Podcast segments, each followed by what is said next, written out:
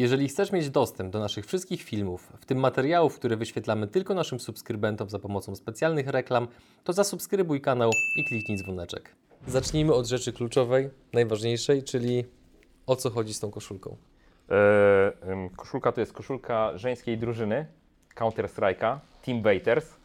E, I tak się złożyło, że pomagałem wyprodukować koszulki dla teamu i wspierałem drużynę jako taka osoba w tle, pomagająca im wjeżdżać na, na turnieje, no to, żeby mogło się pokazać szerzej e, swojej publiczności. W związku z tym e, no, jestem dzisiaj w tej koszulce, bo jest mega, mega wygodna. Tobie mówiąc e- e-sport jest chyba w ogóle bardzo bliski, nie? Tak, Tak, tak tak. To jest, e, znaczy, niewiele ujawniam z tego, co robię e, dla e-sportowców. E, Bardziej lubię taką pracę w tle, właśnie po to, żeby um, angażuję się w te, te, w te pomysły, które są z mojej perspektywy fajne, Mhm. ale niekoniecznie mi tam jakiś blask czy światło potrzebne, w związku z tym robię to po cichu. Dobra, to teraz dla tych, którzy Cię jeszcze jakimś cudem nie znają, myślę, że jedna czy dwie osoby na naszym kanale takie się znajdą. Powiedz Michał proszę, kim jesteś, co robisz i jakie liczby opisują Twoją dotychczasową działalność. Tym bardziej myślę, że z liczbami nie będziesz miał problemu, gdyż z liczb jesteś chyba bardzo znany i to bardzo świadomie robiłeś przez minione lata. Partnerami kanału są ISOE, niższe rachunki za prąd dla biznesu nawet o 15%, Onkodietetyka, wybierz jak żyć z rakiem. Linki do partnerów w opisie materiału.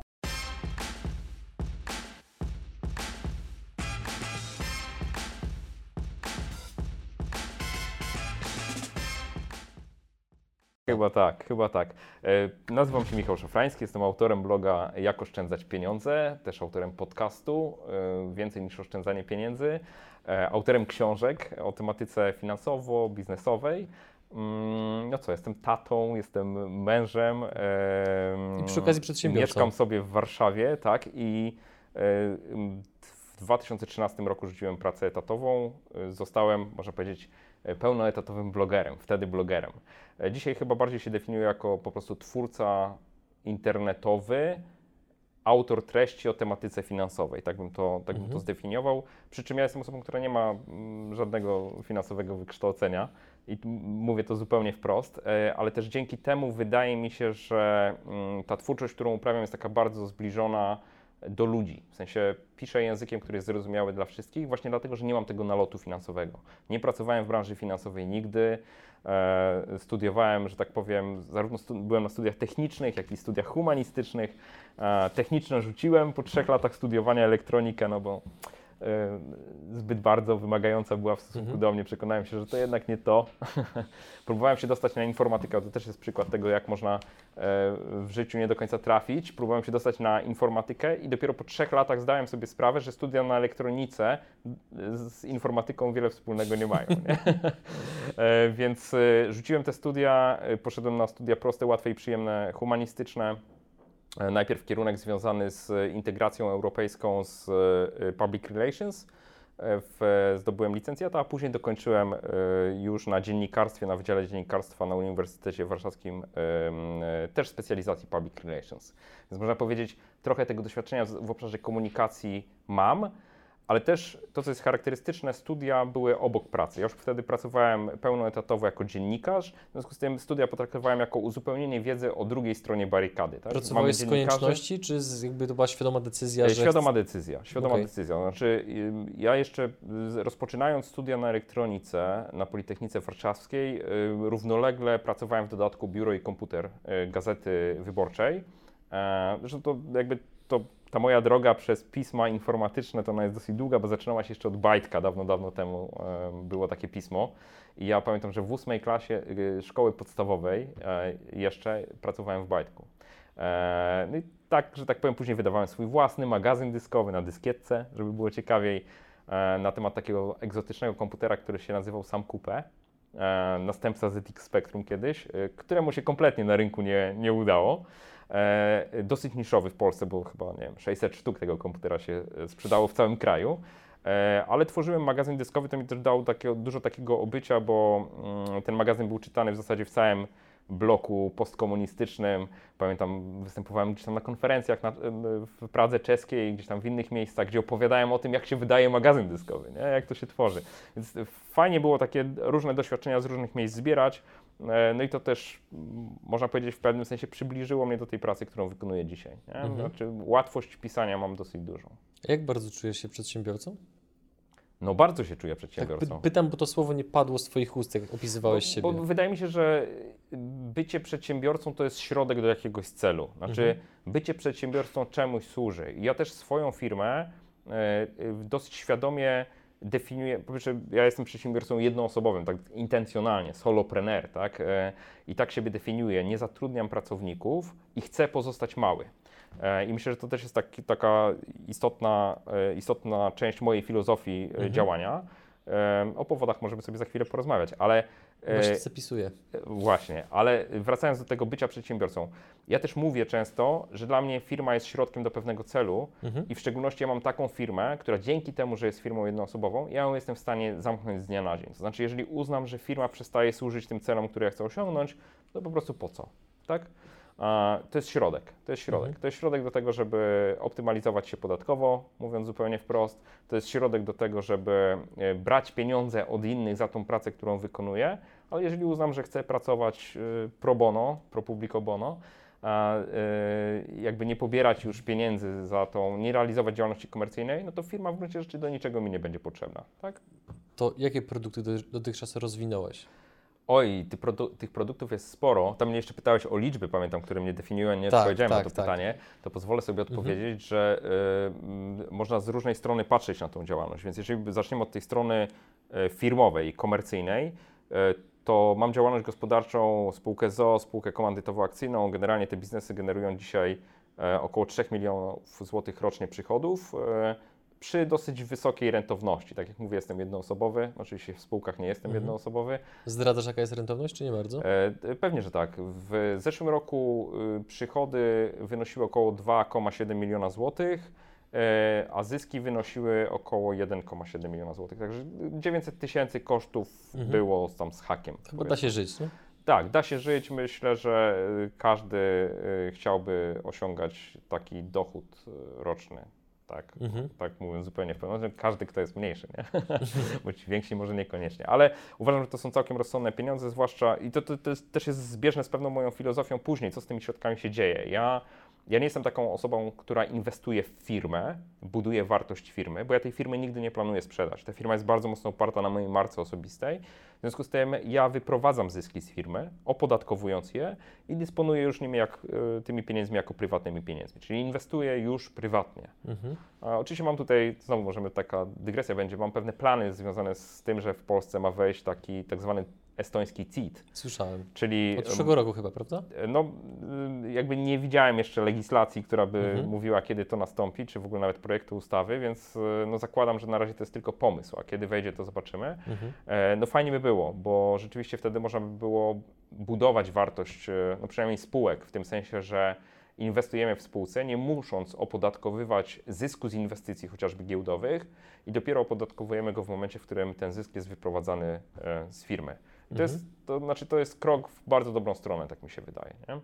E, I teraz, czyli powie- powiedziałem o przychodach, ale jakby definiować to od strony liczb, to jeżeli mówimy o czytelnictwie bloga, to no w tym roku, jak spojrzałem w statystyki, bo wiedziałem, że to pytanie mm, zadasz, e, to to jest od 170 do 270 tysięcy unikalnych użytkowników miesięcznie, e, ponad 2 2,3 miliona użytkowników rocznie na blogu u mnie jest. E, A taka, takie inne liczby, które fajnie definiują tą moją działalność, to jest no, takim korowym moim produktem jest książka Finansowy Ninja. E, 97,5 tysiąca sprzedanych egzemplarzy na chwilę obecną. E, To jest czwarty rok sprzedaży książki. Książka wydana w self-publishingu, więc można powiedzieć, jak na polski rynek sprzedaż w ogóle jakiejkolwiek książki w zakładzie prawie 100 tysięcy, Tak. a do tego samodzielnie, samodzielnie to jest naprawdę niesamowity wynik. Mhm. Przekładając to na, na, na kwoty, to jest e, 8,3 miliona złotych przychodu z e, tej jednej książki e, w ciągu tych ostatnich czterech lat. To jest w ogóle ciekawe, bo niejednokrotnie słyszałem, że książki w Polsce przynajmniej tak wiele osób twierdzi, nie wydajesz po to, żeby na niej zarobić, tylko żeby dzięki niej zarobić, a mam Mhm. wrażenie, że ty masz i zjadłeś ciastko i masz ciastko.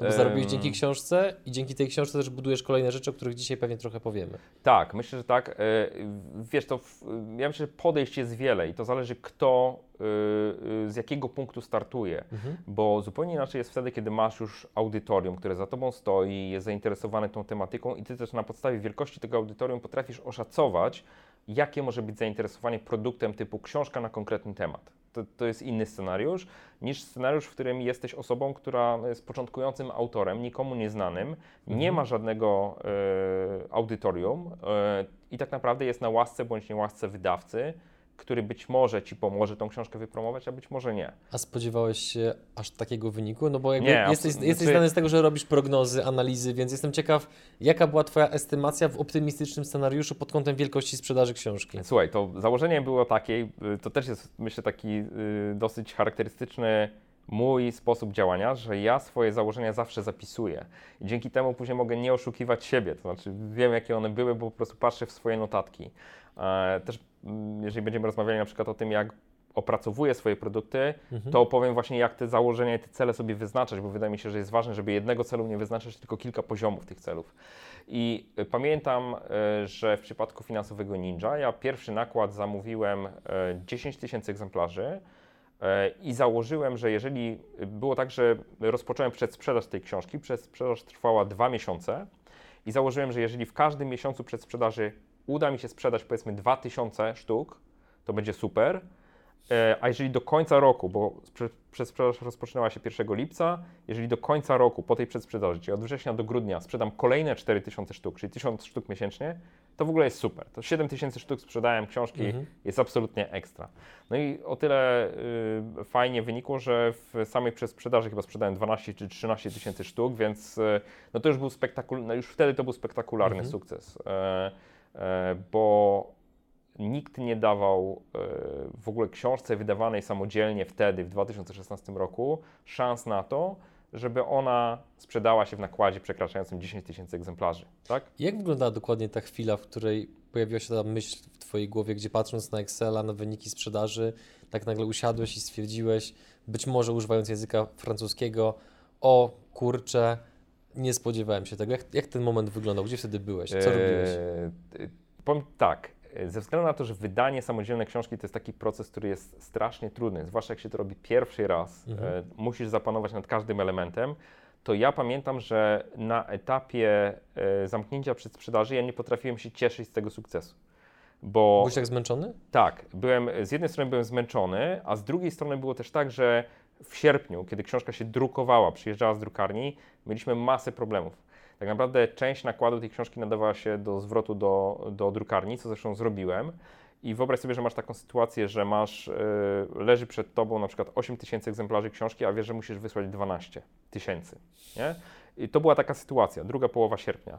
Więc ja tam stawałem wtedy na głowie i na uszach, żeby po prostu doprowadzić do tego, że rzeczywiście w jak najkrótszym czasie te brakujące przynajmniej 4 tysiące będę jeszcze miał. E, ewidentny błąd drukarni. to jeszcze nawet, powiem tak, ta rana jest tak duża, że y, jeszcze jej nie rozdrapywałem publicznie. To znaczy, y, w, mogę pierwszy raz u Ciebie zdradzić, że generalnie drukarnia y, postanowiła, że wyśle do mnie wadliwe książki, Świadomie. mając nadzieję, tak, że nikt się nie zorientuje. Nie? A skąd masz pewność, że tak było? No bo y, spotkałem się z zarządem drukarni i rozmawialiśmy o tym później, e, Okej. próbując wyjaśnić, dlaczego w ogóle do tego doszło. Okej. Skoro drukarnia wiedziała, że tak naprawdę jestem osobą w pewnym sensie publiczną, że mogę to zamienić za chwilę w totalne bagno i zdyskredytować, e, po prostu wystarczyłoby zaprezentować kilkaset, e, zdjęcia kilkuset egzemplarzy, które otrzymałem, w jakim one były stanie. E, Byłoby wtedy wrzuce, wrzucenie fekaliów do, do wentylatora. Tak, tak dokładnie Mhm. tak. Więc ja tego nie zrobiłem. To znaczy, polubownie załatwiliśmy tę, tą, tą sprawę w dosyć e, szybkim tempie. E, ale prawda, dzisiaj, w oparciu o dzisiejsze doświadczenie, mogę powiedzieć, że powinienem odrzucić cały nakład. To znaczy, po prostu Okej. nie selekcjonując egzemplarzy, odrzucić cały nakład. Bo w pewnym sensie pierwsi klienci, którzy otrzymali tą książkę, otrzymali książkę, która nie była w takiej jakości, w jakiej jest dzisiaj. Tak? Mhm. Czyli te wszystkie błędy po drodze zostały usunięte. Co, co gorsza, to nie były moje błędy. Znaczy, zostałem zapewniony, że drukarnia technologicznie jest w stanie sprostać e, temu wyzwaniu. Okazało się, że nie. Tak? Że jakby Mhm. parametry tej książki były takie, że nie była w stanie technologicznie ogarnąć tego procesu w taki sposób, żeby to miało należytą jakość. Czyli sukces zamiast w tamtym momencie cieszyć, to przytłaczał. E, Bardzo w mocno. pewnym sensie tak, to z jednej strony, no z drugiej strony oczywiście później tam stopniowo to docierało Mhm. do mnie, tylko wiesz, zawsze jest tak, że jeżeli kończy się pewien etap i nie znasz przyszłości, to zastanawiasz się, co ci grozi jeszcze w przyszłości, co się teraz wydarzy. Ja na przykład miałem taki pod koniec sprzedaży, widząc jaki jest olbrzymi sukces przedsprzedaży, obawiałem się, że po, po zakończeniu tej przedsprzedaży ta sprzedaż natychmiast siądzie. Nie? No bo w przedsprzedaży były promocyjne warunki, trochę lepsze, darmowa wysyłka i tak dalej. I w głowie miałem takie fantomy, mówię, rany, czyli od 1 września, kiedy książka będzie już z kosztami wysyłki i tak dalej, to na pewno nie będzie się sprzedawała.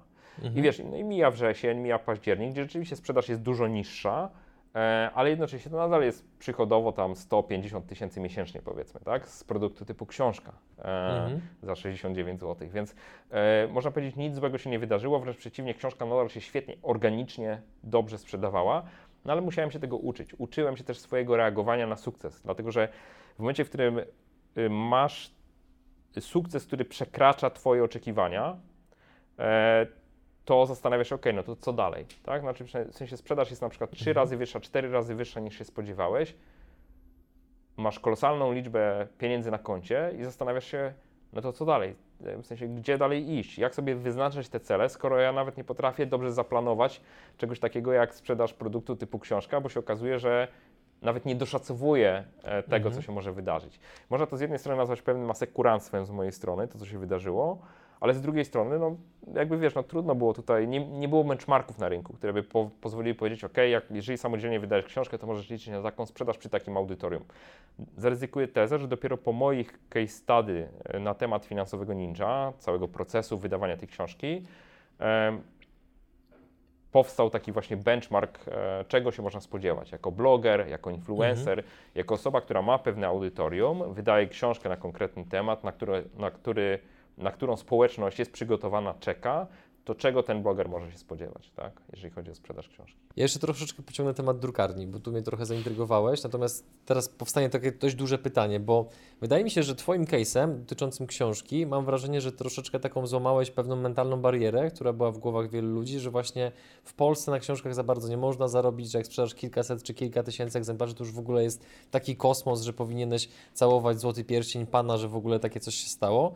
E, A w Twoim przypadku to było trochę takie jak złamanie tej psychologicznej granicy, że tam można powiedzmy przebiec maraton poniżej jakiegoś tam czasu i nagle więcej osób zaczęło to przebiegać. No i e, go przebiegać. No i teraz zastanawiam się, e, że wiele, wielu twórców idzie, bo- obserwuję sobie bardzo mocno scenę internetową w Polsce i widzę, że wielu twórców jakby idzie Twoją drogą self-publishingu, często odnosząc się właśnie do Twoich opracowań, które udostępniłeś w internecie, za co w imieniu ich i swoim dziękuję, bo my też z tego korzystamy przy pe- pewnym projekcie. Natomiast powiedziałeś, że y, z obecnym doświadczeniem nie zgodziłbyś się na polubowne załatwienie tamtej sprawy, więc zastanawiam się, wiesz, no bo zakładam, że to dla Ciebie prawdopodobnie było duże zaskoczenie, że w ogóle taka sytuacja ma miejsce, biorąc pod uwagę, że jesteś osobą publiczną, że możesz zrobić, przepraszam za brak lepszego słowa, gównoburzę z powodu tej sytuacji, a mimo to tamta drukarnia zaryzykowała, więc pytanie składa się z dwóch elementów. Po pierwsze, z czego wynikało to ryzyko, że oni je w ogóle podjęli? I drugie, jakbyś teraz tą sprawę załatwił, gdyby ona Cię spotkała raz jeszcze? I to chciałbym, żeby była taka troszeczkę instrukcja dla ludzi, którzy mogą wejść podobną sytuację i nie będą wiedzieli za bardzo, co, co zrobić. Tak, to y, może najpierw powiem, dlaczego w ogóle do tego doszło, jak to się stało, bo Mhm. ja oczywiście zrobiłem bardzo duże śledztwo. Y, pierwsza, pierwsza rzecz, która, ja byłem w magazynie podpisywać książki, w związku z tym te książki przyjechały do mojego magazynu i ja je fizycznie widziałem. I to jest nietypowa sytuacja, bo rzadko kiedy wydawca widzi książki fizycznie. Tak? Często jest tak, że książki przyjeżdżają do jego magazynu, który dystrybuuje je później dalej do dystrybutorów. a, I sam wydawca, no, może pracownik w magazynie widzi książki, ale niekoniecznie musi chcieć tam weryfikować ich jakość. Nie? Tak. Przyjechało to na paletach, zaczęliśmy to odpakowywać, bo ja musiałem każdą książkę fizycznie podpisać, bo to, to, było, to był benefit przez sprzedaży, każda książka będzie z moim autografem. Więc 12 tysięcy książek podpisywałem przez 3 dni e, i problem był taki, że widzę, że po prostu one mają tam po, poniszczone rogi, okładki i tak dalej. Po prostu proces technologiczny był taki, żeby zdradzić detale, e, że ja chciałem mieć dosyć elastyczną oprawę, ale jednocześnie tak zwaną zintegrowaną. Czyli to jest coś takiego, że jakby kawałek tektury jest zawinięty, okładka jest na kawałku tektury, ale to nie jest twarda Mhm. oprawa, twarda okładka. E, I się okazało, że zbyt cienki był ten kawałek tektury i w drukarni trudno było wyregulować maszyny w taki sposób, żeby one dogniatały tą zewnętrzną warstwę, klejąc odpowiednią okładkę, a jednocześnie nie niszcząc e, samej okładki, tak? E, no i się okazało, że drukarnia tego nie udźwignęła, pomimo, że zapewniała, że potrafi to zrobić. E, Gdybym ja wiedział, że po prostu trzeba zastosować grubszą tekturę, gdybym usłyszał to od specjalistów z drukarni, no to byśmy zastosowali grubszą tekturę, po prostu no nie trzymałbym się kurczowo tych swoich wymagań, tak?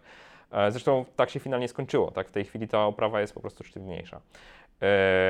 No i przyjechały książki i się okazuje, że no naprawdę zniszczone okładki tam w paru tysiącach egzemplarzy. E, Powiedziałem, że odesłałem około 4000 egzemplarzy do drukarni, e, ale jednocześnie mm, telefon, wyjaśnianie sprawy.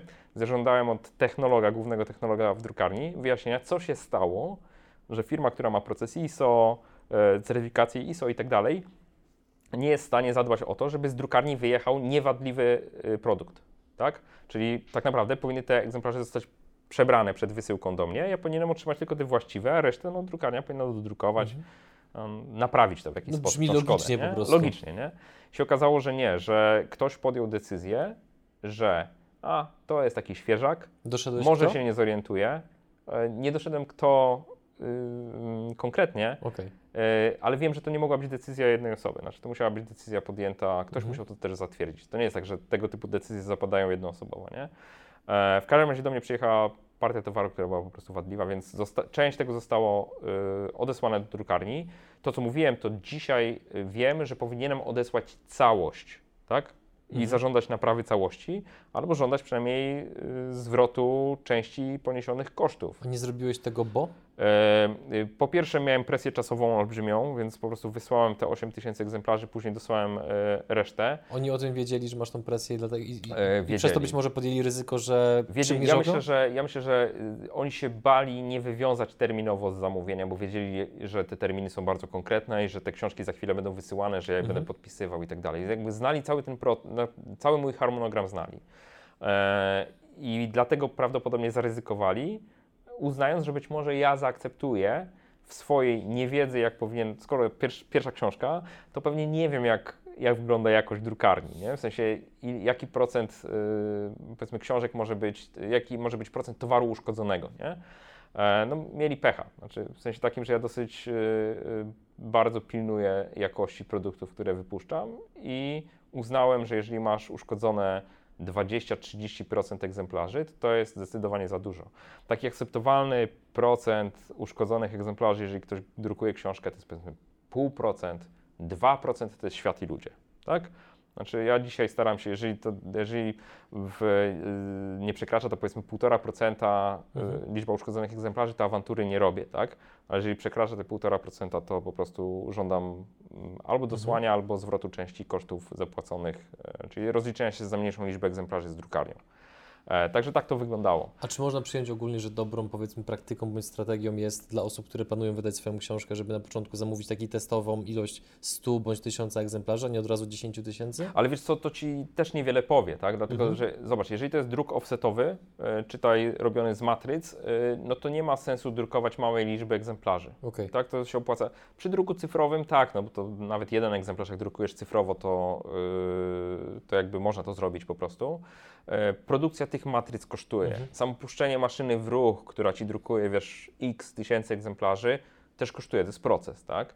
Bo to jest konkretny papier, ten papier jest w belach, Tak. te bele trzeba zamówić, więc no to jakby im więcej drukujesz, tym jednostkowo ten koszt jest niższy, więc mówi się ten druk offsetowy, no tam powiedzmy, powiedzmy od 5 tysięcy w tej chwili to jest taki minimalny nakład e, opłacalny. Być może tutaj jakieś bluźnierstwo popełniam, bo nie jestem specem z tej branży. Wtedy pamiętam, że nawet jak patrzyłem cenowo 5 tysięcy, 10 tysięcy, 15 tysięcy egzemplarzy, jeżeli drukuję, to jest dosyć spora rozbieżność na egzemplarzu cenowa. Więc ja generalnie nie zamawiam do druków dzisiaj mniejszych niż 15 tysięcy, Mhm. nie? bo to wychodzi racjonalnie kosztowo. To jak się mądrze przy Twoim doświadczeniu zabezpieczyć, żeby drukarnia no, nie skopała Można sytuacji? wykonywać, można wykonywać próbne wydruki, ale na przykład nie całej książki, tylko pojedynczych, na przykład zobaczyć, czy stopień szarości druku e, jest właściwy. I na przykład poprosić drukarnię, żeby na przykład przykładowe 16 stron, czyli taki arkusz, e, jeden arkusz, wydrukowali z różnymi poziomami nasycenia czerni. Tak? E, po to, żeby zweryfikować, który jest prawidłowy i później powiedzieć, OK, drukujcie mi według tego, wzoru numer 3, tak? Bo to jest to, co mnie na tym samym papierze satysfakcjonuje po prostu. Jasne. Trzeba pamiętać, że bardzo dużo zależy od papieru, od gramatury papieru, od koloru papieru. E, No nie jest tak, że przygotujesz plik i on jest zawsze dobry na, w zależności czy to będzie biały papier, czy taki kremowy, tak zwany ekopapier. No, różnie, różnie to po prostu wygląda. Więc pod tym względem warto sprawdzić. Ale wiesz, książka to nie jest tylko 16 stron. Książka Finansowy Ninja to jest 500, 544 strony dokładnie, które są e, klejone, szyte, czyli tak naprawdę jest to dosyć mocna konstrukcja. I jeszcze do tego jest e, twarda oprawa, która jest po prostu y, oddzielnym procesem technologicznym, tak? Ty możesz zobaczyć wydrukowaną okładkę, ale nie zobaczysz jej nawiniętą na tekturę, już sklejoną i tak dalej, no bo to, to jest po prostu pełny proces produkcyjny, gdzie maszyny ustawiasz pod drukowanie, konkretne parametry maszyn, jak one dociskają tą okładkę i tak dalej, ustawiasz pod parametry konkretnej książki. A czy można przyjąć, że dobrą strategią jest, no bo okej, jesteśmy w stanie się powiedzmy jakoś tam zabezpieczyć, zwłaszcza oglądając taki materiał, że jesteśmy świadomi tego, że taki problem może wystąpić, natomiast ciekawi mnie, czy dobrą strategią Twoim zdaniem jest na przykład sytuacja, w której drukowanie książki odbywa się dużo wcześniej niż otwarcie przed sprzedaży, żeby mieć ten bufor czasowy na ewentualny fuck up. To ja miałem akurat odwrotne podejście. Ja druk książki rozpocząłem, znaczy tak, dopiero w zasadzie można powiedzieć zamówienie na książkę. Miałem termin zaplanowany w drukarni, Mhm. ale zamówienie złożyłem tydzień po rozpoczęciu przedsprzedaży. Czy kiedy już wiedziałeś, że ile, jaka jest mniej więcej sprzedaż? Właśnie o to Okej. chodziło, żeby, żeby w miarę wycelować z liczbą egzemplarzy. Bo to Mhm. też tak jest, że jeżeli masz twardą oprawę i druk offsetowy, to sam proces trwa 2-3 tygodnie. Druku książki i przygotowywania jej Mhm. oczywiście w drukarni, oprawiania i przygotowania do wysłania i Tak. wysyłki, tak? Czyli do Ciebie to przyjeżdża jedną czy dwoma dostawami, ale tak naprawdę ten proces trwa. Samo drukowanie jest dosyć szybkie, e, no ale później szycie tej księż- książki, klejenie, Mhm. oprawianie to jest coś, co zabiera po prostu czas. Więc y, no, musisz to robić z pewnym wyprzedzeniem. Oczywiście najwygodniej by było zamówić pewną ilość egzemplarzy, mieć ją i nie działać na ostatnią Mhm. chwilę, po to, żeby móc mieć ten bufor czasowy na to, żeby się wycofać z ewentualnych błędów albo je naprawić po prostu. Mhm. No ale ja takiego luksusu po prostu nie miałem. Znaczy wydawało mi się, że ten margines czasowy mam olbrzymi, tak? Bo skoro zamawiałem książkę powiedzmy 7 lipca i powiedzmy 3 tygodnie cały proces miał zająć, no to jeżeli planuję jej wysyłkę w połowie sierpnia, no to powinniśmy tam tydzień zapasu Mhm. jest, nie? No, a się okazało, że owszem, ten tydzień się przydał, bo mniej więcej po tygodniu miałem naprawione te 4000 egzemplarzy książek, czyli one przyjechały do mnie znowu, no ale było nerwowo, tak? Niesmak pozostał. No, zdecydowanie tak. A wiesz co, bo ty mi się kojarzysz ogólnie jako taka osoba, która mm, bardzo bezpośrednio wyraża swoje myśli, niezależnie czy są pozytywne czy negatywne. Tutaj jako przykład przywołam sytuację, która wiem, że bardzo mocno e, polaryzowała ludzi, bo tam niektórzy mówili, że to jest bardzo słuszne, niektórzy mówili, że no, tak jakby, że można to było zrobić inaczej. Kiedy chyba w Poznaniu wywołałeś do tablicy jedną agencję, czy pewną osobę, żeby płacili... To była prezentacja na, na, na konferencji, na Blog Conference Poznań. Tak, no i wiesz, i, i, i do, do czego zmierzam? Jeżeli, e, przepraszam za bezpośredniość, miałeś jaja, żeby ze sceny zrobić coś takiego, co Tak. wywołało pewnego rodzaju trzęsienie ziemi w świecie influencerów, mm, no to chciałbym się dowiedzieć, jak wyglądała Twoja rozmowa z drukarnią na żywo? No bo nie wiem, czy jechałeś tam z nastawieniem... Ale taką- zrobili temat do drukarni. No dobra, taką dobra. świadomością, znaczy tu, tu bardziej chciałbym sobie, to, to tyczy się drukarni, ale tak naprawdę to wydaje mi się, że krą- krążymy cały czas wokół wątku, gdzie ktoś, znowu przepraszam za brak lepszego Jak słowa, nierzetelnego ale świadomie rozliczyć, tak. próbował Cię wydymać. Mhm. Tak. I więc mając prawdopodobnie tą świadomość z tyłu głowy, jak wyglądało Wasze spotkanie, jak, czy, czy Ty według niego, czy, czy, czy Ty uważasz, że to spotkanie z perspektywy czasu rozegrałeś mega dobrze, czy mogłeś to trochę poprowadzić inaczej? Okej, to czy, ja, Czy Cię poniosły e, emocje na przykład? Nie, nie, wręcz przeciwnie. To znaczy, ja byłem bardzo, wiesz, to też y, pokażę pewien background mój, tak? Ja jestem gościem, który przed blogiem przez 10 lat pracował w branży informatycznej y, i odpowiadał za business development, czyli y, przyprowadzałem do firmy klientów. Negocjowałem duże kontrakty z bankami, z telkosami, z praktycznie wszystkimi operatorami GSM. Pracowałem z mediami również, e, dla których my dostarczaliśmy rozwiązania informatyczne. Rozwiązania tworzone na zamówienie. To było tak często mm, no, taki business development, który polegał na tym, że pewną ideę miałem, co w danej firmie można, firmie można zrealizować. Szedłem, sprzedawałem pomysł, A później wspólnie z klientem precyzowaliśmy, co tak naprawdę powinno zostać dostarczone, za ile powinno zostać dostarczone, i później programiści w naszej firmie to po prostu tworzyli od zera. I tak to wyglądało, więc można powiedzieć, jeżeli chodzi o takie doświadczenie negocjacyjne czy rozgrywanie pewnych sytuacji, które są problematyczne, to pewne doświadczenie mam. W związku z tym ja oczywiście doprowadziłem do tego, że przyjechałem do drukarni, e, Wrocławia zresztą, blisko, e, przyjechałem na spotkanie, spotkać się po prostu z zarządem drukarni i wyjaśnić tę sytuację, bo mnie nie interesowało tłumaczenie e, szeregowego kierownika, tak? tylko interesowało mnie stanowisko drukarni jako drukarni, firmy jako firmy, która po prostu skopała swoją robotę. E, no i wiesz, przyjeżdżasz na spotkanie, e, masz przygotowany zestaw argumentów i e, wiadomo, co się na tym spotkaniu ma wydarzyć. Ja mam usłyszeć prawdę. Bo jeżeli tej prawdy nie usłyszę i nie uwierzę w to, że to jest prawda, to jestem gotowy zrobić kipisz, tak? I wprost to było zakomunikowane drukarni. To było mniej więcej trzy tygodnie, miesiąc po fakcie, kiedy ja przez te trzy tygodnie czekałem na oficjalne pismo, w którym zostanie wytłumaczone, co się stało, dlaczego ta sytuacja zaistniała, jakim cudem te wadliwe egzemplarze do mnie dojechały w takiej liczbie. I przez te trzy tygodnie, miesiąc to się nie wydarzyło, więc jechałem w nastroju bardzo bojowym. E, oczywiście będąc przygotowanym, wszedłem na spotkanie i wy, wyjaśniłem, po co tu jestem i jaki ma być outcome tego spotkania, tak? jaki ma być rezultat. Więc e, rzetelnie to przedstawiłem, czyli po prostu powiedziałem, OK, chcę stąd wyjechać z przekonaniem, że albo rozwiązaliśmy ten problem, zarządziliśmy w nim w sposób, który jest dla mnie satysfakcjonujący, czy tutaj pokryliście wszystkie koszty związane z tym chociażby, że x pracowników w moim magazynie musiało po prostu selekcjonować te książki, każdą oglądając i tak dalej, plus oczywiście dodatkowa praca związana z tym, że trzeba było to e, spakować, odesłać, przyjąć ponownie, przejrzeć ponownie wszystkie, które wróciły, czy spełniają normy jakościowe moje i dopiero wysłać do klientów. E, plus oczywiście zastanowić się, no, co zrobić, żeby w przyszłości tego typu problemy nie występowały, tak? Ja nie byłem przekonany, czy ja chcę jeszcze drukować w tej drukarni, czy nie. Musiałem uwierzyć w to, że te osoby, które są po drugiej stronie, rzeczywiście rozumieją swój błąd. No i była bardzo szczera rozmowa, których jakby, no nie będę odsłaniał kulis, ale generalnie usłyszałem rzetelne przepraszam i usłyszałem rzetelne skopaliśmy świadomie. Tak? W sensie wysłaliśmy do ciebie to świadomie. No, to jakby, czyli to nie mhm. było tak, że wiesz, ktoś się tłumaczył, że to nie, to, to nie był błąd albo coś tam, albo jakieś tam inne powody, które miałyby przykryć całą tak. sytuację. Tylko rzeczywiście no, była męska, szczera rozmowa, gdzie wiesz, ja siedziałem jeden, a po drugiej stronie było chyba, nie wiem, 11-12 osób z różnych tam działów, e, mhm. żeby to wytropić. No i prezes zarządu, że tak powiem, e, wziął to na, e, posypał głowę popiołem. Więc dla mnie to było w zupełności wystarczające. Znaczy w tym sensie, że wiesz, ja nie mam. Ja wiem, że różne sytuacje w biznesie się zdarzają. Zależało mi na tym, żeby zrozumieć, dlaczego to się stało. No po prostu usłyszałem, że y, sądzili, że im się upiecze. Nie? Z jednej strony, no, ile, ile masz lat? 46, prawda? 47, tak. 7.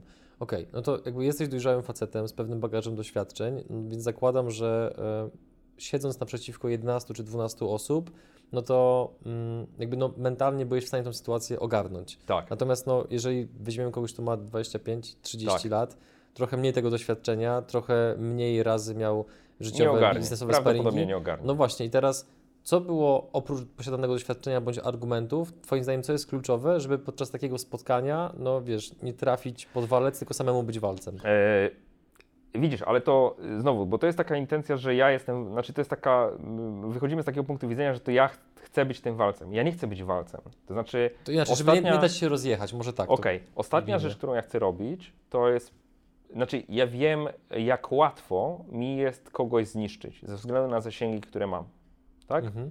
Czyli ja wyobrażam sobie sytuację, w której ja upubliczniam to, co się wydarzyło i ta firma naprawdę obrywa. Poza tym wiem, jak wygląda konkurencja między drukarniami, wiem, jak one tam walczą między sobą o klienta i wiem, że danie takiego argumentu, znaczy pokazanie tej sytuacji spowodowałoby to, że konkurenci by wykorzystywali ten przypadek już do końca, że tak powiem, życia i swoim przyszłym klientom czy bieżącym klientom po prostu pokazywali, wiesz co, nie drukuj tam, bo taka mhm. sytuacja miała miejsce, nie?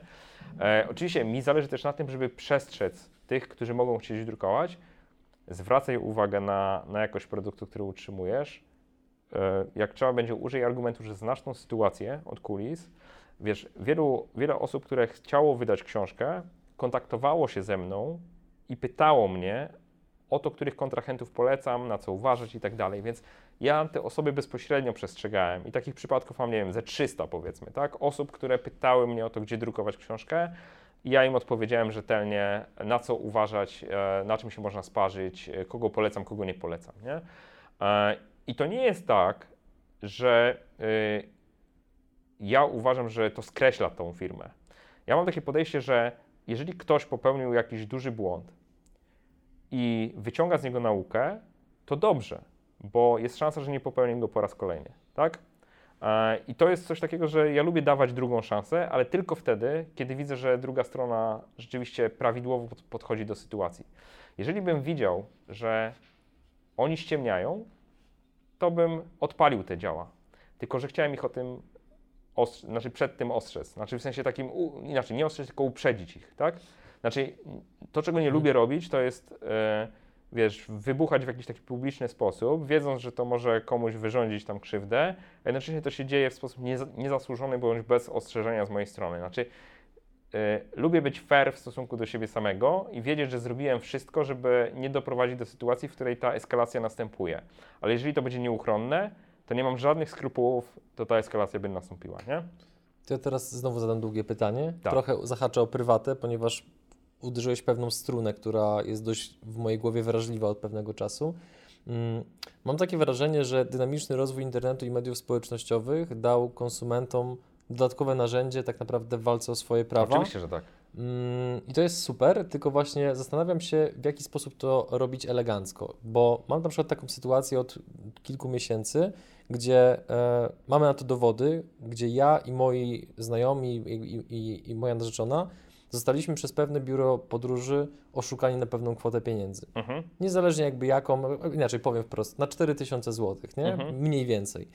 I to nie jest jakby jakaś kwota, która powoduje, że nie mogę spać w nocy, mhm. ale czuję, że to jest drzazga pod paznokciem, że czuję się po prostu oszukany mhm. i pomimo właśnie eleganckiego maila, gdzie chcemy to wyjaśnić i tak dalej, gdzie już nawet było jedno spotkanie czy coś, jakby oni się absolutnie do tego nie poczuwają. Pomimo, że pieniądze, które od nas przyjęli, no nie było na nich żadnego paragonu, e, faktury, to było wszystko zrobione troszeczkę tak na gębę i tak dalej.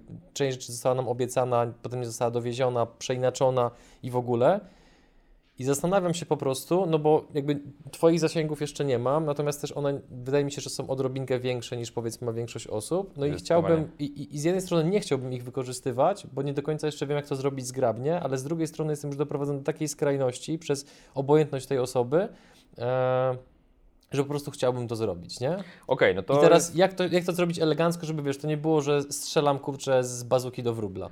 Ja myślę, że nie ma jednego takiego sposobu, wiesz, który można by było podać. To trochę jest tak, jak ja używam takiego przykładu, to jest trochę jak z licytacjami komorniczymi, nie? Że w teorii mógłbyś dać ludziom proces i pokazać, jak na licytacji komorniczej kupić mieszkanie, a prawda jest taka, że nie ma dwóch takich samych przypadków. Czyli każdy przypadek jest trochę inny, tam są różne subtelności i tak dalej. W związku z tym tu, tu myślę, że jest podobnie.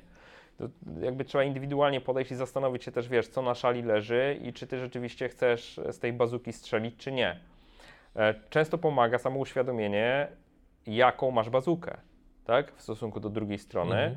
I wiarygodne pokazanie, że nie zawahasz się jej użyć, jeżeli nie, znajdzie, nie znajdziecie polubownego rozwiązania.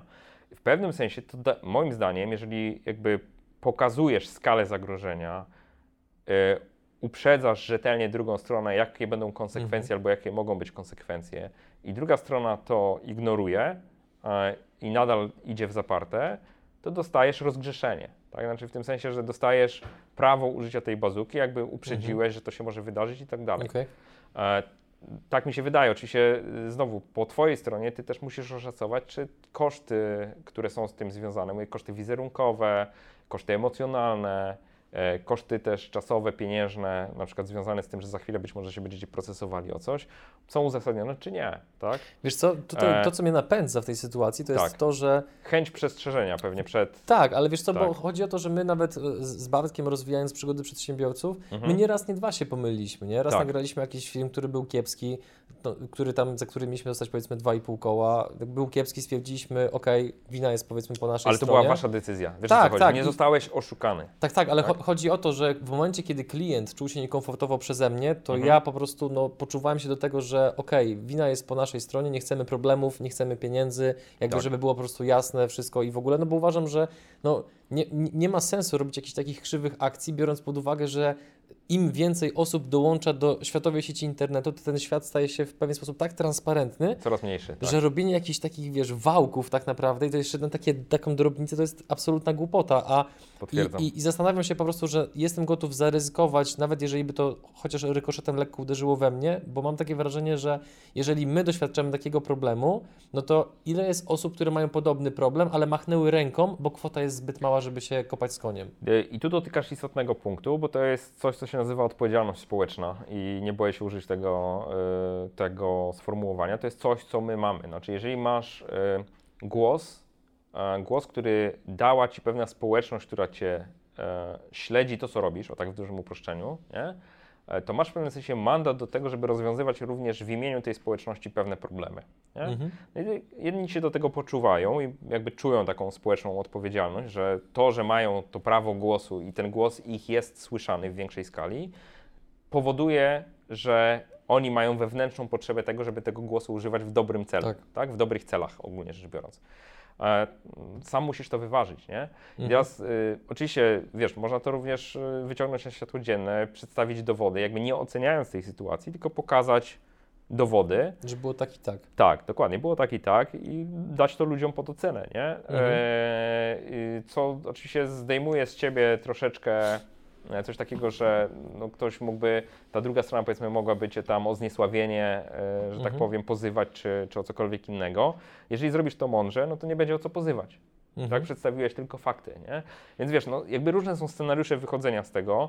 Wiesz, ja jakby w historii nieraz mam y, swojej historii blogowej, no nieraz miałem takie przypadki, gdzie y, ktoś coś, jakiś duży podmiot, jakieś nieuczciwe praktyki y, stosował i tak dalej. Ja po prostu wprost o tym mówiłem, nie? Jakby nawet y, często nie licząc się z tym, czy czy ktoś wytoczy y, na mnie działa, czy nie, a to są dużo większe podmioty, więc mają niezłe działa, nie? Mhm. Y, m, bo po prostu wiedziałem, że racja jest po mojej stronie, najwyżej będę jej, jej musiał w sądzie bronić, tak? E, z, z pomocą prawników. E, y, ale to jakby no, to mnie nie powstrzymywało. Tak? Znaczy, uważałem, Mhm. że sprawa jest na tyle ważna, że trzeba ją po prostu załatwić w taki czy inny sposób, albo pokazać palcem i powiedzieć, ta oferta jest zła, nie korzystajcie z niej po prostu, nie? I wiesz co, zgadzam się z tym, co powiedziałeś a propos drukarni, że przez to, że oni z Tobą zagrali w sposób szczery i otwarty i uwierzyłeś w to, że to, co mówią, to jest prawda, no to, że się ostatecznie dogadaliście i że nie miałeś ochoty właśnie wyjmować szabelki i toczyć Mhm. z nimi dalej wojny, bo dla, dla przykładu właśnie, no, Jeszcze jedną rzecz Proszę? dorzucę, wiesz, bo to ona jest ważna, myślę. E, kluczowe jest to, czy potrafisz swojego schować do kieszeni, tak? Czyli jakby kluczowe jest to, żeby odpowiedzieć sobie na pytanie w takich konfliktowych sytuacjach, o co mi tak naprawdę chodzi. Czy ja chcę załatwić sprawę, żeby Mhm. sprawa była załatwiona pomyślnie, czy mi zależy na tym, żeby udowodnić, że moje będzie na wierzchu, nie? Że ja jestem jakby tutaj, jestem pokrzywdzony, więc teraz muszę mieć jakąś formę rekompensaty, nie? u mnie to wiesz co, chyba sięga jeszcze głębiej, Mhm. sięga wieku, jak miałem 19 lat, gdzie po raz pierwszy zostałem oszukany na kwotę około 10 tysięcy złotych Mhm. i po prostu tamten moment mi się wyrył w pamięci w taki sposób, że ja nie cierpię oszustów. Mhm. Takich, jak ktoś robi, powiedzmy, inaczej, żeby też nie było, że jestem rycerzem na białym koniu. Jakby zdaję sobie sprawę z tego, że świata nie zbawię, nie? Jak Tak. ktoś sobie e, handluje nielegalnymi substancjami, bo w ten sposób, powiedzmy, uszczęśliwia innych ludzi, albo robi jakieś takie, e, powiedzmy, mm, do, dobry przykład. Jak ktoś napada na bank, no to często ci przestępcy mówili, że oni okradają bank, a nie zwykłych obywateli. Tak, Robin Hood, nie? Tak, więc jakby, no, jakby zdaję sobie sprawę z tego, że tutaj kanałem YouTube nie powstrzymamy afer VAT-owskich czy innych rzeczy, ale strasznie mnie drażni to, kiedy taki zwykły, normalny obywatel dostaje w pewien sposób po dupie finansowo, tylko i wyłącznie dlatego, że ktoś jest nieuczciwy. Ktoś jest cwaniakiem, tak. Więc ja po prostu mam to wspomnienie z tego, jak miałem te 19 lat, gdzie tam gość po prostu na maksa wykorzystał moją naiwność, niewiedzę i tak dalej. I po prostu sobie tak wewnętrznie postanowiłem, że jeżeli będę miał w życiu możliwości, żeby jakkolwiek tępić po prostu oszukiwanie ludzi, to chcę To to, robić. robił, tak, tak. bo dla przykładu, jak za, zamawiałem bu, buty do, tam do, do, do, akurat do sportów walki z, z serwisu, zrobię reklamę mmamaniak.pl, tam nie pasował mi model czy coś, bardzo szybko zwrócili, żaden problem i to wiesz, to były buty za 400, nie? Więc jakby oni nie robili żadnych problemów. Mówię o tym, że nie- za 400 nie dlatego, żeby pokazać, że mnie stać, tylko dlatego, że jak na przykład y, w innym czasie zamawiałem buty z Tomiego Hilfigera i tam się w pewnym momencie zaczęły odklejać napisy, coś tam w ogóle tandeta na maksa, pokazałem im to, że hej, no jakby wasz produkt tam no, przestał działać po mniej więcej pół roku, to tam jakby nie, my nie widzimy podstaw do reklamacji, do widzenia. Stracili mnie jako klienta. Dokładnie Więc e, jakby po prostu ch- chcę to jakby wyraźnie zaznaczyć, że moją intencją jest to, że e, wiem, że w takich przypadku, w przypadku takich drobnych oszu, oszustw, nazwijmy to, ludzie najczęściej odpuszczają, Mhm. a ja nie chcę odpuścić, bo ja się nie godzę po prostu na takie funkcjonowanie w przestrzeni powiedzmy wolnorynkowej. No i brawa dla Ciebie. No więc ten temat zamknijmy, pomogłeś mi podjąć decyzję, bardzo Ci dziękuję, zrobiłem sobie taką trochę tutaj autoterapię. E, Skupiliśmy się na książce Finansowy Ninja, ale to nie jest Twój jedyny produkt. Jakie są pozostałe? Oj, to dużo jest tych produktów. E, Tak chronologicznie wymieniając, e, myślę, że powtórzę, że blog. Blog jest moim najważniejszym produktem, to jest w ogóle moja platforma. Pomimo, że Taki jest Twój bez... hub trochę, nie? Tak, pomimo, że jest bezpłatny, to, to należy traktować to jako produkt. Tak? To jest pierwszy, pierwszy produkt, e, który powstał, nazwijmy to, w tym nowym życiu twórcy internetowego. Później mamy oczywiście, kolejnym produktem był kurs Budżet domowy w tydzień. Prosty kurs, pierwsza edycja 97 zł chyba kosztowała. Dzisiaj e, e, razem z, później wzrosła ta cena do 200 zł. Teraz można kupić razem z książką i to jest w zasadzie jedyny sensowny sposób zakupu e, tego kursu. Do, do chwili dzisiejszej 4,5 tysiąca ludzi zarejestrowanych w tym kursie. E, I to też jest taka bardzo ciekawa rzecz, bo to, to fajnie pokazuje ścieżkę dochodzenia do e, wysokiej rentowności projektu. Pierwsza edycja sprzedaży tego kursu y, to było y, około 300 osób kupiło, poniżej 300 osób kupiło. Ja pamiętam, że na czysto 14 tysięcy złotych e, wyciągnąłem z tego kursu. Tak? Traktowałeś to jako sukces czy rozczarowanie? E, jako sukces, wiesz, bo to był pierwszy komercyjny produkt tak naprawdę i ja też wiedziałem, że to jest praca, którą wkładam raz, a ona będzie dla mnie procentowała i zarabiała przez kolejne lata. Wyobraź sobie, że to był kurs, który wypuściłem bodajże w 2000, tak, w 2014 roku e, i można powiedzieć, e, małe pieniądze, nie? 23 tysiące złotych przychodu, 8 tysięcy złotych kosztów, chyba około 14 tysięcy e, dochodu. E, I tylko, że do dzisiaj ten kurs się sprzedaje zero modyfikacji, tylko co roku dokładam nowy szablon budżetu domowego, w sensie z, nowym, z nową datą. E, Do dzisiaj myślę, że około miliona złotych przychodu tylko z tego kursu, który powstawał 2-3 tygodnie. Tak? Cały proces produkcyjny około 2-3 tygodni. Także to też fajnie pokazuje, że jak się ma dobry produkt, e, to nie należy się śpieszyć, tylko po prostu pozwolić e, mu żyć, plus podlewać ten produkt w pewnym sensie promocyjnie i spokojnie sobie odcinać kupony e, w miarę upływu lat. Nie? Są takie produkty, które się, które się nie dezaktualizują. Tu wtrącę jedną rzecz, bo Mhm. powiedziałeś coś, co e, bardzo często powtarza Mikołaj Lech, którego my, my, myślę, że znasz, rzecznik Tak. patentowy. Tak. E, nie wiem, czy on to podłapał od Ciebie, czy to jest jakby jego filozofia, czy generalnie filozofia e, doświadczonych twórców internetowych, ale to sformułowanie, że pracę wykonujesz raz. Tak. Według mnie, jak ktoś sobie uświadomi istotę tego mechanizmu, to to może być game changer zawodowy, bo mam takie wrażenie, że wielu e, ludzi, nie tylko przedsiębiorców, ale ogólnie osób pracujących, wpada w tro- trochę nieświadomie w taką pułapkę, powiedzmy, e, chomika, który sobie biegnie w kołowrotku, że żeby czuć się aktywnym zawodowo, ty faktycznie musisz być aktywny zawodowo, a nie myślą za bardzo właśnie w sposób taki bardzo optymalizacyjny, że ok, zrobię powiedzmy coś raz i potem będę z tego czerpał korzyści naprawdę latami, więc y, chciałem to bardzo mocno tak uwypuklić, żeby po prostu słuchający nas przypadkiem nie przemknęli nieświadomie obok tego, bo to jest uważam szalenie skuteczna strategia pod kątem budowania bezpieczeństwa finansowego. To zdecydowanie tak, ale też trzeba z drugiej strony od razu powiedzieć, co zresztą chyba w naszej poprzedniej rozmowie, jak żeśmy rozmawiali na I Love Marketing, od razu to sygnalizowałem, że no, ja nie wierzę w dochód w pełni pasywny. To zawsze jest tak, że jakąś pracę wykonujesz. To, co powiedziałem dzisiaj, ok, ten produkt jest produktem zamkniętym, ale żeby on się dalej sprzedawał, to jednak jakiś tam mechanizm promocji, czy, czy takich działań, które e, zwiększają dotarcie z tym produktem, no to tą pracę musisz wykonywać. Tak? To nie jest tak, że mogę to zostawić, nic nie robić i to się nadal będzie tak samo świetnie sprzedawało. Nie? I tę pracę wykonujesz sam, czy zależy jakiejś agencji zewnętrznej, która ci Nie, optymalizuje wszystko, reklamę? wszystko wykonuję w zasadzie sam. Jeżeli mówimy o reklamie na Facebooku, Mhm. to dojdziemy, bo tak naprawdę tego kursu nie reklamuję w ogóle na Facebooku. On jest w pewnym sensie y, częścią oferty związanej z finansowym ninja, bo książkę można kupić samą, albo można kupić w pakiecie z e-bookami, albo można kupić w pakiecie z e-bookami i kursem. Okej. Tak? I generalnie wiem, jak ta struktura sprzedaży wygląda. Myślę, że o tym też fajnie by było, jakbyśmy za chwilę porozmawiali, Mhm. jak te cenniki konstruować ogólnie. E, i, I dzięki temu ten kurs się nadal sprzedaje. Tak? Czyli de facto ja promuję książkę, ale część klientów kupuje Najbogatszy pakiet razem z kursem budżet domowy w tydzień, po prostu. E, Kolejne produkty, żeby tak listę wyczerpać. Rok później, 2015 rok, to był rok, w którym współpracowałem z Mastercardem. Mieliśmy taką dużą współpracę całoroczną i przekonałem Mastercarda do tego, żebyśmy zrobili kurs wychodzenia z długów.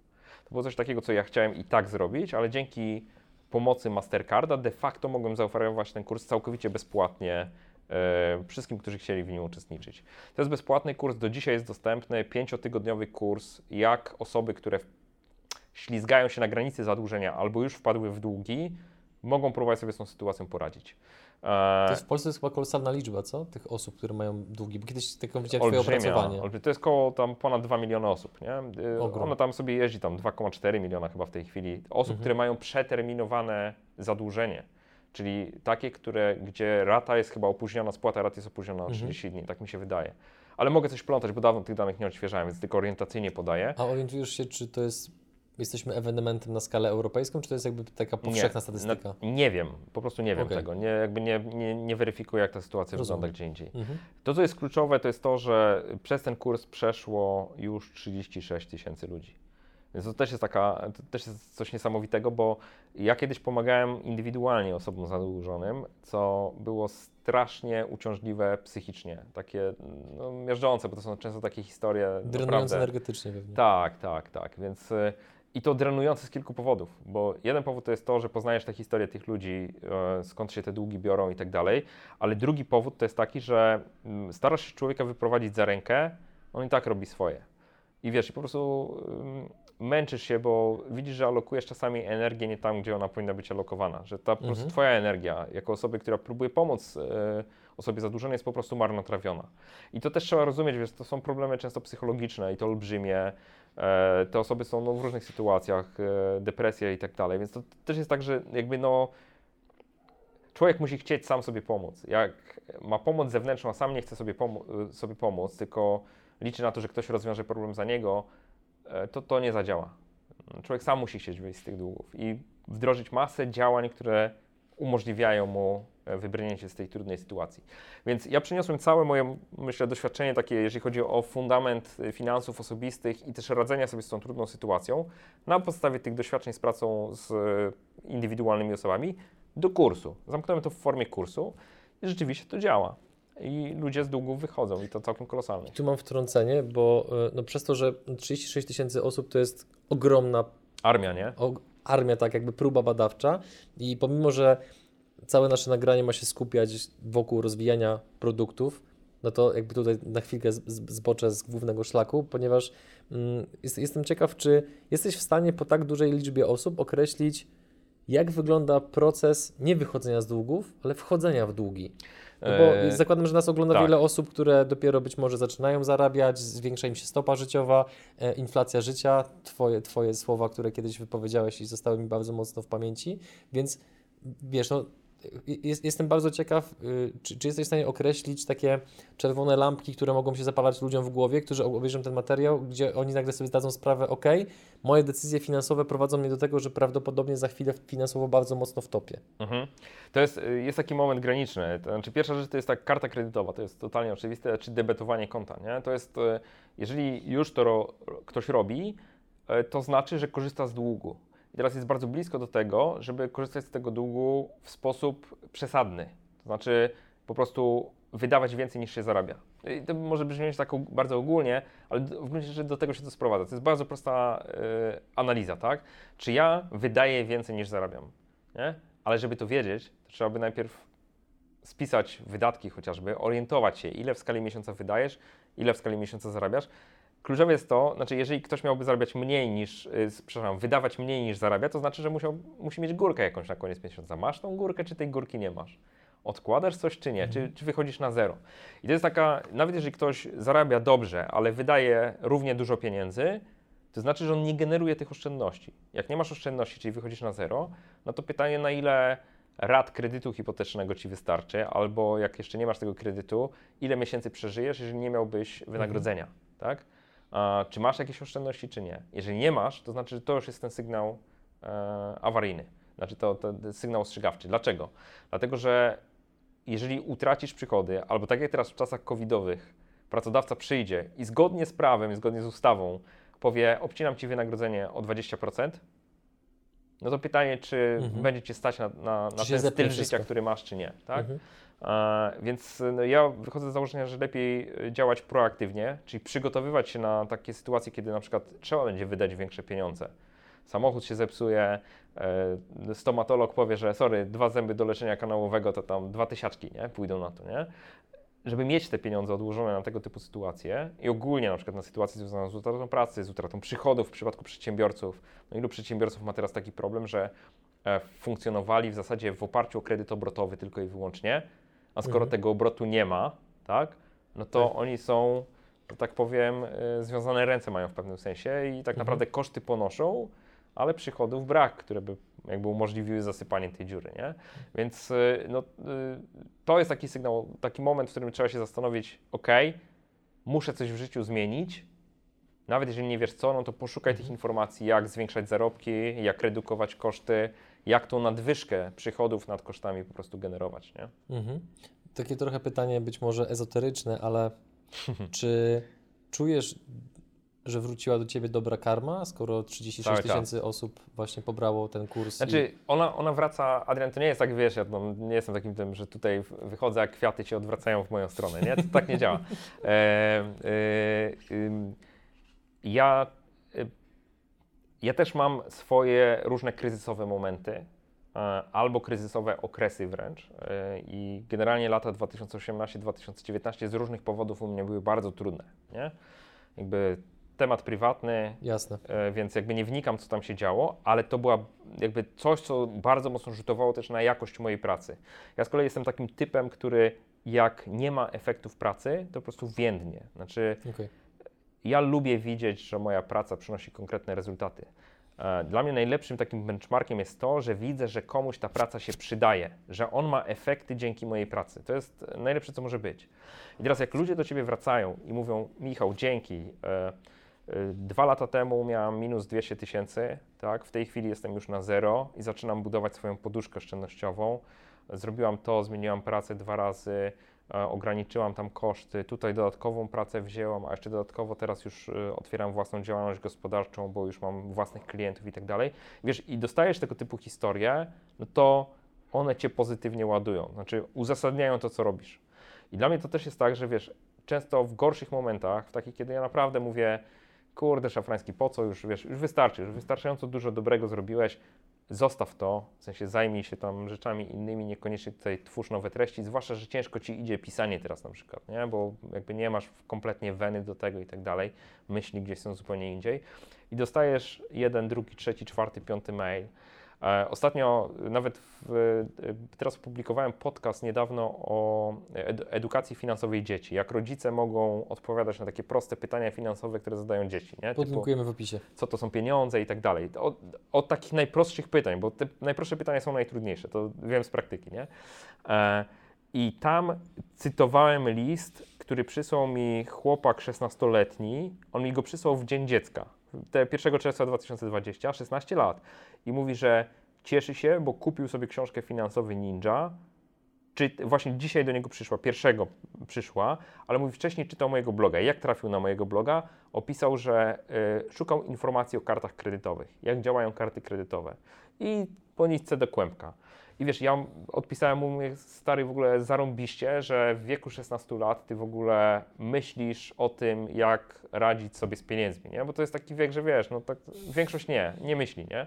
Że to jakby to jest dobre, nawet jeżeli tam w większości tematów jakby jeszcze nie będziesz rozumiał, nie będziesz kleił, nie będziesz wiedział w ogóle co do czego, po co ci ale już informacja o złapiesz kredycie trop. ale już przynajmniej będziesz wiedział y, za 2 lata, 3 lata, 5 lat, będziesz na przykład, nie wiem, brał kredyt hipoteczny za 5 lat, to już będziesz wiedział, ok, czytałem o tym, mogę wrócić, przeczytać i pamiętam, że tam były jakieś pułapki, że na coś trzeba uważać, nie? Nie, nie brać na zbyt długi okres i tak dalej.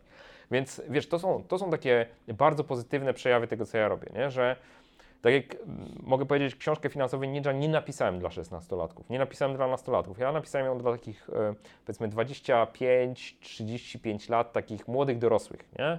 Osób, które gdzieś tam e, już są po studiach albo kończą studia i zaczynają podejmować głupie decyzje, tak? Typu pierwsza praca, nareszcie zarabiam pieniądze, to teraz kurczę kupię sobie wszystko na kredyt, nie? Znaczy w sensie stać mnie na to, żeby mieć kredyt, w związku z tym, ok, wydaję te pieniądze, które zarobiłem, ale przecież ja zaraz będę, zarabiać, będą, moje zarobki będą rosły, to mogę kupić więcej, no przecież kredyt jest tak łatwo dostępny. Wiesz, logujesz się do takiego M-Banku i widzisz, a na Twoim koncie jest 2000 zł, ale tak naprawdę możesz mieć 20 tysięcy złotych, nie? I oni Ci pokazują, to wystarczy, że tu klikniesz, tak? E, I wiesz, ciepło się zrobiło, nie wiem, kupisz sobie klimatyzator do domu albo inne rzeczy. No to są wszystko duże wydatki, tak? Ludzie to robią, tak? Więc e, ja chcę, żeby to robili, żeby wydawali jak najwięcej na polepszenie jakości swojego życia i swojej pracy, ale w sposób mądry, tak? Nie więcej niż powinni, albo odpowiednio przygotowując się do tych wydatków, nie? Bo to nie chodzi o to, żeby ściubolić, to powiedzmy sobie wprost. E, Chodzi o to, żeby zarabiać tyle, żeby nas było na wszystko stać. I jednocześnie, żeby pomimo tego, że wydajemy te pieniądze na podniesienie jakości swojego życia, żebyśmy jeszcze mieli nadwyżki, które pozwalają nam odłożyć pieniądze na to, że jak będą te chudsze lata, to żebyśmy mieli z czego żyć, nie? Zdarza ci się nie doceniać tego, co masz? Chyba nie mam takich e, sytuacji. Znaczy ja bardzo doceniam to, co mam. Mhm. E, I też e, jak na przykład, no widzisz, to tak sprowadźmy to do takiego banału totalnego. Jak e, żona mnie pyta, to co chcesz na prezent? Wiesz, bo ma, mamy pragmatyczne podejście, no jak prezenty na urodziny czy jakieś inne, e, generalnie chcemy z nimi utrafić. E, e, to oczywiście dostaję jakąś tam listę ode mnie, ale ja, ta lista jest cholernie krótka. Ja po prostu wszystko, co chcę, co chciałem, to już mam, bądź stwierdziłem, że nie jest mi to do szczęścia potrzebne. To też tak jest, nie? że na przykład na, yy, na ostatnie urodziny, które miałem w lutym, zażyczyłem sobie gogle Oculusa nie? E, i do dzisiaj ich nie mam. Dlaczego? No bo była przerwa w dostawach, wiesz, yy, cena wzrosła w międzyczasie, bo kurs dolara poszedł w górę, powiedziałem, ja nie będę przepłacał, tak? W sensie takim, no, Mhm. i tak bym je kupił, znaczy mogę je kupić w każdym momencie, ale jak coś możesz mieć w każdym momencie, to się zastanawiasz, czy jest sens. Tak? Też tak jest, nie? Mhm. Znaczy, jakbym chciał mieć, nie wiem, Ferrari, to pewnie bym sobie kupił Ferrari, tylko po co mi Ferrari? No ile razy tym pojeżdżę? Znaczy, mam Mustanga i wiem, ile razy nim jeżdżę, nie? Więc wiesz, jakby nie mam potrzeby posiadania e, jakiejś niesamowitej liczby rzeczy, a z drugiej strony rejcuje mnie to, co potrafię zrobić ze stopami zwrotu, e, jeżeli chodzi o moje inwestycje, nie? Więc jakby pieniądze idą tam, bo widzę, jak produkują pieniądze, to też jest fajne. To wracając do produktów pozostałych, które A jeszcze przepraszam, masz, bo nie skończyliśmy. Znaczy, absolutnie nie, jakby nie ma w tym nic złego. Uważam, że takie dygresje właśnie dodają naturalności rozmowie. Dodam tylko jeszcze mm, taką mm, tutaj wstawkę od siebie, że kolejną rzeczą, do której mnie zainspirowałeś i to na 100% byłeś ty, to właśnie a propos gorszych dni, gorszych momentów, powiedziałeś, że masz, kiedyś powiedziałeś, że masz taki specjalny folder, Referencje którego... się nazywa. Tak, tak, Tak, tak. I ja sobie też taki folder stworzyłem. On przez e, kilka razy z niego skorzystałem, żeby właśnie sobie tam gdzieś tam się doładować, powiedzmy, dopaminą i zobaczyć to światełko w tunelu, że jest sens robić to, co e, robimy. W pewnym momencie przestałem wklejać kolejny screen do tego folderu, bo jakby już e, na tyle okrzepłem w świadomości, że robimy przydatne Dobrą i użyteczne robotę, rzeczy, tak, tak. że jakby, że nie muszę te, o, o tym się nadal za, zapewniać, upewniać i tak dalej i te powiedzmy gorsze momenty minęły, natomiast jakby one czasami wracają, ale już wiem jak sobie powiedzmy z nimi mentalnie radzić. Niemniej wracając do tematu produktów, co jest kolejnym produktem? Skończyliśmy na kursie o długach. To ja jeszcze dygresję jedną wrzucę, Mhm. to polecam Ci jeszcze jeden folder sobie zrobić, który będzie z kolei Cię pionizował. Ja mam taki folder, który się nazywa Kwiatki i hejty. Okej, I autentycznie, jeżeli przychodzi coś Zapisuję. hejterskiego, to jest rzadko do mnie przychodzi, ale jeżeli coś takiego przychodzi, albo ktoś zamieści e, komentarz na blogu, który, o którym ja dostaję też powiadomienie mailowe, Mhm. em, to ja sobie to odkładam w folderze kwiatki i hejty. Wiesz po co? Po to, żeby się pionizować, albo żeby się utwierdzać w przekonaniu, że nie ma sensu dopieszczać ludzi. To jest kontrowersyjna teza. No właśnie, rozumiem, Widzisz, proszę. to jest tak. A, kiedyś y, żyłem w takim przekonaniu, że jak piszę nowy artykuł na bloga, to powinien on być dla wszystkich i zadawalać wszystkich w jakimś tam sensie. Odpowiadać na potrzeby wszystkich. Co jest utopią. Znaczy, nie da się. Z prostej przyczyny, nie wszystkie tematy każdego interesują, nie? A, więc siłą rzeczy trafiasz tylko do części osób, które są po pierwsze, znaczy nawet jeżeli masz duże audytorium, to tylko część osób będzie zainteresowana danym tematem. Więc te osoby, które nie są zainteresowane danym tematem, często ci też na przykład napiszą, albo czasami ci napiszą, znowu piszesz o tym i o tym, po co, bez sensu, po co w ogóle to opisywać i tak dalej. Clue to jest rozumieć, że nie piszesz dla nich. Piszesz dla tej reszty, dla, który, dla której ten konkretny artykuł jest przydatny. I później jak piszesz kolejny, to jakby inna Mhm. grupa będzie nim zainteresowana, inna, inna. w dłuższym okresie dopieścisz wszystkich, tak? W sensie każdy znajdzie coś na blogu dla siebie, ale to nie znaczy, że każdy materiał musi być dla każdego, tak? E, To jest coś takiego, taki switch w głowie, który u mnie parę lat temu jakby się przestawił, że ja nie muszę. I co więcej, jeżeli ktoś mi coś takiego pisze, to ja mam prawo powiedzieć mu, gościu, spadaj na żywo, poczekaj na swoją kolej. Tak? Oczywiście jestem Mhm. kulturalny i nie mówię tego w, w ten sposób, albo się Jasne. po prostu nie odzywam, ale sobie, że tak powiem, odkładam niektóre bardzo takie, czy to hejterskie, czy bardzo krytyczne komentarze, odkładam do tego foldera po to, żeby po pierwsze trochę siebie też y, w takiej swoim poczuciu zajebistości, osłabiać to poczucie zajebistości. Żeby nie, nie Stary, nadal masz, nad czym, nadal, ma, nadal masz nad czym pracować Tak. i tak dalej, jeżeli to jest merytoryczna krytyka, nie? Mhm. A po drugie, te hejterskie to jest wbrew pozorom coś takiego, co mi bardzo pomaga y, budować swoją asertywność. Tak? Czyli jakby ja jestem dosyć asertywny, ale uważam, że no nigdy za dużo, nie? Czyli jakby jeszcze bardziej się tego można uczyć, nie? Mhm. Dobra, to, to była dygresja. Kwiatki i hejty follower też polecam, czyli to, to jest, wtedy masz taką równowagę. Masz te pozytywne głosy i te takie negatywne. To ja dam swoją W zależności od sytuacji wyciągasz właściwe, A tak. propos tego, co powiedziałeś właśnie, to my jakiś czas temu sobie z Bartkiem uświadomiliśmy, że czasami jakby dostajemy komentarze, że a, ten odcinek no, nie jest tak zaawansowany jak poprzednie, Tak. czy coś tam jest gorszy pod tym czy innym względem. I kiedyś jakby faktycznie mnie to ruszało i to też jakby nie jest tak, że tym się w ogóle nie przejmuję, bo bierzemy... Bierzesz to do siebie. tak, analizujemy to, czy tak. faktycznie coś w tym jest. Czy ten gość ma rację, czy on jest w ogóle reprezentatywny, Tak, tak, ale czy to pewnym, jest ktoś, kogo warto słuchać. To, cze- tak, często ale w tak pewnym momencie zdaliśmy sobie sprawę, że hej, oglądają nas ludzie w rozpiętości wiekowej między 18 a 55 rokiem życia, no i jasnym jest, że częścią odcinków nie zaimponujemy komuś na przykład o Twoim doświadczeniu, ale osoba, która dopiero ma 20 lat, która dopiero miała styczność z Robertem Kiyosakim, Tak. którą być może złowił jakiś MLM i tam się w ogóle o tym Kiyosakim dowiedziała i tak dalej, to dla niej większość tych odcinków to w ogóle będzie po prostu jakieś tam, wiesz, no otwarcie horyzontów na zupełnie inne e, obszary, więc doszliśmy do wniosku, że nie ma co się wewnętrznie katować tym, że właśnie nie wszyscy są zadowoleni, bo najważniejsze jest to, żeby zadowolona była większość. Dopóki to się spełnia, jest wszystko ok. A ja uważam, że nie. To nie musi być tak, że musi być zadowolona większość, dlatego że masz takie tematy, które mogą być adresowane do mniejszości. Ok? I ten problem mniejszości, jeżeli danym tematem rozwiązujesz, to sorry, większość musi sobie poczekać na kolejny odcinek, Mhm. czy na ileś kolejnych. Rozumiesz, że to jest, to jest kwestia tego, y, co chcesz osiągnąć danym wpisem. Dam Ci przykład. Większość czytelników mojego bloga nie była zainteresowana wpisem na temat Innoji w Warszawie i zielonej energii taryfy, która była po prostu próbą naciągania klientów na wyższe opłaty. Tak? Mhm. Dlaczego? Bo większość czytelników mojego bloga nie jest z Warszawy. Mniejszość jest z Warszawy, nie?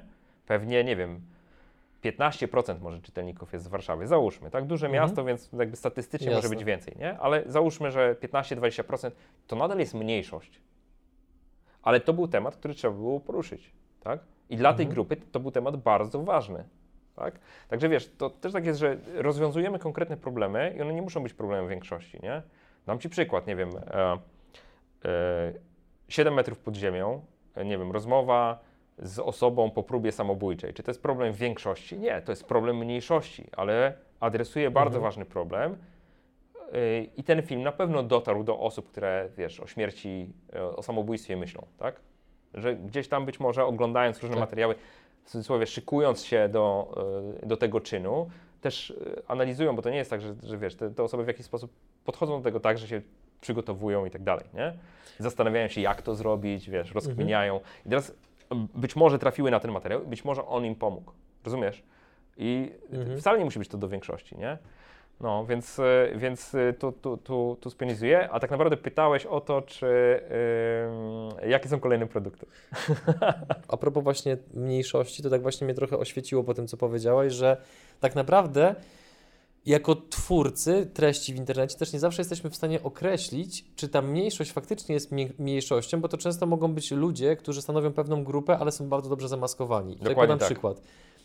Jakiś czas temu rozmawiałem z pewnym przedsiębiorcą, który w przypływie szczerości otworzył się tak bardzo, że ja poczułem wręcz takie lekkie zakłopotanie, bo wiedziałem, że temat, o którym on mówi, jest takiej wagi, że ja nie bardzo wiesz, wiem, jak się zachować, co powiedzieć. Jak bo, udźwignąć, nie? bo wyobraź sobie, że jest przedsiębiorca, który prowadzi dobrze działającą firmę e, od wielu lat, ze świetną renomą, która miała od pewnego czasu pewne problemy z cash flow i tak dalej z powodu różnych tam czynników i ta sytuacja tego przedsiębiorcę tak bardzo przytłoczyła, że zaczął mi opowiadać o tym, jak dokładnie miał zaplanowany proces swojego samobójstwa. Konsultował się z lekarzem, wiedział, Mhm. że ma przeciąć tętnicę chyba przy pachwinie, żeby szybciej się wykrwawić i tak dalej.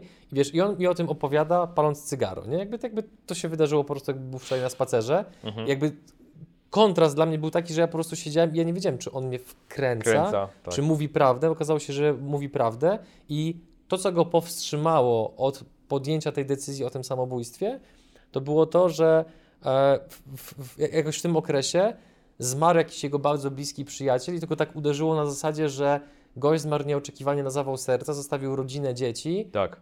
A on chce podjąć tę decyzję świadomie, nie kalkulując tego, ile osób właśnie skrzywdzi. To mu dało- poszkodowanych. Tak, i to mu No, dało dodatkową dokładnie energię tak. do walki i to mi właśnie teraz tak sobie przypomniałem, że czasami materiały, które robimy, wydawać by się mogło, że robimy dla pewnej wąskiej grupy osób, a może się okazać, że, że, że, że tych zakamuflowanych jest bardzo dużo i też robimy to częściowo dla nich. Więc jakby absolutnie e, wycofuję się z tego, co mówiłem, że większość jest najważniejsza. Najważniejsze jest to, żeby, żebyś po prostu robił dobrą robotę Tak. i służył innym. Tak, w każdym temacie dobrą robotę, po prostu tyle, nie? Tak, Wracając do kolejnych produktów, Tak, w takim koniec razie dygresji na stanęliśmy na Pokonaj swoje długi, tak. czyli kolejnym produktem była właśnie książka Finansowy Ninja. Mhm. Nie wspomniałem o produkcie, który mam, jakby był po samym blogu, czyli podcast Więcej niż oszczędzanie pieniędzy. A to też jest produkt w sumie. Em, Po finansowym ninja był z kolei książka Zaufanie, czyli waluta przyszłości. I niedawno uruchomiłem coś, co się nazywa klanem finansowych ninja. W zasadzie to jest, była przedsprzedaż. A propos Czyli- zaufania, to chciałbym, żebyś powiedział, jaką nagrodę ta książka zgarnęła, bo pamiętam, że A, ona zgarnęła jakąś bardzo tak, wysoką tak. nagrodę. Nie przytoczę jej w tej chwili, za co bardzo Już przepraszam, mówię. ale to proszę. No, nagroda jest w zasadzie w temacie Twojego kanału, więc to też jest fajne, bo Mhm. zaufanie dostało nagrodę dla najlepszego poradnika biznesowego polskiego autora w takim konkursie, który O. się nazywa Economicus, e, to było w zeszłym roku, Economicus Mhm. 2019. I to jest też fajna, fajna dygresja, bo e, tutaj będzie, bo ja miałem olbrzymi problem ze zdefiniowaniem tej książki. Dla kogo ona jest i w ogóle jakby pisząc stronę sprzedażową nawet, podałem kilka grup docelowych, bo ona jest i dla twórców internetowych, bo kompletnie pokazuje proces y, budowania swojej własnej firmy w internecie, i również dla takich osób, które y, rozważają drogę, powiedzmy, od etatu do bycia przedsiębiorcą, jak przejść przez tą drogę, jak poradzić sobie z pewnymi rozterkami, które się ma. E, I również dla takich osób, które chcą prześledzić kulisy budowania biznesu, takiego no, od zera do kilku milionów przychodów rocznie, który jest małym biznesem, jednoosobowym. Więc ta książka też przedstawia tą moją filozofię, nazwijmy to, bycia soloprenerem. Tak? Dlaczego ja w ogóle nie chcę Mhm. zatrudniać pracowników. Nie? E, y, I y, no, otrzymała nagrodę dla najlepszego poradnika biznesowego polskiego autora. No i mówię, okej, to fajnie ją definiuje. Tak? To znaczy, Mhm. to już jest taka, to nie, nie jest tak, bo ja mam olbrzymie poczucie obciachu, jak ja o swojej pracy mówię na przykład, że to jest, nie wiem, dobra praca, najlepsza praca. No, najlepsza to bym nigdy nie powiedział, bo jakby no, znam swoje miejsce w szeregu i też wiem, gdzie są ci dużo lepsi ode mnie, nie? Od kogo ja się na przykład, kim ja się inspiruję, nie?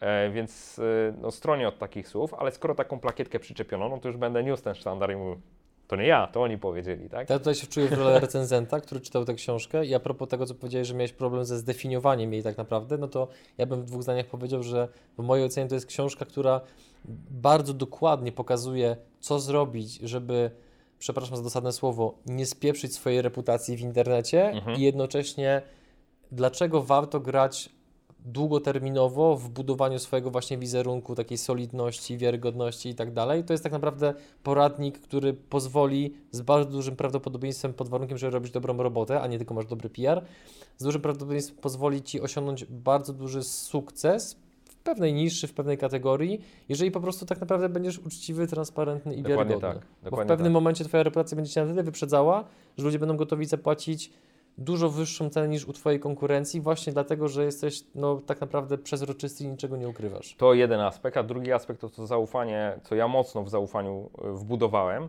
to jest też jak tworzyć ten swój błękitny ocean, tak? Czyli y, tworzyć tak naprawdę, znaczy jak zapytasz mnie, y, jaki ja biznes najbardziej szanuję, to zawsze najbardziej szanuję monopole, nie? Bo jeżeli ktoś potrafił zbudować monopol, no to znaczy, że on dyktuje warunki. I jak spojrzysz na mnie, to ja jestem monopolistą w niektórych obszarach, tak? Mhm. Książka Finansowy Ninja jest jedno jedyne miejsce w internecie, gdzie możesz ją kupić w najlepszej cenie. Tak? Moja strona. Nie ma jej w szerokiej dystrybucji. i tylko dzięki temu, że prowadzę sprzedaż bezpośrednią, tak świetnie na niej zarabiam, tak? Mhm. Nawet jeżeli przychodzi do mnie księgarnia, strategia cenowa, nie? Nawet jeżeli przychodzi do mnie księgarnia dystrybutor i mówi, chcę kupić więcej egzemplarzy, e, jaki rabat e, dostanę, tak? No więc e, nie dostaniesz żadnego rabatu. Ale jak to? No tak to, bo ja mam taką strategię, że ta książka kosztuje 69,90 dla wszystkich. Nie ma żadnych rabatów. Czyli jak jesteś hurtownikiem albo jak jesteś księgarnią, to znaczy, że masz swoją grupę docelową, swoją grupę kliencką, po prostu sprzedawaj im w wyższej cenie. Ja nie mówię, za ile masz sprzedawać, tak? Sprzedawaj im w wyższej cenie. To udowadnia Twoją wartość, czy Ty potrafisz dany produkt sprzedać w wyższej cenie, a nie to, czy dostaniesz mniejszy czy większy poziom rabatu. Bo nie ma żadnej filozofii w tym, że Ty będziesz ją sprzedawał w moich cenach albo poniżej moich cen, jeżeli dostaniesz rabat, Mhm. nie? Więc ja nie chcę psucia rynku, e, dlatego ta książka ma cały czas stałą cenę. Nikt, dosłownie nikt nie dostał żadnego rabatu na tą książkę od dnia premiery. To skoro jesteśmy przy strategii cenowej, to powiedz mi, na ile właśnie ta, to, co tam przed teraz powiedziałeś, na ile to była decyzja Twoja, powiedzmy, świadoma, autorska, a na ile to była analiza, powiedzmy, postępowania kogoś innego, kim się na przykład odrobinę inspirowałeś? Mhm. Myślę, że y, znaczy sporo było mojego oczywiście w tym, moich przemyśleń różnych, ale też bardzo dużo inspiracji. Znaczy, wiesz, y, mm, Peter Thiel, Zero to One, jest taka książka Tak. świetna o budowaniu monopolii po prostu, nie? Czy w sensie, więc to jest, to jest coś, co bardzo u mnie rezonuje. Oczywiście, jak jest monopolista po drugiej stronie, to ja jako konsument no, chcę zwalczać jego praktyki monopolistyczne, nie? mówiąc zupełnie wprost. Ale jeżeli to ja jestem monopolistą, no to na czym mi najbardziej zależy? Na utrzymaniu Mhm. tego monopolu. Spójrz, Apple, wszystkie duże firmy, które w swoich obszarach są monopolistami. Kto produkuje iPhony? Apple produkuje iPhony, tak? Mhm. Nie ma innej firmy, która by produkowała iPhony. Co, jej- co jej to daje? Daje jej to, że jak zbudowała sobie ekosystem aplikacji, to może narzucać warunki. Wczoraj widziałem dyskusję na Twitterze, bo się znowu zmieniają warunki dla y, programistów, którzy w App Store wystawiają swoje aplikacje. No i wiesz, 15-30% po, pobiera Apple i co więcej, um, aplikacje, które w tej chwili mają in-app purchases, jeżeli nie chcesz oddać części kasy z tego, wiem, że są banowane, tak? Czyli krótko mówiąc, odcina również te dodatkowe zakupy, które możesz wykonywać w aplikacji, no po prostu Apple musi mieć w nich konkretną e, działę, Mhm. nie? nie da się tego w żaden sposób e, obejść. No i to oczywiście e, Unia Europejska czy e, regulatorzy w Stanach Zjednoczonych będą walczyli z Applem o to, żeby to zmienić. Na ile będą skuteczni, na ile nie, to się okaże, ile lat to zajmie, nie? Mhm. Więc y, no, m, bycie monopolistą powoduje, że dyktujesz warunki i zarabiasz tyle, ile chcesz. I tu znowu wtrącę. Dla się nie twierdzę, że monopole są ogólnie dobre, twierdzę, że ja jako Mhm. monopolista w tym obszarze jestem e, w najlepszej pozycji. No i właśnie tutaj ch- chcę temat monopolu poruszyć troszeczkę, no bo przede wszystkim no, z punktu widzenia przedsiębiorcy to jest sytuacja idealna. Tak. I powiedziałeś, że ko- konsumenci, jakby z perspektywy konsumenta, no to jest w jego interesie, żeby ten monopol w pewien sposób zwalczać. I o to chciałbym dopytać troszeczkę, no bo na różnych lekcjach przedsiębiorczości czy ek- ekonomii słyszało się często, że monopole jawią się jako taka, taki, taki twór, który jest powiedzmy zły, drenujący kieszenie klientów tam na maksa i w ogóle. Tylko no właśnie ja na przykład, pomimo tego, że ty masz monopol na swoją książkę, no to ja nie odbieram tego, że tobie w pewien sposób odwaliła palma i wiesz, nagle przeginasz pałę i, i, i za książkę bierzesz powiedzmy 600 zł, czy coś tam powiedzmy innego i tak dalej. No i teraz jak to się, wiesz, jak, jak udaje ci się kontrolować swoje ego, kiedy wiesz, że masz świadomość ogromnej kontroli nad produktem, a jednocześnie jesteś w tym wszystkim bardzo przyzwoity i nie czuć jakiegoś takiego niesmaku i tego, że wiesz, no po prostu nagle mówisz, dobra, książka kosztowała 69 zł, sprzedałem 100 tysięcy, czyli jest super, tutaj jest średnia ocen, powiedzmy jakaś bardzo wysoka, to teraz skoczymy na 100, cenę. 149, bo i tak przecież na tym zyskacie. Tak. Jakby jesteś przyzwoity w swoim monopolu. Jak to balansujesz? Dziękuję Ci bardzo. Proszę. E, e, widzisz, to jest, to jest e, trochę tak, że no, jakby no nie można się odkleić kompletnie od e, tego, co na rynku jest, tak? Bo e, zobacz, ja handluję nie tylko produktem, tylko ja handluję zestawem różnych produktów e, i do tego jeszcze e, w pewnym sensie, można powiedzieć, moim produktem jest mój wizerunek też, nie? Coś takiego, co udało mi się zbudować, co jest postrzegane dosyć pozytywnie, e, na czym nie ma żadnych rys. W sensie takim, nawet jak Tak. historycznie popatrzysz na, na Szafrańskiego i przeanalizujesz, gdzie były te wtopy, to wszyscy, jeżeli nawet były jakieś wtopy, to one są w zasadzie uzasadnione. Znaczy w sensie miały prawo się tam przytrafić, coś takiego. Nie? Jesteś tylko człowiekiem. Tak, jestem tylko człowiekiem, co zresztą kultywuję w sobie. To też tak ja, Mhm. ja mówię, że ja w pewnym sensie pielęgnuję w sobie taką naturalność, nie? że y, znowu, jak, jak ktoś ogląda teraz, to słyszy, że tam wtrącam czasami nie, albo coś tam, Mhm. e, y, albo w dziwny sposób gestykuluję, dlatego że ja nigdy nie poszedłem na żadne szkolenie, ani z tego, jak mówić, ani z tego, jak się wysławiać, ani jak gestykulować. Dlaczego? Dlatego, że czułem, że to coś we mnie zabije, że tą naturalność zabije. A to jest coś, co ja sobie mega cenię. I ja dopuszczam, akceptuję siebie takim, jakim jestem, akceptuję fakapy. By the way, e, to też, e, to, że tak jak Indianie mówią, nie? Przy okazji. E, wiesz, samo to, że ja mam zęby rozjechane, przednie, górne jedynki, jest przedmiotem czasami różnych dowcipów. YouTube to jest, wiesz, świetna wylęgarnia tego, że a, masz pieniądze, to powinieneś sobie zgryz poprawić, nie? Mhm. Ale dla mnie to nie ma znaczenia, to dlaczego miałbym to robić, nie? I to jest, to jest właśnie to, Okej. tak? E, Bo na przykład w- czasami wchodzę w jakieś takie dyskusje zabawne e, i ktoś mówi na przykład, bo to ci poprawi możliwości tam prezencji, będziesz więcej zarabiał i tak dalej. Ale ja nie muszę więcej zarabiać. No I wiesz, jakby wytrącasz argumenty y, z, z ręki tym osobom e, i tyle po prostu, nie? Więc jakby wiesz, ludzie mają zestaw oczekiwań różnych, e, ja mam też zestaw oczekiwań w stosunku do siebie. Ja chcę patrzeć prosto w lustro, ja chcę być zadowolony z roboty, którą wykonuję. Ja chcę być również zadowolony z wyników mojej firmy, czyli gdzieś tam balansuję w taki sposób, że trochę ta firma zarabia, e, ale tak naprawdę sporo z tej działalności jest taką działalnością, która mogłaby się odbywać na trochę innych zasadach. Ktoś mógłby powiedzieć, no tyle zarobiłeś na finansowym ninja, mógłbyś teraz rozdawać książkę za darmo. Nie? Poszło tam, nie wiem, tysiąc egzemplarzy do bibliotek. Każdy może tę książkę przeczytać za darmo. Nie trzeba y, kraść, w sensie nie trzeba gdzieś tam udawać się na jakieś torenty, żeby sobie to ściągnąć czy coś tam. Można pójść do biblioteki, wypożyczyć tą książkę i przeczytać za darmo, nie? Omówiliśmy pewną pulę produktów. Trochę to trwało, ale myślę, że absolutnie nikogo nie, zanudziliśmy.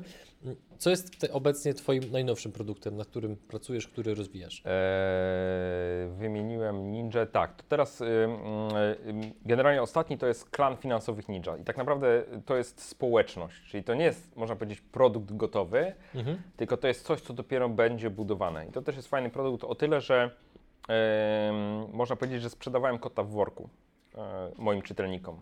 Oni tak naprawdę do końca nie wiedzą, co to będzie. Owszem, na stronie był opis treści premium, e, społeczność, forum i tak dalej, e, zestaw live'ów, ale tak naprawdę nikt do końca nie wie, co to będzie, bo to założenie, które leży u podstaw tego produktu, to jest budowanie go razem z czytelnikami. Czyli trochę tak jest, że chcę bloga przenieść e, na wyższy poziom, w tym sensie, że blog nadal będzie istniał, nadal będzie bezpłatny w internecie, e, ale z tych najaktywniejszych członków mojego audytorium chcę zrobić taką grupę, która jest zainteresowana tym, żeby wspólnie działać, wspólnie się inspirować, wspólnie nawiązywać e, relacje nie tylko takie, powiedziałbym, towarzyskie, ale też być może biznesowe, a jednocześnie cały czas gdzieś w tle pogłębiać tą swoją wiedzę finansową. I to jest coś, co Start był dosyć trudny, to też mus, muszę powiedzieć, bo to też e, Mhm. em, początek był taki, że nie do końca e, czytelnicy zrozumieli, co to jest i na ile jest to w kolizji z blogiem. Czyli jeżeli proponuję w ramach tego e, klanu, w ramach tej społeczności dodatkowe treści, to znaczy, że coś z bloga zabiorę. Tak, taka była interpretacja. Ja powiedziałem nie. Znaczy generalnie jak tworzę nowe treści na bloga, to mam bardzo dużo też materiałów, researchu dodatkowego i po prostu mogę udostępnić również moje źródła. Zazwyczaj tego w artykułach nie robię, w tym sensie, że jakby nie wskazuję tych dodatkowych, bo właśnie artykuł jest pewną y, kompletną esencją pewnych przemyśleń na pewien temat, e, czy pewnych faktów na pewien temat. Ale te źródła jak najbardziej mam. Czyli jeżeli ktoś chce mieć do nich dostęp, to zapraszam do takiego klanu, bo tam będziemy sobie mogli o pewnych aspektach jeszcze je drążyć, pogłębiać, te śrubki dokręcać, dowiadywać się więcej. Nie? Więc na początku było pewne niezrozumienie. Później, jak to wytłumaczyłem, jeden, drugi, trzeci live, e, no to ruszyła całkiem spora lawina. 1400 osób zapisało się e, w przedsprzedaży, czyli tego produktu jeszcze nie ma, dopiero pod koniec czerwca będzie udostępniany, e, na coś, co, czego do końca nadal nie rozumieją. Nie? W sensie, bo tak naprawdę ja nadal do końca nie rozumiem, czym to może być. To też Mhm. tak jest, że chcemy to konstruować razem. E, dosyć ryzykowne to było, no ale myślę, że znowu pewien przełom, w tym sensie, że no to jest płatna społeczność. E, e, to jest usługa subskrypcyjna, w której nie płacisz raz, tak jak za książkę czy za kurs, tylko płacisz co roku bądź co dwa lata, no w zależności od tego, w którą, w którą opcję Mhm. wszedłeś. Nie? E, No, to tyle w temacie produktów, na To- chwilę obecną. To zanim przejdziemy do błędów, które Mhm. chciałbym, żebyśmy trochę szerzej omówili, to jestem ciekaw, na ile w Twojej strategii tworzenia kolejnych produktów jest świadomego zamysłu, żeby one się ze sobą zazębiały i jeden trochę wynikał z drugiego bądź przechodził w drugi, a na ile jest to pewna forma przypadku na zasadzie, ok, to mnie interesuje, mam w tym pewną wiedzę, mam pewną społeczność, to wejdę w ten temat, a potem być może on się połączy z pozostałymi, a być może nie. Nie ma tu przypadków w ogóle. Zaryzykuję taką tezę. To znaczy, wszystko jest bardzo mocno przemyślane. E, W, e, także w kontekście właśnie tego cross e, przenikania się, cross-sellowania również produktów. Dlaczego? Dlatego, że znaczy, jak spojrzysz na moją działalność, to jest działalność w obszarze szerokiej edukacji finansowej. Ja po prostu uzupełniam kolejne brakujące klocki. W ogóle wrócę do Ninja. Jak Ninja pisałem, jeszcze zanim pisałem Ninja, to zastanawiałem się, jaki powinien być zakres tematyczny książki. E, I finansowy ninja to jest pewien fundament. To jest bardzo szerokie przejście po tematyce finansów osobistych, ale jest masa tematów, które nie zostały tam poruszone, które dopiero będą eksplorowane w kolejnych książkach. Oczywiście, jak mnie zapytasz, czy spodziewałeś się, że te książki napiszesz szybko, to tak, odpowiem tak, myślałem, że szybciej napiszę, no jednak, że nie będę 4 lata czekał do kolejnej książki finansowej po finansowym ninja. No, praktyka jest u mnie taka, że ja dużo więcej y, przedsięwzięć planuję niż jestem w stanie zrealizować, nie? E, ale finansowy ninja to jest y, jakby myśląc o tej serii publikacji, to ja mam rozpisane 6 publikacji, a mamy dopiero jedną opublikowaną, nie? I też nie wiem, czy kiedykolwiek też się opublikuje rzeczywiście. Ale kolejne tematy, które są, to jest tak, ym, e, edukacja finansowa dzieci, i to jest książka dla rodziców. E, Do tego jest jeszcze książka typu Finansowy Ninja dla dzieci, co, co jest zupełnie inny rodzaj publikacji, to jest książka dla dzieci. I teraz zobacz, to są rzeczy, które się wzajemnie zazębiają. Kolejny tytuł, który był planowany, a który uważam jest mega ważny, y, do którego nie jestem jeszcze gotowy, to jest sukcesja. E, Z jednej strony, a z drugiej strony nazwijmy to takie to, co zrobić, jeżeli ktoś bliski ci umiera i zostajesz w pewnym sensie z problemem finansowym również, tak? Czyli jak z jednej strony przygotować się do tego, żeby e, osoby na przykład na własną śmierć, e, czyli jak przygotować się w taki sposób, żeby ci najbliżsi wokół nas nie mieli problemu przez naszą śmierć, to jest jeden aspekt, a drugi aspekt, ok, umarł ci ktoś, no to takie to do, e, co robić po kolei, wiesz, e, bo zobacz, że takich poradników nie ma, każdy się na własnej skórze przekonuje, jak mu ktoś bliski umrze, nie? Temat trudny, ale bardzo praktyczny. mega praktyczny i uważam, że mega też ważny, yy, yy, nawet patrząc z takiej perspektywy, że takich osieroconych kont w bankach jest olbrzymia ilość w Polsce. Nie pamiętam liczb w tej chwili, ale to są naprawdę olbrzymie ilości. Tam są generalnie miliardy złotych nieodebrane przez ludzi, tak? Bo rodzina na przykład nie wie, że osoba, która umarła, ma, miała gdzieś tam konto w konkretnym banku. Oczywiście są w tej chwili sposoby na to, żeby się dowiedzieć, w których bankach i tak dalej, ale też nie oszukujmy się, nie jest to po pierwsze wiedza publiczna, a po drugie nie jest też tak, że to jest łatwe, proste i przyjemne. W sensie takim, że no, w pewnym sensie trudno się dobrać do tych informacji, nie? Mhm. E, Więc wiesz, porządkowanie sytuacji, yy, na przykład, no, sama kwestia, jak wiesz, jak, czy przyjąć spadek, czy odrzucić spadek, jak to zrobić, e, w jakiej sytuacji to się opłaca, w jakiej się nie opłaca. No, to są wszystko trudne tematy, więc to jest kolejna publikacja uważam, że y, coś takiego ludzkim językiem musi powstać, bo oczywiście są jakieś prawnicze opracowania, tak? Ale chodzi o to, żeby dla ludzi książkę e, po prostu napisać. Y, mm, Kolejny aspekt, finanse w związku. Tak, to też jest taka publikacja, której jak, jak czytasz Finansowego Ninja, to nie ma tam ani słowa na temat y, bycia z drugą osobą i tego, jakie modele przyjąć, rozliczania, czy, czy wspólne y, konta, czy nie. E, Wiesz, no są różne podejścia, ale też warto jakby zastanowić się nad sensownością, powiedzieć o plusach, minusach, również z takiego psychologicznego punktu widzenia, nie? Kwestia zaufania i innych tego typu rzeczy. E, y, trochę takich, t, t, mm, można powiedzieć, no, trudnych tematów też do poruszenia w takiej książce, typu na przykład, no jak znaleźć partnera, albo jak zweryfikować, czy partner, z, z którym wiążemy jakieś tam nadzieje, jest osobą odpowiedzialną finansowo. E, I w jaki to sposób rzutuje na naszą sytuację. Dasz jakiegoś tam. tipa? Znaczy wiesz co, to jest, y, to jest trudny temat ogólnie, więc y, szybkich tipów nie chciałbym dawać, bo to jest Mhm. zawsze będzie spłaszczenie Okej. tematu. Powiem tylko tyle, że historie, które do mnie docierają, które ja znam, typu na przykład właśnie kobieta wchodząca w związek z mężczyzną, a, y, i y, dowiadująca się na przykład w momencie, w którym jest w ciąży albo dziecko się już ma dopiero urodzić, znaczy za chwilę ma się urodzić i mężczyzna w przypływie szczerości mówi jej, że wiesz, ale tak naprawdę to ja jestem tam zadłużony, tam nie wiem, kilkaset tysięcy długów i wiesz, rozumiesz, że to jest ukrywane do ostatniej chwili na przykład, Mhm. albo na przykład nigdy nie jest ujawniane i ona się dowiaduje tam strzępami informacji, wiesz. I y, często jest tak też, że nie ma nawet takiego od- odruchu prawidłowego, który ja bym widział, typu, że no, rozdzielność majątkowa w przypadku, kiedy zawieracie małżeństwo, no bo wiesz, wiedząc jaka jest sytuacja, no to rozdzielność majątkowa. Nie, to raczej jest jakby wejście na wspólny pokład i tak naprawdę przerzucenie własnych problemów na kogoś innego. I tego sytuacji, znaczy wiesz, to jakby na to nie patrzeć, to są sytuacje, które się zdarzają każdego dnia, nie? Więc yy, wiesz, no jak jesteś młodym człowiekiem, zakochujesz się w kimś, yy, to nawet nie masz takiego myślenia, że coś może, że w- ogóle jest taki obszar, który może być obszarem spornym albo trudnym, nie? Że to wychodzi w praniu. Tylko, Różowe okulary. tak, tylko że to jest, to, to jest działalność reaktywna, więc w pewnym sensie uważam, że też należy prowadzić taką edukację na zasadzie, okej, od, jesteś odpowiedzialny, w różnych obszarach jesteś po, odpowiedzialny, w tym obszarze też trzeba się pewną odpowiedzialnością wykazać. Nawet jeżeli chcesz być z tą osobą, to przynajmniej podejmijcie wspólnie takie kroki, które pomogą rozwiązać tę sytuację, albo pomogą ci w jakiś sposób zabezpieczyć się, żeby ta sytuacja e, ze względu na oporność drugiej strony nie uderzyła w ciebie jakimś strasznym rykoszetem, nie? Mhm. E, Wiesz, czyli to, to jest kolejna publikacja, Finanse w Związku, nazwijmy to. No i y, ogólnie rzecz biorąc, książka o tematyce inwestycyjnej, czyli to, co kończy. Finansowy Ninja daje podstawy, mówi tam przed jakimi produktami inwestycyjnymi, na jakie produkty uważać, z kolei z jakich korzystać, dlaczego to jest ważne i tak dalej, ale mówi tylko o podstawach. A oddzielny temat to jest po prostu e, stworzenie swojej własnej strategii inwestycyjnej e, i, i po prostu jej realizacja. Też pewien, pewna konstrukcja psychiczna, e, którą warto nabyć, albo sposób warunkowania siebie w taki sposób, żeby podejmować mądre decyzje inwestycyjne, jak najbardziej racjonalne, jak najmniej emocjonalne.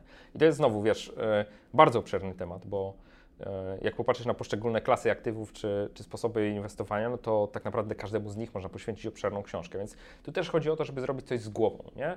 I też jak myślę na ten temat, to widzę dwa podejścia. Jedno podejście jest dla ludzi, którzy chcą inwestować, nie myśląc o inwestycjach i nie poświęcając im czasu, i to jest zupełnie inny temat niż temat typu e, chcę inwestować, gotowy jestem przeznaczyć trochę czasu na to, żeby e, zmaksymalizować stopy zwrotu albo dać sobie szansę na maksymalizację stóp zwrotu, ale rozumiem, że to będzie ode mnie wymagało olbrzymiego zaangażowania. Nie? I teraz, okej, jak podchodzić wtedy w takim temacie? Czyli zobacz, yy, Mhm. roz, mnożysz te publikacje, nagle się okazuje, że jest ich całkiem sporo gdzieś tam na horyzoncie. E, Czy ja chcę, e, czy ja mam jakiś harmonogram na to? Absolutnie nie. To znaczy, ja już się oduczyłem w tej chwili brania sobie na głowę zbyt dużo, czyli daję sobie takie pozwolenie na to, żeby te pomysły dojrzewały, żeby gdzieś tam w tle oczywiście jakiś research do poszczególnych tematów się też odbywa, jakieś zbieranie materiałów, układanie tego w taką e, e, spis treści, nazwijmy to, e, ale do pisania żadnej z tych książek jeszcze nie przystąpiłem. Co spowodowało, że się oduczyłeś? E, y, uświadomienie sobie tego, że y, mm, znowu to proces planowania mnie tego nauczył, nie? Czyli jak, jak planujesz zadania, w ogóle były takie podcasty u mnie o planowaniu celów i to warto sobie posłuchać, bo to chyba były trzy odcinki, w którym je, w jednym mówiłem jak to robię, a w drugim nawet zrobiłem takie case study, pokazałem e, podsumowanie moje roczne i zastanawiałem się, dlaczego tak niewiele planów udało mi się zrealizować. Dlaczego zawsze udaje mi się realizować albo w, w większości przypadków od 30 do 50% moich planów, tak? E, Linki w opisie filmu. Właśnie. E, I teraz, jak jesteś człowiekiem świadomym, który dokonuje takiej rzetelnej analizy swoich działań, to mówisz sobie, ok, po prostu za dużo na siebie wziąłem. Po prostu nie uwzględniłem tego, nie uwzględniłem tamtego, tak? Wydawało mi się, że, przykładowo, dam Ci przykład, jak, jak kiedyś planowałem, to układałem projekty jeden po drugim, tak? Jeden zrobię, ok, za chwilę przystępuję do kolejnego, nie dając sobie na przykład czasu na odpoczynek, tak?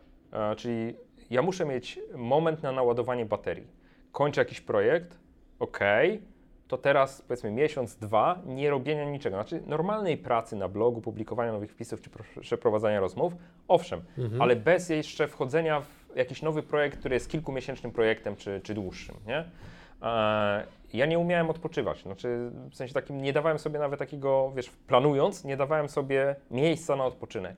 Nie dawałem sobie miejsca na, nie wiem, na poczytanie książek, na, na robienie rzeczy, czy na pogranie, tak? W sensie takim, żeby po prostu pograć, bo uwielbiam grać w Counter-Strike. Jak zwalczyłeś tego fantoma? E, Posługując się twoim słownictwem, który e, właśnie kazał ci cały czas cisnąć bez przerw. y, widzisz, to nie jest tak, że mi kaz coś kazało. Ja sobie sam e, Mhm. narzucałem taki reżim, nie? I teraz jak uświadamiasz sobie, że nie dowozisz, bo nie dowozisz, to jest stan, kiedy permanentnie nie, nie dowozisz. Ciągle jesteś spóźniony. Coś założyłeś, coś założyłeś w styczniu, załóżmy, w kwietniu już widzisz, że plan ci się rozjechał, w czerwcu się biczujesz, nie? No bo miały być już dwie rzeczy zrobione, a tak naprawdę pierwszą kończysz dopiero, nie? I teraz biczujesz się, biczujesz, biczujesz. No to okej, musisz mieć taki moment refleksji, to może ja mam coś skopane w procesie planowania, nie? No to skoro mam skopane, to przećwiczmy inne podejście. Mhm. Wywalmy większość projektów, zostawmy jeden i zobaczmy na, jakby jaki to jest efekt, nie? jaki to daje efekt. I teraz e, ja Ci powiem tak, e, odsyłam do książki Zaufanie, czyli Waluta przyszłości, bo tam jest bardzo szczegółowo ten proces opisany, również proces mojej ewolucji jest tam opisany i wręcz tam jest case study moich planów na rok 2014 i 2013-2014 pokazane, kiedy ja tak naprawdę te projekty, które planowałem w 2014 rzeczywiście dowiozłem.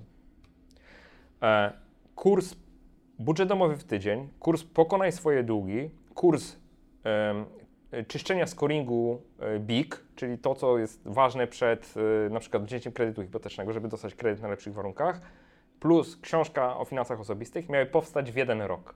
Cztery rzeczy. To były cztery Ambitnie. projekty zaplanowane na jeden rok. E, ile mi to zajęło? Zajęło mi to 4 lata, żeby dostar- i, jedna z tych rzeczy wypadła. Nie, nie, ma, nie było kursu o poprawianiu scoringu BIG.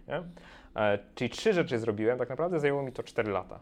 Więc wiesz, to też, jest, to też pokazuje, że yy, jakby możesz się rzucać z motyką na słońce, a możesz mierzyć siły na zamiary, a możesz po prostu zaakceptować to, że nie dowozisz i robić to w swoim tempie, jednocześnie mając taką świadomość, że robiąc projekty dokładnie, poświęcasz każdemu z nich więcej czasu wtedy, kiedy one tego potrzebują, dzięki temu osiągasz lepsze rezultaty, niż jakbyś zrobił Mhm. trzy rzeczy jednocześnie.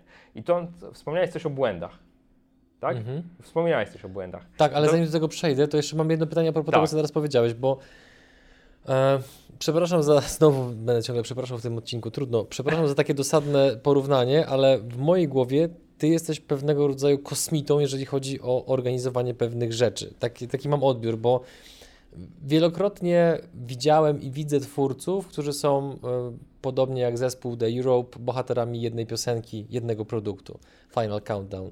A w Twoim przypadku mam wrażenie, że Ty budujesz w sposób taki bardzo świadomy i długoterminowy ekosystem powiązanych produktów, gdzie każdy z nich jest na bardzo wysokim poziomie jakościowym, co można chociażby zaobserwować po reakcjach Twojej społeczności, że u Ciebie nie ma amplitudy nastrojów na zasadzie, że raz szafrańskiemu biją brawo, a drugi raz na niego plują i mówią, że dowiózł jakieś G, tak? No metek jeszcze nie odpróbował, nie? E, no, no, no dobre, dobre.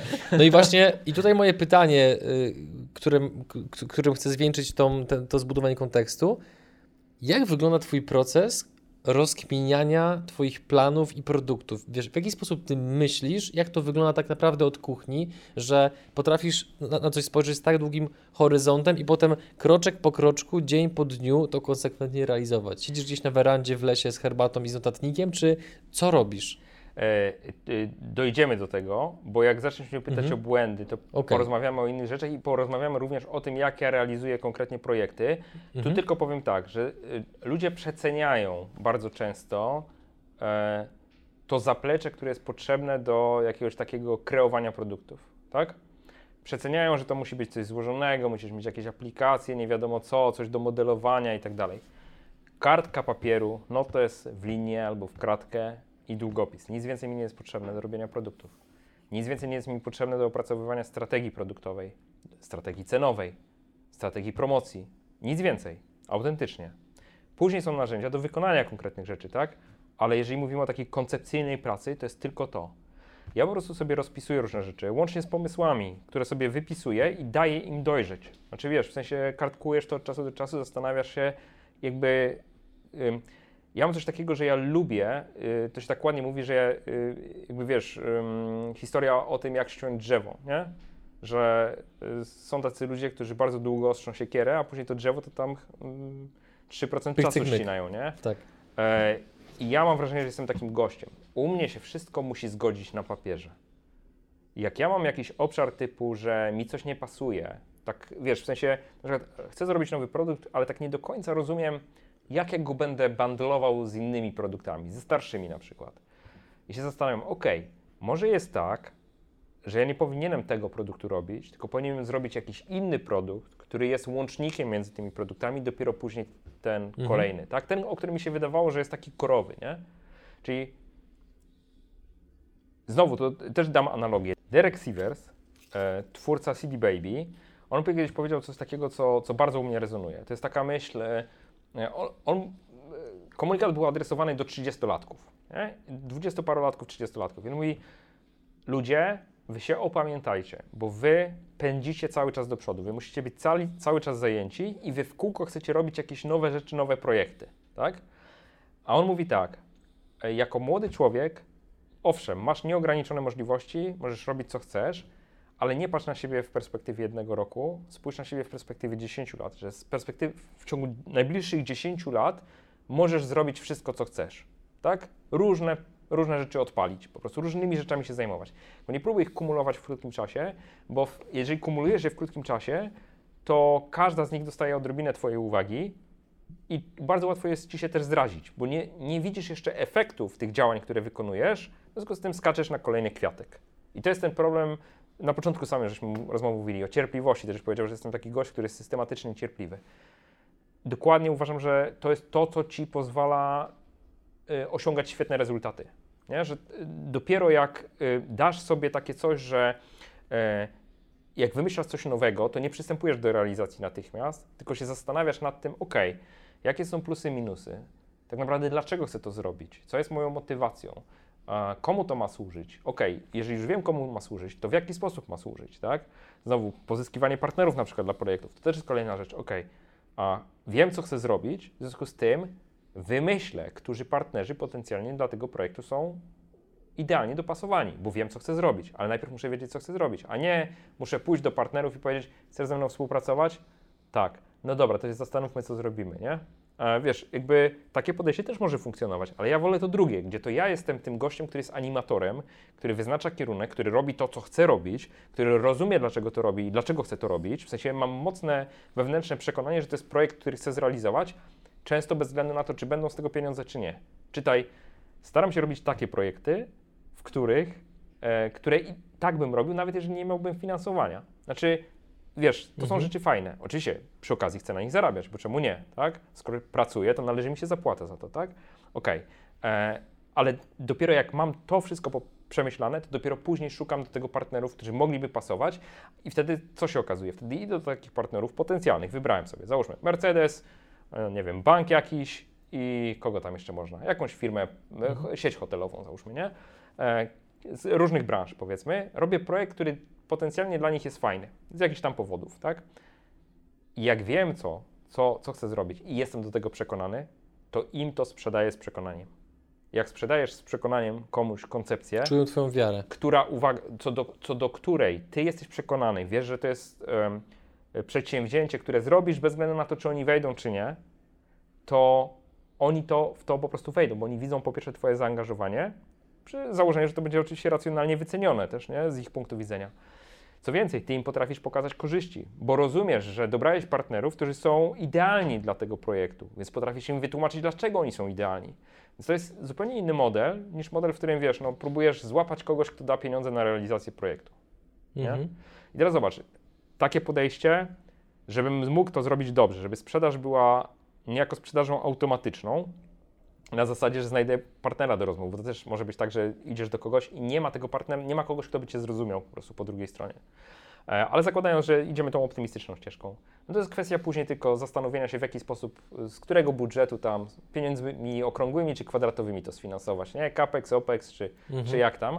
E, Szukasz, że tak powiem, e, źródeł tego finansowania w organizacji, w zasadzie ta druga osoba, która jest twoim partnerem w rozmowach, szuka źródeł finansowania i robicie zarąbisty projekt, do którego oni pasują idealnie. Nie? A zgodziłbyś się ze stwierdzeniem, że im człowiek jest starszy, tym z jednej strony ma świadomość tego, że już ma trochę mniej czasu niż miał, ale jednocześnie staje się coraz bardziej cierpliwy? I się nie śpieszy? Chciałbym, żeby to było prawdziwe y, sformułowanie, ale nie wiem, czy y, jestem uprawniony do generalizowania i to mówię zupełnie poważnie. Znaczy, wiesz, jakby oceniając z mojej perspektywy, czyli mój subiektywny punkt widzenia, y, to tak, zdecydowanie z wiekiem jestem coraz bardziej y, wyluzowany, ale nie tylko z wiekiem, ale też ze stanem y, konta. Nie? To znaczy, im bardziej jesteś ogólnie bezpieczny finansowo, im bardziej jesteś niezależny, tym bardziej autonomiczne decyzje podejmujesz. Znaczy, niemotywowane pieniędzmi chociażby, nie? Mhm. Znaczy, nie chcę powiedzieć przez to, że moje decyzje kiedyś były motywowane pieniędzmi, bo to nie do końca tak było, bo to też często, często taka perspektywa jest, y, jak ktoś patrzy na mnie, to mówi na przykład, ale tobie to jest łatwo, y, bo teraz, bo masz pieniądze, w związku z tym możesz sobie przebierać w partnerach. Niuans polega na tym, że jak nie miałem pieniędzy z działalności blogowej i nie miałem dużego stanu konta, to też przebierałem w partnerach. Po prostu jest to pewna filozofia, którą ja, pewna droga, pewien sposób działania, który ja realizowałem. Na przykład y, y, mój pierwszy deal, pamiętam, to był deal za górne parę tysięcy złotych. Pierwszy, w ogóle pierwsza współpraca na blogu, co w tamtych czasach było dużymi pieniędzmi za, za, za nie wiem, za publikację artykułu na jakiś tam temat, nie? E, ale ja się uparłem, powiedziałem, e, to nie jest turecki bazar, u mnie można negocjować wszystko poza ceną i po prostu ta cena taka jest. Wchodzisz czy nie wchodzisz, nie? W mojej opinii otrzymujesz zestaw świadczeń, który jest, e, jakby uzasadnia tą wycenę. I firma weszła, tak? Ale znowu, to było, wiesz, przygotowanie się do tego, żeby być przekonującym w tej argumentacji po prostu. Czyli znowu, ja te zasady stosowałem zawsze i też zaryzykuję tezę, że dzięki temu, że stosowałem takie, a nie inne podejście do realizacji, czy to współprac, czy bycia asertywnym w stosunku do partnerów, to dlatego jestem tu, gdzie jestem dzisiaj, tak? Bo nie pozwoliłem sobie na chodzenie na skróty. Czy to było łatwe? To nie było łatwe, bo bardzo wiele firm e, po prostu mówiło mi, ej, mm, odbiła ci palma, nikt tyle, nawet kominek tyle pieniędzy nie bierze, nie? To taki Mhm. tekst z dawnych czasów, nie? To co ty tutaj jakiś nieznany nikomu bloger będziesz tam dyktował nam warunki, nie? Więc to też e, jakby wiesz, no, trzeba mieć jakieś swoje zasady, jakiś swój kręgosłup moralny i po prostu realizować to, co ty chcesz realizować, a nie być trochę takim e, e, pieskiem na smyczy innych, nie? który raz pobiegnie w jedną stronę, później go pociągną w inną stronę, a później go gdzieś przywiążą i będą kazali warować. Nie? Skąd wiedziałeś, że ci palma nie odbija? E, Nie wiedziałem. Znaczy, wiesz, to, to nie mi to oceniać, czy mi palma odbiła, czy nie, tylko raczej ludziom, którzy są Mhm. e, konsumentami tych moich treści, nie? E, Więc e, no, ja mam, znaczy, nie, znaczy powiem tak, w, wiele rzeczy w moim życiu się różnych wydarzyło, e, takich, gdzie powiedzmy byłem i blisko tego, żeby pewnie życie stracić i pewnie blisko tego, żeby w jakąś nieciekawą sytuację tam na styku z przestępczością wpaść i tak dalej, gdzie po prostu y, mm, trwałem przy swoim w jakiś tam sposób, tam gdzie mogłem, tam gdzie to zależało od mojej decyzji, nie? I to mi życie uratowało. Znaczy, z perspektywy czasu oceniam, że poszedłem dobrą drogą, chociaż nie była to łatwa droga, nie? Były łatwiejsze drogi do robienia Mhm. się pieniędzy i tak dalej, a, czy, czy zdobycia jakiegoś tam statusu i tak dalej. E, Bardzo trudnym momentem był moment, kiedy połamałem się na snowboardzie. To było 2007 rok, końcówka, 2007-2008, gdzie ja musiałem się uczyć chodzić na nowo, bo miałem dwie nogi złamane, e, Mhm. byłem kompletnie wyłączony i co gorsza nie było wiadomo, to było tak paskudne złamanie, że nie do końca było wiadomo, czy ja będę w stanie chodzić, w sensie, czy zostanę przywrócony e, do pełnej sprawności, tak? A więc wiesz, to był taki moment, który bardzo dużo przewartościował mi w głowie, nie? że jakby możesz się użalać nad sobą, albo możesz uznać, dzięki Bogu nie skręciłem karku wtedy, tak? Ty, tylko połamałem nogi, nie? E, więc jakby to jest sytuacja do zarządzania, nie? Mhm. A, więc to był taki kolejny moment. I myślę, że bardzo ważnym momentem, i chyba tego jeszcze nie mówiłem, ale było samo przejście, y, zrezygnowanie z pracy w branży IT, która była na krzywej wznoszącej, gdzie ja byłem, wiesz, menedżerem, dyrektorem do spraw rozwoju w firmie informatycznej przed 40. E, Wszyscy wokół ci mówią wprost, że kariera menedżera zaczyna się po 40 dopiero, nie? E, Branża jest świetna, świetne zarobki i tak dalej, i to widać, że to tylko w górę będzie szło. A ja świadomie to odciąłem po to, żeby sobie blogować o, y, o tym, dlaczego warto kupić lodówkę klasy AA+, a nie AAA+, nie? Na przykład, nie? Czy jak oszczędzać wodę pod prysznicem i tak dalej. Jakieś głupie porady na temat oszczędzania, nie? Mu- y, ś- Świadomie Mhm. trochę przejaskrawiam i wyśmiewam Jasne, to, bo tak byłem odbierany, nie? Mhm. I wiesz, dla mnie to też był taki moment, w którym ja musiałem zaakceptować, że spadasz z takiego piedestału typu gość, który jest e, dyrektorem gdzieś tam w branży IT, ma ludzi pod sobą i tak dalej, do poziomu typu jesteś nikim, zaczynasz od zera, na tematy, które są kompletnie niezwiązane z tym, co ty w życiu robiłeś. Czyli skreślasz całą swoją karierę poprzednią, tak, żeby zacząć coś nowego. I powiem Ci, że to, to mi dało, to było takie doświadczenie, które mi dało y, taką siłę wewnętrzną, nie? w sensie takim, że e, mocne wsparcie też rodziny, nie? żony, która tam powiedziała wprost, że no, po prostu dasz radę, nie? cokolwiek zrobisz, dasz radę. Nie? Mhm. I, I wiesz, e, jak słyszysz to od najbliższej osoby i widzisz, że to jest szczere, to odbierasz to dużo mocniej niż to, co mówisz sobie sam. To zawsze tak to działa. Ja sobie sam wtedy mówiłem, że nie wiem, czy dam radę, nie? bo jakby na mojej głowie jest utrzymanie całej rodziny i tak naprawdę skreślam strumień przychodów. Mhm. E, I teraz po takich doświadczeniach, e, plus doświadczenia wszystkie tam typu negocjacje, typu praca w branży e, jako dziennikarz przez lata, e, wiesz, rozmowy z wielkimi tego świata, bo jakby mam miłe wspomnienia e, rozmawiania czy to z Billem Gatesem, czy ze Steve'em Ballmerem z Microsoftu, gdzie no, po prostu wywiady z nimi przeprowadzałem. E, Byłem e, przed premierą Windows 95 w 95 roku, byłem w Seattle w siedzibie Microsoftu, gdzie po prostu no, siedzieliśmy na spotkaniach i gadaliśmy o wersji beta systemu operacyjnego. Wiesz, ja wtedy byłem gnojem, który nie potrafił tego docenić, jaka jest wartość tego, w ogóle jak, jak super jest być w tym miejscu, w tamtym czasie. E, Dopiero teraz widzę, no jak dla mnie to była olbrzymia szansa, za którą ja w gruncie rzeczy poszedłem za ciosem, tak? I napisałem książkę o Windows 95, bo by the way to była moja pierwsza książka w ogóle. E, I jakby wiele fajnych rzeczy się wydarzyło e, dlatego, że nie stawiałem pieniędzy na pierwszym miejscu, że, że po prostu chciałem się rozwijać i jak była gdzieś jakaś okazja do tego, żeby czy to zdobyć wiedzę, czy po prostu dotknąć jakichś tematów, które były dla mnie interesujące, to po prostu szedłem za, to, za tą, Mhm. że tak powiem. Wiesz, jak jesteś młodym człowiekiem bez zobowiązań, to rzeczywiście możesz ryzykować. Możesz bardzo dużo ryzykować. Także wybierając kierunki, które na przykład po roku czy po dwóch skreślisz. Nie? Powiesz, ok, to był błąd, cofam się, pójdę w inną stronę, nie? Ale już jakieś doświadczenie masz, już coś zdobyłeś, więc y, to mi dało y, też w, w zaufaniu, tam jest tak fajnie, jak sobie radzić w takich momentach słabych, to poza tym folderem referencji, o którym żeśmy wspominali, z miłymi opiniami, bo nie każdy to ma po prostu, to jest też to, żeby y, w, zrobić sobie taką listę wydarzeń w życiu albo punktów przełomowych w życiu. Każdy ma takie punkty przełomowe. Znaczy to mogą być drobiazgi, typu nie, poszedłem na rozmowę kwalifikacyjną do jakiejś firmy i udało mi się wynegocjować e, świetne warunki, nie? Jakby przekonałem się, że potrafię negocjować w ogóle, nie?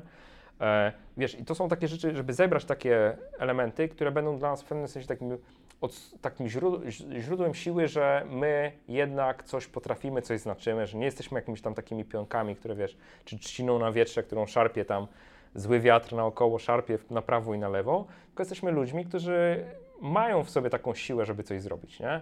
E, I e, ja w takich słabych momentach też po prostu lubię tam wracać, nie? Do, do, oczywiście teraz w tym blogowym życiu to w ogóle mam masę takich przykładów, nie? Typu, co mi będzie podskakiwał jakiś tam chłopak i mówił mi, jak biznes mogę robić, jak ja tutaj na głupiej książce 8 baniek wyczesałem, tak? No tak w dużym uproszczeniu, znaczy nie, nie, nie umniejszając roli nikogo, nie? Tylko Mhm. chodzi mi o to, że jakby łatwo jest się odciąć od pewnych opinii, które mogą być po prostu fałszywe albo oparte na zbyt małej wiedzy o nas, żeby były zasadne, tak? Więc odcinamy się od nich, jakby zderzając je z naszą rzeczywistością, którą doskonale znamy i z takimi faktami z naszego życia, które doskonale znamy.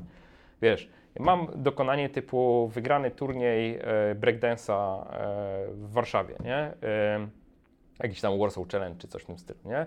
Dawno, dawno temu, kiedy nikt na mnie nie stawiał, kiedy nie miałem hajsu, żeby sobie buty kupić i kiedy musiałem, jak mi się buty rozwaliły w eliminacjach, po prostu roz, odkleiła mi się podeszwa w butach, nie? W Sofixach, by the way, jeżeli ktoś kojarzy, jest w moim wieku, to może kojarzyć, PRL, PRL-owskie adidasy, rozkleiła mi się, odkleiła mi się podeszwa i poszedłem do kumpla w rozwalonym bucie, który parę ulic dalej mieszkał i pożyczyłem od niego trampki i w jego trampkach wygrałem, nie? I wiesz, to są takie historie, które jakie masz, gdzieś tam takie fakty w swoim życiu, to myślisz sobie, kurde, no wtedy sobie poradziłem, to co, teraz sobie nie poradzę, tak? Po prostu, Mhm. nie? A, były go, dużo gorsze warunki i sobie poradziłem, tak? I później w wyniku wygranego turnieju zostałem instruktorem tańca w e, klubie medyka, wiesz, w Warszawie, nie? Który uczył breakdance'a innych, więc to też, czy potrzebujesz kwalifikacji? No czasami nie potrzebujesz kwalifikacji, po prostu potrzebujesz umieć ciut więcej od innych, w czym inni zobaczą wartość, w tym sensie, że oni się chcą tego od ciebie nauczyć, po prostu nic więcej. Nie musisz być nie wiadomo kim, nie? No. Powiedziałeś w pewnym momencie, że miałeś styczność z nazwijmy to łatwymi pieniędzmi, trochę zaha zaha zahaczającymi o jakąś powiedzmy przestępczość i tak dalej, to jakby może nie wchodzimy w niuanse, bo to nie jest potrzebne, ale e, zakładając, że ogląda nas ktoś, kto obecnie zajmuje się dealerką, paserstwem, generalnie takimi rzeczami, gdzie jest Z łatwa... tym na szczęście nie miałem nic do czynienia. Okej, ale jakby chodzi powiedzmy o pewną kategorię łatwych pieniędzy. Łatwo Tak. przyszło, łatwo poszło. To co spowodowało, że ty zawróciłeś z tej drogi, skoro miałeś na wyciągnięcie ręki tą łatwą kasę? No bo w młodym wieku takiej pokusie trochę trudno może być się oprzeć. Wyobrażenie sobie e, ym, alternatywnego scenariusza zdarzeń. Nie? To trochę tak jest, że ja, ja tą zdolność rozkminiania mam od dawna, tylko nie zawsze sobie uświadamiałem, jak, jak to jest ważne. Nie? Typu na przykład, ok, wyobraźmy sobie taką hipotetyczną sytuację, że masz dostęp do jakiegoś lewego towaru. Tak? I teraz załóżmy, że wprowadzisz go do obiegu. Tak? Kupisz go tanio, sprzedajesz go drożej jakie są negatywne konsekwencje, co się może wydarzyć. Nie? Wyobraź to sobie. Pomijając oczywiście kwestie typu tam kontrola skarbowa i tak dalej, bo to uważam, to nie są, znaczy to są negatywne konsekwencje, ale to nie jest coś, co na przykład zagraża Twojemu życiu, tak? Nie wiem, może każą Ci karę zapłacić, może do końca życia będziesz to spłacał, wiesz, jakby różne mogą być konsekwencje. Może pójdziesz do więzienia na, na jakiś czas, ale to nie wiem, czy to się przytrafia. W sensie na tyle daleko od tego jestem, że nie wiem, ale inne negatywne konsekwencje. Na przykład, co się wydarzy, jeżeli na przykład okaże się, że ten towar to, nie wiem, zniknął komuś, kto miał na nim zarobić więcej, nie? E, co się może stać? I teraz, jak sobie zaczynasz to wyobrażać, taki alternatywny scenariusz, no to albo go akceptujesz i jesteś głupi po prostu, jak go akceptujesz, albo po prostu masz wielkie jaja, nie? Akceptując taki scenariusz i godzisz się z ewentualnymi konsekwencjami, albo mówisz, wstrzymuję konie, nie chcę mieć z tym nic wspólnego. No i to, to jakby to była ta ścieżka, nie? że jakby gdzieś tam uświadomiłem sobie, mm, że no to na tyle przedawnione tematy, że wiesz, jak y, mm, powiem, y, dam, niekoniecznie tak było, tak tylko powiem, ale sytuacja powiedzmy tego kalibru, że jeżeli zaczynasz się zastanawiać, czy transakcja powinna być chroniona przez gości z bronią ostrą, czy nie, no to znaczy, że posunąłeś się za daleko. To już jest grubo. No, to już jest grubo, nie? I, yy, I teraz tak, w teorii na przykład taka ochrona to jest przejaw pragmatyzmu, nie? Że, że masz Mhm. taką ochronę. Ale jak coś pójdzie nie tak, no to filmy oglądamy wszyscy, nie? To wiemy, Tak. co się może wydarzyć. Więc yy, pytanie, czy chcesz to mieć na sumieniu, czy nie chcesz, nie? No jakby dla mnie odpowiedź była oczywista, nie? Mhm. tego typu e, sytuacji, tego typu kalibru rzeczy nie chcę mieć na sumieniu po prostu. Już abstrahując od tego, czy Mhm. będą z tego pieniądze, czy nie, po prostu nie chcesz mieć tego na sumieniu. Nie? E, I to jest e, bardzo prosta decyzja. No. To pozostając w temacie błędów, których na szczęście udało Ci się uniknąć w tego typu obszarach, gdzie mogło, mogło być bardzo gorąco, na szczęście nie było, no to podejrzewam, że pewnych błędów w obszarze rozwoju produktów uniknąć się nie dało, bo być może nawet nie byłeś świadomy tego, że je popełniasz i dopiero z perspektywy czasu mogłeś na nie spojrzeć, więc gdybyśmy mogli punkt po punkcie te błędy omówić, to Git. E, e, to ja zacznę sypać punktami, jeżeli będziesz chciał coś rozwinąć, to, to, to myślę, że, że dobrze by było rozwinąć. Powiem Ci, że nawet sobie notatki zrobiłem. Pierwsza rzecz to jest taka, że e, myślę, że i to jest absolutnie kluczowe uważam, to jest wpływ ego na konstruowanie produktu. Uważam, że jeżeli ktoś nie potrafi tego ego wyłączyć, albo przynajmniej zredukować jego znaczenia, to potencjalnie ma duży problem z produktem, może zrobić produkt, który jest po prostu zły, niedopasowany też do tego, dla tych, do tych osób, którym on chce go zaoferować, nie? Czyli dla mnie, dla mnie kluczowe jest to, że ja po prostu trochę jest tak, że przy konstruowaniu produktu wyłączam siebie. Ja wiem, co ja Mhm. chcę i tak dalej, ale nie patrzę na to w kategorii celów, które muszę osiągnąć, na przykład jakaś konkretna sprzedaż, jakaś konkretna ilość i tak dalej. Takie cele sobie też stawiam, to za chwilę do tego dojdziemy. E, ale najważniejsze dla mnie jest to, żeby patrzeć oczami osoby, która ma być konsumentem. Tak? Dlaczego dla niej to ma być ważne? Co ten produkt w jej życiu ma rzeczywiście wnieść? Co ma zmienić i tak dalej?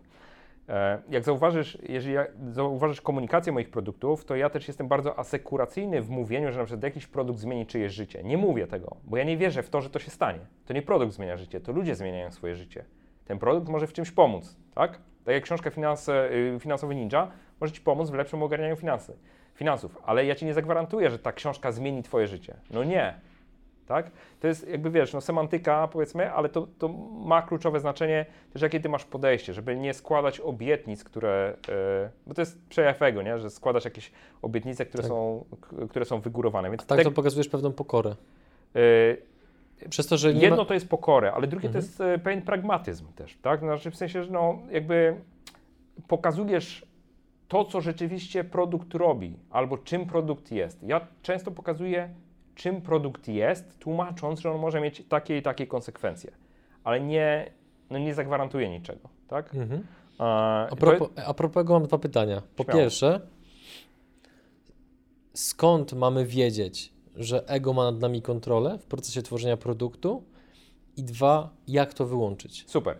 E, bardzo dobre pytanie. Więc e, ja bym proponował, żeby zderzyć ten produkt, koncepcję z kimś, kto niekoniecznie jest nam przychylny. Tak? Mhm. Czyli jak masz prawdziwego przyjaciela, a prawdziwy przyjaciel to jest taki ktoś, kto ci zawsze prawdę powie, to jest jedyna definicja prawdziwego przyjaciela, nie? E, No poza tam innymi przymiotami. Jasne, jasne. E, y, to opowiadasz mu o tym i on ci mówi, czy to jest dobry pomysł, czy nie. Z jego perspektywy. Oczywiście, jak się z nim nie zgadzasz albo za mało wywnioskowałeś, to pytasz innego, innego, innego. Wiesz, dla mnie takim lustrem jest y, Gabi, moja żona, tak? Z którą, y, wiesz, jak ja przychodzę czasami mówię, Gabi, wiesz, mam taki zarąbisty pomysł, w ogóle to, to, to i to, zrobię to tak i tak, ale dlaczego ty chcesz, żeby ludzie, od ludzi wyciągać pieniądze za to? Komu to jest potrzebne? Nie? I ty tak zastanawiasz się, nie no, bo to, to, to, to i to, nie? Ale jesteś zmuszony do tego, żeby ileś, na ileś Mhm. pytań odpowiedzieć i być może zdobywasz zupełnie nową perspektywę, która ci każe, znaczy, które z tym twoim ego robi takie, wiesz, tak wkręca w podłogę po prostu, nie? I teraz albo potrafisz przejść, znaczy albo się buntujesz na to, albo uznajesz, że ten głos jest ważny. Jeżeli ten Mhm. głos jest ważny, a jest niezgodny z tym, co ty sam sobie mówisz, to się zastanawiasz, skąd ta kolizja. No i to jest kwestia przepracowania tego, tak? Jakby, okej, załóżmy, że ta osoba ma rację, to dlaczego ja myślę tak, jak myślę? To jest, wiesz, takie wyjście z siebie, stanięcie obok i zastanowienie Mhm. się nad tym, e, co ten szafrański myśli, nie? I dlaczego tak myśli.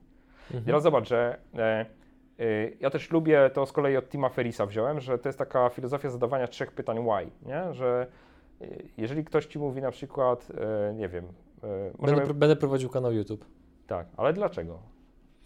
ponieważ chcę robić wywiady z przedsiębiorcami. Ale dlaczego chcesz robić pytania, wywiady z przedsiębiorcami? Ponieważ wydaje mi się, że mają oni niezasłużenie złą opinię w naszym kraju. Ale dlaczego tak myślisz? Wiesz, i teraz zobacz, Mhm. to są trzy, ale tak naprawdę możesz jechać, możesz jechać głębiej i tak później się to porozgałęzia, więc jakby zaczynasz każdy z tych aspektów kwestionować. I teraz jak, jeżeli jesteś doświadczony, to sam kwestionujesz bardzo wiele rzeczy. Co, co więcej, jeżeli jesteś gościem, który ma dosyć wysokie standardy, jeżeli chodzi o reżim i etykę swojej pracy, to często jesteś największym krytykiem swojej pracy. Ja na przykład mi się to zdarza. Znaczy, przykład znowu praktyczny. Finansowy Ninja był książką, która miała kosztować 49,90. I ja poszedłem do moich znajomych, dobrych znajomych, którzy czytali tą książkę, w sensie i, i Gabi, i inni, że tak powiem, znajomi, którzy czytali. I e, oni mi powiedzieli, Michał, wiedza z rozdziału 9 o optymalizacji podatkowej, sama ta wiedza jest warta więcej niż 100 zł, a ty chcesz dawać całą książkę za 49,90? Jesteś chory, nie? I powiem Ci, że oczywiście musiałem przepracować. Jeszcze przed premierą podniosłem cenę do 59,90, a później miałem identyczny proces z kolejnymi osobami i podniosłem do 69,90. I ja nie potrafiłem obronić wyższej ceny sam przed sobą, rozumiesz? Ludzie potrafili obronić, ja nie potrafiłem obronić wyższej ceny sam przed sobą. Dlatego ta książka kosztuje 69,90. Wiesz dlaczego? Bo książka e, mm, Tonego Robinsa, Money Master the Game, która wyszła po polsku, kosztowała chyba 74,90. To była naj, najdroższa książka na tematy finansowe e, w Polsce. I była grubsza od mojej. Bo ona jest grubsza, nie? Mhm. Nie pamiętam, czy ona wtedy wyszła, czy z lada chwila miała wychodzić. W każdym razie ja już wiedziałem, jaka będzie jej cena, nie? E, I ja wtedy sobie powiedziałem, no to okej, no nie jestem Tony Robbins, nie? A poza tym, no jednak mam trochę e, jakby takiego podejścia, że no, ci ludzie nie powinni za dużo płacić za tą książkę, ale z drugiej strony rzeczywiście wierzę w to, że jakby jedną do, Mhm. dobrą decyzją finansową im się ta książka zwróci, nie? Więc też jakby zostałem przekonany przez innych, że jakby ta cena może być wyższa, nie? Czyli warto konsultować ceny swoich produktów z ludźmi, którzy Zawsze. obiektywnie na to spojrzą. Tak, zawsze warto zderzyć, tylko znowu to jakby y, kluczowe jest słuchanie siebie. I to też y, to jest jeden z takich błędów, które ludzie popełniają, to a propos błędów, y, to jest to, że ludzie słuchają opinii innych. Ludzie często konstruując produkty, słuchają opinii ludzi, którzy tego produktu nigdy nie kupią. To też jest błąd. E, w tym sensie, że jeżeli ktoś nie jest naszą grupą docelową, to po cholerę słuchać w ogóle jego opinii na temat na przykład ceny produktu, czy wariantów produktowych, czy czegokolwiek. Ja też dlatego uważam, że na przykład badania ankietowe warto przeprowadzać, ale z kolei jeżeli mówimy o cenach produktów, to nie jesteś w stanie ich sprawdzić yy, ankietą. Cenę produktu, czy cena jest dobra, czy zła, możesz jedynie sprawdzić w ten sposób, że prosisz kogoś, żeby ci za ten produkt zapłacił. Jeżeli ci nie zapłaci, nie chce zapłacić, to jest to jakiś sygnał ostrzegawczy Mhm. dla ciebie, nie? Po przedstawieniu oczywiście produktu, tak? Dlatego na przykład przedsprzedaży i tak dalej, to jest bardzo dobry yy, patent na to, żeby testować w ogóle swoją strategię produktową, tak? Czy strategię cenową. Może nie tyle produktową, co cenową. Mhm. E, bo wtedy klient wyciąga prawdziwe pieniądze z portfela i wtedy naprawdę wiesz, czy on jest w stanie za to zapłacić, czy nie. Deklaratywnie, deklaracje nie mają większego znaczenia, tak mi się wydaje, w kontekście wyciągania pieniędzy, nie? Czyli cena produktu to raczej bym testował praktycznie, a nie, a nie teoretycznie po prostu. Taki jest kolejny błąd, bo zakładam, że No na liście coś pewnie jest jeszcze. Na pewno, na pewno jeszcze coś jest. E, właśnie, kolizje produktowe to jest taka rzecz, którą trzeba też przemyśleć. Czyli jeżeli mamy ileś produktów w ofercie, to czy między nimi nie ma kolizji? I dam, dam bardzo prosty przykład. E, Te kolizje mogą być też w różnych obszarach. Czyli na przykład ja napisałem książkę Finansowy Ninja, która już sprzedawała się, była dwa lata na rynku i później napisałem książkę Zaufanie, czyli waluta przyszłości, kompletnie inną od e, jakby nie finansową, tak, tylko bardziej biznesową. E, I wyobraź sobie, że miałem poważny problem. Czy skoro ukazała się nowa książka, to powinienem promować nową książkę, czy tą starą powinienem przestać już promować, czy może promować je obie razem, ale one w zasadzie w pewnym sensie są rozbieżne, znaczy one nawet nie mają jakiegoś takiego wspólnego mianownika, nie? Czyli jedna jest na tematy finanse osobiste, a druga jest taka bardziej biznesowa, nawet ła- łamane na twórca internetowy, łamane na biografia, nie? Więc to jakby y, mydło i powidło, nie? I wyobraź sobie, że zaprzestałem promowania finansowego, znaczy przez ten konflikt, przez brak przepracowania tego, bo w ogóle zaufanie powstawało w bardzo szybkim trybie, to jest w ogóle temat na, oddzielną, na oddzielne pytanie bądź dyskusję, dlaczego tak się stało, ale powstawało w bardzo szybkim trybie i y, ja nie zdążyłem przemyśleć, jak tą książkę nową osadzę w mojej ofercie produktowej. Ona była ponadprogramowa totalnie. I teraz tak, przez rok ponad zbierałem owoce tego, że nie przemyślałem tej strategii. I sprzedaż książki Finansowy Ninja siadła obiektywnie, bo ja nawet do tego stopnia nie wiedziałem, co robić, że nie dawałem reklam na Facebooku. Tak mnie to, w sensie tak mnie ten problem przytłoczył. Wydawało mi się, że powinienem promować wyłącznie nową książkę i na tym się skupiłem. Mhm. Co było błędem, uczciwie mówiąc. Trzeba było wymyślić taki sposób, żeby jedną i drugą promować e, równolegle po prostu i, i tyle, nie? Więc e, 2018 rok to był taki rok, który był ciężki dla finansowego ninja, mówiąc zupełnie wprost, nie? E, y, I wydaje mi się, że jeżeli my planujemy jakieś nowe produkty, to warto je sobie osadzać, to znaczy widzieć te synergie między produktami i jeżeli już na kartce, szkicując to, widzimy, że coś nam koliduje, to jakoś tym zarządzić, zanim ten produkt zostanie w ogóle opracowany i wprowadzony na rynek. Bo jak zostanie wprowadzony na rynek i nie zarządzimy tym, to mamy problem. To po prostu mamy problem. Nie? Mhm. A, więc to jest taka rzecz, która y, mnie akurat bardzo y, ubodła. E, y, Kolejny aspekt, który z tego trochę wynika, to jest porzucanie produktów, czyli znowu i- wróćmy do tego przykładu zaufania i ninja. Zaufanie wyszło jako nowy tytuł, w związku z tym finansowy ninja poszedł trochę w odstawkę.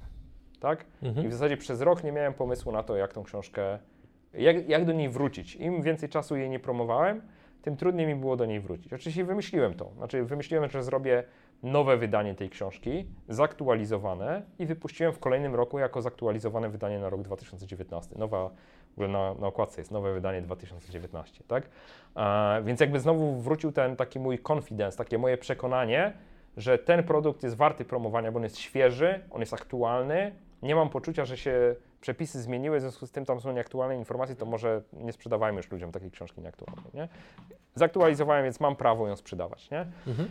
E, ale też e, na przykład takim dużym błędem jest pewien perfekcjonizm, czyli takie długie zbieranie się do stworzenia produktu, że czasami siadamy do tego szkicowania produktu i tak go tam próbujemy dopieścić, tą koncepcję dopieścić, dopieścić, dopieścić.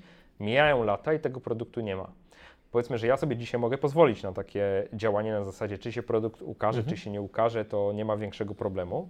E, Ale wiesz, jeżeli ktoś naprawdę nie ma co do garka włożyć, czytaj, to jest jego firma, która ma zarabiać na jego życie, no to jednak y, gdzieś ten swój perfekcjonizm trzeba temperować i po prostu wypuszczać te produkty, znaczy mieć jakiś stały reżim wypuszczania y, kolejnych produktów, albo przynajmniej wymyślania nowych pretekstów do sprzedaży starych produktów, nie? I jeden aspekt, który jest szczególnie istotny w pracy influencerów, e, na przykład takich osób jak ty, to jest zbyt dużo czasu przeznaczamy na tworzenie kontentu, na tworzenie treści, a zbyt mało na e, promocję. Prawda? Oj, taki teraz uderzyłeś podbródkowym prosto tutaj. No ale wiesz, ja też to mam. To te, Mhm. też tak Jakby to u mnie święte działa. słowa. Ja się bardzo dużo napracowuję, nie? żeby na przykład zrobić nowy podcast, nowy odcinek podcastu, który jest na przykład takim solo show, w którym ja jeszcze Mhm. jadę według jakiegoś scenariusza, na przykład ten właśnie o dzieciach, o którym mówiłem. Tak. No to taki odcinek, gdzie musiałem bardzo precyzyjnie zaplanować kolejność e, pytań dzieci, na które odpowiadam po kolei, bo jakby kolejne pytania i kolejne odpowiedzi wynikają z tych, które były wcześniej, tak? Czyli jakby najpierw mówimy na te tematy, które są fundamentem, a później nadbu- nadbudowę robimy cały czas. Mhm. E, I wiesz, samo opracowanie tego schematu to jest coś, co zajęło mi trochę czasu, także trochę rozmów z dziećmi i tak dalej. Czyli e, w podcaście dostajesz esencję, dostajesz pigułkę. E, no i teraz tak, napracowałem się nad tym, podcast został nagrany, opublikowany i ja wrzuciłem informację w sociale tylko raz. Wtedy, kiedy go publikowałem. To było w poniedziałek, dzisiaj mamy środę. Środę. I jakoś nie mam w planach, że w czwartek czy w piątek znowu poinformuję, nie? A w zasadzie powinienem. Wiesz, to nie jest tak, że ci, którzy byli w, w socialach wtedy to przeczytali i to byli wszyscy. Nie. Ludzie są w różnych porach, czasami Facebook pokaże, czasami nie Tak. pokaże, tak samo z Twitterem, już to się przewinęło gdzieś tam. Więc jakby należy to, że tak powiem, Mhm. ten, ten, te treści, że tak powiem, przypominać o nich, że one w ogóle istnieją. Ja wiesz, ja do dzisiaj mam takie artykuły, które są, były opublikowane w 2013 roku na przykład, a ktoś mówi, wow, jaki świetny artykuł, w ogóle pierwszy raz, nigdy nie czytałem, czytam twojego bloga, na, tego, na ten nigdy nie trafiłem. I to tylko pokazuje, jak słabą robotę ja robię, tak? W sensie Mhm. takim promowania starszych treści, które są evergreenami, są nadal aktualne, ale tak naprawdę, wiesz, za mało, za mało, że tak powiem. A z e, czego to, energii wynika, z czego to wynika, że jakby ta promocja jest jakby zaniedbana? No bo jakby... W ja moim się- przypadku Ja, nie, czy wiesz co, chciałbym poznać Twoją odpowiedź, bo sam być może dzięki temu Dla mnie jest to proste i wydaje No. mi się, że znam odpowiedź w Twoim przypadku. My jesteśmy twórcami. My jesteśmy twórcami, my tworzymy nowe treści. Tak? Mhm. My skupiamy się, nasza energia to jest wyprodukowanie czegoś, czego nie było, produkujesz to, wrzucasz to w świat i dla Ciebie ten projekt, ten mikroprojekt dla Ciebie się kończy. Ten odcinek jest zrobiony. Tak? Mhm. i przechodzisz do następnego. Produkujesz następny. Czyli my się zajmujemy produkcją. Być może powinniśmy mieć kogoś, kto zajmuje się promocją tych treści. A może sami powinniśmy być na tyle sprytni. Kiedyś korzystałem z takiego narzędzia, które się CoSchedule nazywało, że w momencie, jak publikowałem wpis na WordPressie, to mogłem powiedzieć: OK, opublikuj informację o tym wpisie teraz, za 7 dni, za miesiąc, a później kurczę co miesiąc jeden raz publikuj. Przez Mhm. rok na przykład, nie? I oczywiście część ludzi może powiedzieć: kurczę, ciągle dajesz linki do starych artykułów, nie? Bo już go widzieli. Ale tak naprawdę to jest mniejszość. Większość nie widziała, uwierz. Jak się nazywa to, narzędzie? Co-schedule. Sketch. Co, co schedule się pisze, nie? Co, co schedule. Uderzył w nas czuły punkt, co Bartek? No, ale to, to, jest, to jest problem bardzo wielu twórców. To jest y, typo, dlatego, że jesteśmy twórcami. My nie jesteśmy marketingowcami, PR-owcami, wiesz, w zakresie promocji naszych treści. Mhm. Nam się wydaje, że jak raz wrzucimy, to już zrobiliśmy wszystko. Nie. Zobacz, sama ta proporcja, y, ile energii pole- poświęcasz na stworzenie materiału, a ile na zapewnienie tego, żeby on się dobrze rozszedł. Ile to jest? U mnie to jest 90 do 10% prawdopodobnie, Mhm. nie? A, a tak naprawdę dlaczego nie miałoby to być 50-50, nie? No. Mhm. E, y, I teraz zobacz, e, sami kanibalizujemy nasz sukces w zasadzie, w tym sensie, e, że gdybyśmy poświęcali energię na promocję tych treści, to mielibyśmy jeszcze więcej czytelników, jeszcze więcej widzów, jeszcze więcej słuchaczy, bo byśmy docierali do nowych ludzi po prostu, tak?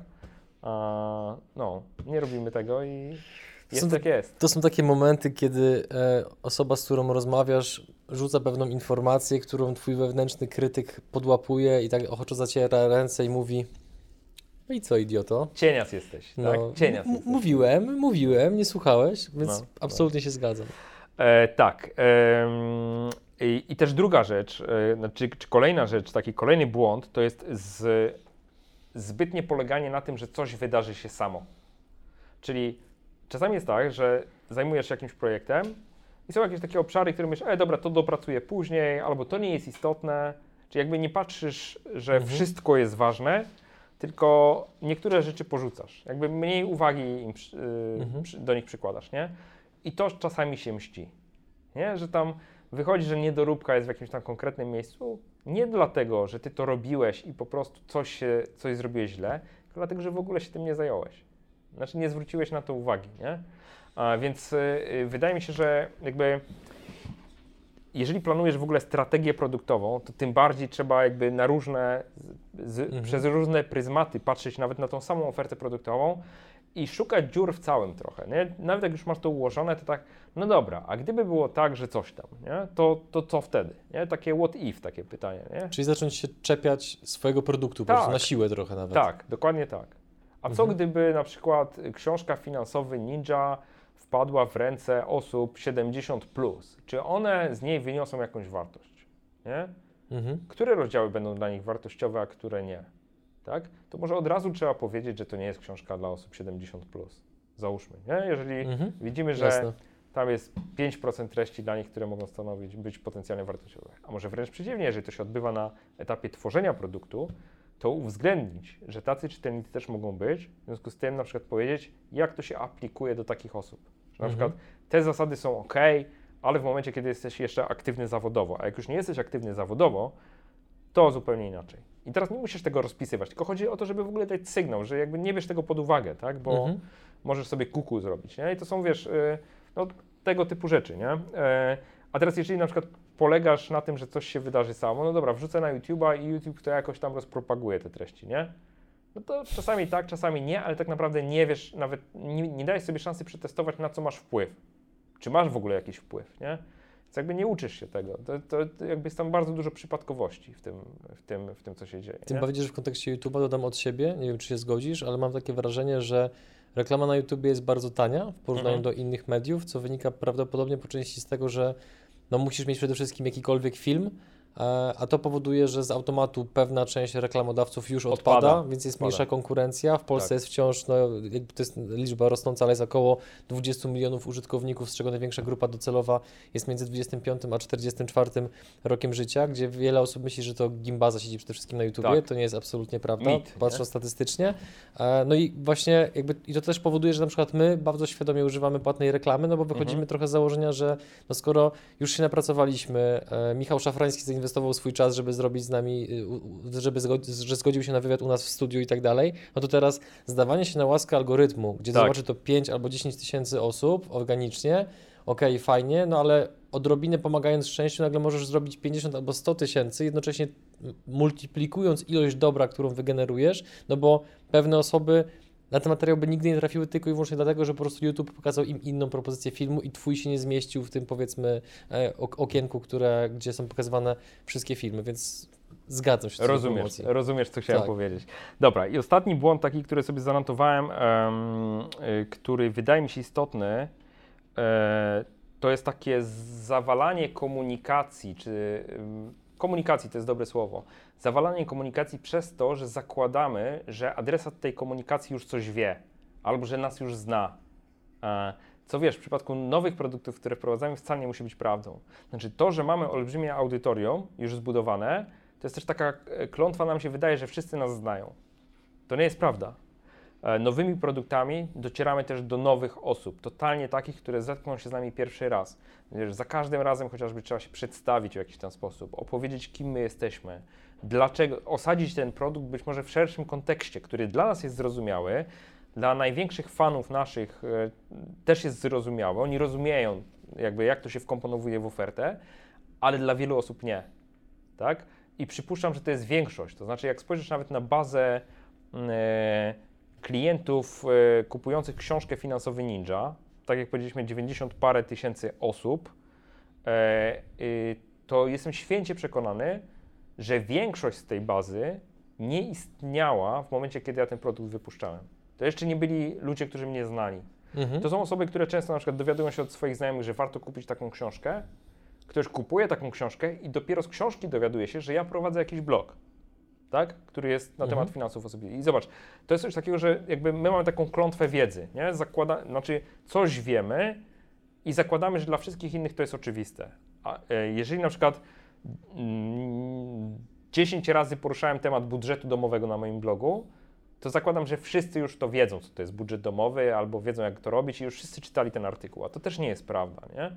Czyli znowu, y, przygotowywanie tej komunikacji w taki sposób, jakbyśmy pewnym sensie no, rozmawiali z dziewicami w danym temacie, tak? Mhm. A, żeby każdy potrafił po prostu zrozumieć, e, do czego ten produkt, który planujemy, czy ten projekt e, tak naprawdę służy. I myślę, że to, jeżeli Podam- chodzi o takie kluczowe błędy, to Podam Ci taki tyle. przykład, który Mhm. dla mnie był jakby no skrajnie zabawny, a propos tego, żeby właśnie komunikować na okrągło pewne rzeczy, żeby one się utrwalały ludziom w głowie. I taki najbardziej banalny, pewnego razu byłem na jednej konferencji e, prowadzącym całe wydarzenie Tak. i w przerwie podchodzi do mnie e, pewna kobieta, bardzo sympatyczna, bardzo życzliwa, dobrze ją wspominam i spyta się, czy może sobie zrobi- zrobić ze mną zdjęcie.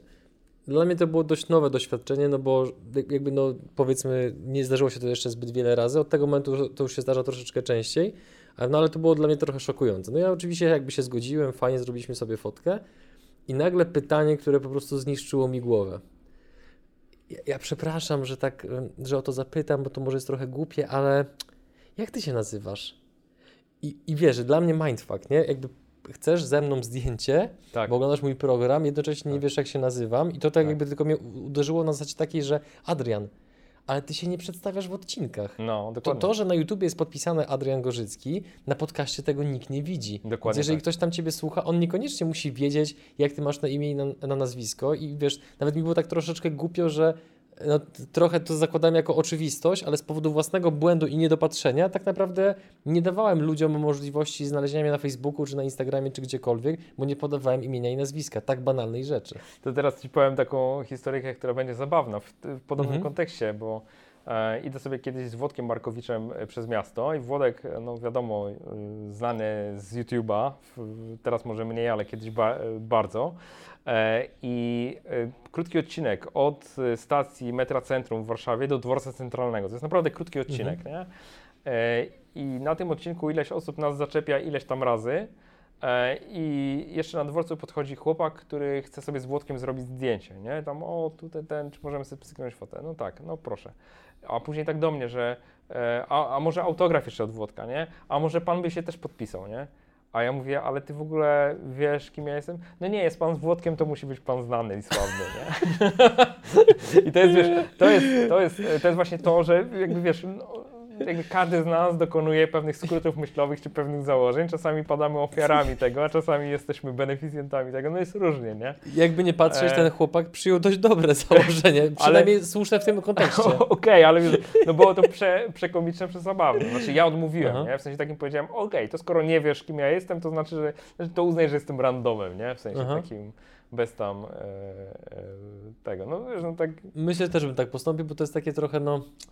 No ja czułbym się też dziwnie chyba, nie? Gdybym się na takie, na takie zdjęcie Znaczy ja byłem, ja byłem mega rozbawiony, znaczy mnie to Mhm. wiesz, znaczy to domniemanie takie, nie, typu jesteś z Włodkiem, Aha. to no super mi się to, znaczy ja tak bardziej pozytywnie podchodzę do życia, znaczy w sensie takim jak się takie sytuacje nawet Mhm. zdarzają, to wiesz, e, e, bardziej mam fan z tego, no, Mhm. mówiąc zupełnie wprost. Powiedziałem Ci o tych błędach, o których Ci Tak. mówiłem, ale głównie mówiłem Ci o swoich błędach, No a i jeszcze właśnie sobie... teraz chciałem przejść do błędów, które obserwujesz u innych osób, bo częściowo Tak. mówiłeś, że to są błędy, które też popełniają inni, no ale zakładam, że e, jakby błęd, To błędy, Ty które... powiedziałeś, bo Ty powiedziałeś, że Ty popełniasz ten błąd, o którym mówiłem. A czy tak, ale tak jakby z twoich konstrukcji... Ja- Jasne, jasne, spoko, spoko. Jakby z twoich konstrukcji słownych tak trochę wyłapałem, że niektóre błędy są wspólne również dla innych osób Tak. i teraz jakby chciałbym, żebyśmy się skupili typowo na błędach, które widzisz u innych. Tak, i to są takie błędy, które wydaje mi się, że y, ja już jestem na nie uodporniony, w sensie u, u mnie one się, jeżeli się zdarzają, to bardzo rzadko Mhm. albo bardzo szybko je wyłapuję i sobie z nimi radzę, ale notorycznie widzę je też u innych, nie? Pierwszy, najważniejszy to jest skakanie z kwiatka na kwiatek, to już żeśmy gdzieś tam wcześniej chyba wspominali, e, jakby nie danie sobie szansy na to, żeby coś nam urosło i wypączkowało. To jest tak, jakbyśmy, nie wiem, siali pole, i się dziwili po tygodniu, że to nie, żyto z tego nie urosło, więc y, o, orzemy jeszcze raz, jeszcze raz siejemy i, robimy tak w kółko, nie? W sensie nie, nie mamy jeszcze plonów, ale, ale już się zabieramy za coś nowego, coś nowego, coś nowego, nie? Kurczę, żyto nie rośnie, to posadzę pomidory, nie? Mhm. E, wiesz. E, więc to jest pierwsza rzecz i no, taka powiedziałbym ogólnie niecierpliwość z tym związana. Nie, Mogę że... coś wtrącić od siebie? Śmiało. Ja mam takie wrażenie właśnie, no bo my przez pierwsze powiedzmy półtora roku rozwijania przygód, no to nie było to jakieś Eldorado i tak dalej, bo tak naprawdę sami nie do końca nawet wiedzieliśmy na czym zarabiać jak zarabiać Tak. i dopiero to się gdzieś tam po pewnym czasie wyklarowało, ale mam takie wrażenie, że właśnie wiele osób ulega pewnej magii nowości, że właśnie Mhm. łatwiej jest rozprawiać przy kawie gdzieś na spotkaniu o tym, że masz nowy, genialny pomysł pro, na produkt, usługę i tak dalej, aniżeli Tak. go faktycznie robić, bo kiedy już chwycisz ten pług i zaczniesz orać to pole, to się nagle okazuje, że to jest po prostu fizycznie trudne, wyczerpujące, Tak, to jest ciężkie. praca, to jest niewdzięczne. Tak, i dużo łatwiej, mam wrażenie, ludziom się opowiada o pomyśle, że chcą coś zrobić. Mózg, nie rozróżniający iluzji od rzeczywistości, wydaje mu się, że już tego stanu doświadczamy, więc daje zastrzyk dopaminy. My się czujemy dobrze, bo tam ktoś powiedział, wow, super, masz plan i tak dalej, ale jak potem przychodzi rzeczywista praca, no to nagle się okazuje, że łatwiej jest przeskoczyć na kolejny pomysł i znowu kolejnym osobom opowiadać o tym pomyśle, aniżeli go faktycznie robić. Dlatego ja na przykład to powoduje, że ja unikam takich osób, no bo ktoś jest po prostu opowiadaczem, a nie gościem, który... Bajkopisarzem. Tak, a nie gościem, który dowozi i potem, kiedy właśnie je, tak, są takie osoby, które regularnie próbują się z, ze mną czy z nami skontaktować, bo znowu mają coś nowego, to jakby ja już gdzieś tam się wycofuję, no bo prawdopodobnie za dwa tygodnie znowu będzie inny projekt. Tak, tak, tak. Jest coś takiego. E, Kolejny aspekt, który jest, e, e, to jest też to, że ludzie się po prostu nudzą projektami. Nawet jeżeli je realizują, przystępują do realizacji, to oni się Mhm. nudzą. I to jest normalna rzecz. Znaczy, mnie też niektóre moje projekty nudzą. Tylko to, co warto w takim przypadku robić, to jest trochę, jeszcze zanim przystąpimy do realizacji, w tej fazie przygotowawczej, mentalnie przygotować się do tego, żeby tą, takie znudzenie przetrwać. I teraz jak to robić, nie? Mhm. Jak sobie sam bardzo dobrze wytłumaczysz powody, dla których ten projekt robisz, na to, te pytania why sobie Simon Sinek się kłania, e, em, jak sobie na to pytanie dobrze odpowiesz, czyli znasz, masz, wypisałeś na kartce listę swoich motywacji, dlaczego chcesz to zrobić, dlaczego Mhm. dla Ciebie ten projekt jest ważny, e, to po prostu trzeba do tego wracać. W momentach takich słabości i tak dalej, zerknąć, ok, robię to dlatego, dlatego i dlatego, ok, dobra, no kumam, tak, w sensie e, wiedziałem, że będzie ciężko, wiedziałem, że będą momenty zwątpienia, ale to mi właśnie ma pomagać w tym, żeby, żeby przez nie przebrnąć, tak. E, I to jest, to jest, to jest rzecz, która e, myślę, i, znaczy, jeżeli bardzo szybko przystępujemy też do robienia projektów, to nie mamy tego czasu na takie przemyślenie i refleksję, po co, po co w ogóle Mhm. to robić. A jeżeli sobie ten czas damy, to znowu to jest tak jak to ostrzenie siekiery. To jest to właśnie, mamy w ręku takie narzędzie, które pozwala nam później działać skutecznie, nie? Więc y, y, u wielu osób widzę niestety, że po prostu od przemysłu, od pomysłu do produkcji jest bardzo szybka droga, nie? Że to, to jest takie y, rzucam się. A później bardzo łatwo, tak jak mówisz, zmienić to, tą koncepcję na coś innego, bo gdzieś tam trawa jest bardziej zielona, nie? Tak. U sąsiada, w związku z tym czemu nie? Przeważnie jest inaczej. Oczywiście są takie problemy typu, y, ludzie popełniają takie grzechy pierwotne, typu, że nie mają grupy docelowej, nie wiedzą dla kogo coś robią, e, nie wiedzą, żadnej strategii cenowej nie mają, żadnej strategii promocji nie mają, tylko zakładają, że e, no dobra, zrobię to, to jakoś to będzie, nie? W sensie, no komuś się Mhm. tam to opnie, tak? E, ale jak? No to, to brak tych pytań, nie? Jakby koncentracja na tym, żeby coś zrobić, zamiast na tym, żeby zastanowić się, jak przekonać innych, że to jest e, dobry produkt. No, właśnie tutaj przytoczę przy, przykład takiego gościa, ale pominę personalia, bo to byłoby nieeleganckie, gdzie z 3-4 miesiące temu on się odezwał do nas, żeby się dowiedzieć, ile bierzemy za konsultacje w kontekście właśnie YouTube'a dla biznesu i tak dalej, jak to mądrze powiedzmy wykorzystać. no O, bo- ciekawe, ile bierzecie Adrian za konsultację? Żartuję. E, jakby, na, inaczej, ta cena się zmienia, nie? I taniej nie będzie. Dokładnie. E, I tam mu tą, tą cenę podałem. Mm, I potem to było ciekawe, bo tak, dwa tygodnie później on uruchomił przedsprzedaż jakiegoś kursu dotyczącego właśnie YouTube'a. No i jakby spoko, jakby no rynek jest gigantyczny, my, my również jesteśmy w trakcie tworzenia takiego kursu, jakby nie ma problemu, ja lubię konkurencję, bo wtedy można, masz dodatkowy bodziec, żeby być po prostu lepszym. Tylko, że od tej przedsprzedaży tego kursu o YouTubie nie minęły może półtora albo dwa miesiące, a ja widzę, że on już robi przedsprzedaż kursu o tym, jak prowadzić bloga. Mhm. I okej, może jakimś cudem ma, nie wiem, super zespół, albo sam jest demonem produktywności, że potrafi to poukładać, ale ja bardziej czuję w kościach, że tam chyba jest po prostu takie przeskakiwanie i szybkie testowanie, co może chwyci, a co może nie chwyci i tak dalej.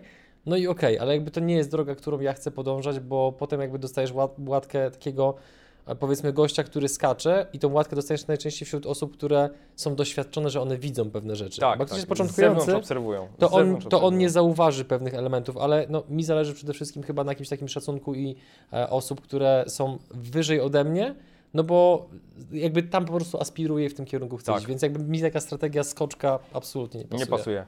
E, inne rzeczy, które sobie zanotowałem, to jest też to, że mówiłem o tym, że, y, że ten brak celów, czy brak grupy docelowej, e, czy brak strategii cenowej, e, ale też y, y, mm, ja uważam, ja w ogóle jestem fanem tego, żeby zanim rozpoczniesz w ogóle sprzedaż czegokolwiek, wyznaczyć sobie kilka takich poziomów, które określą, czy ta sprzedaż tego produktu jest w Twoich kategoriach, w Twoim rozumieniu, sukcesem czy nie Mhm. tak?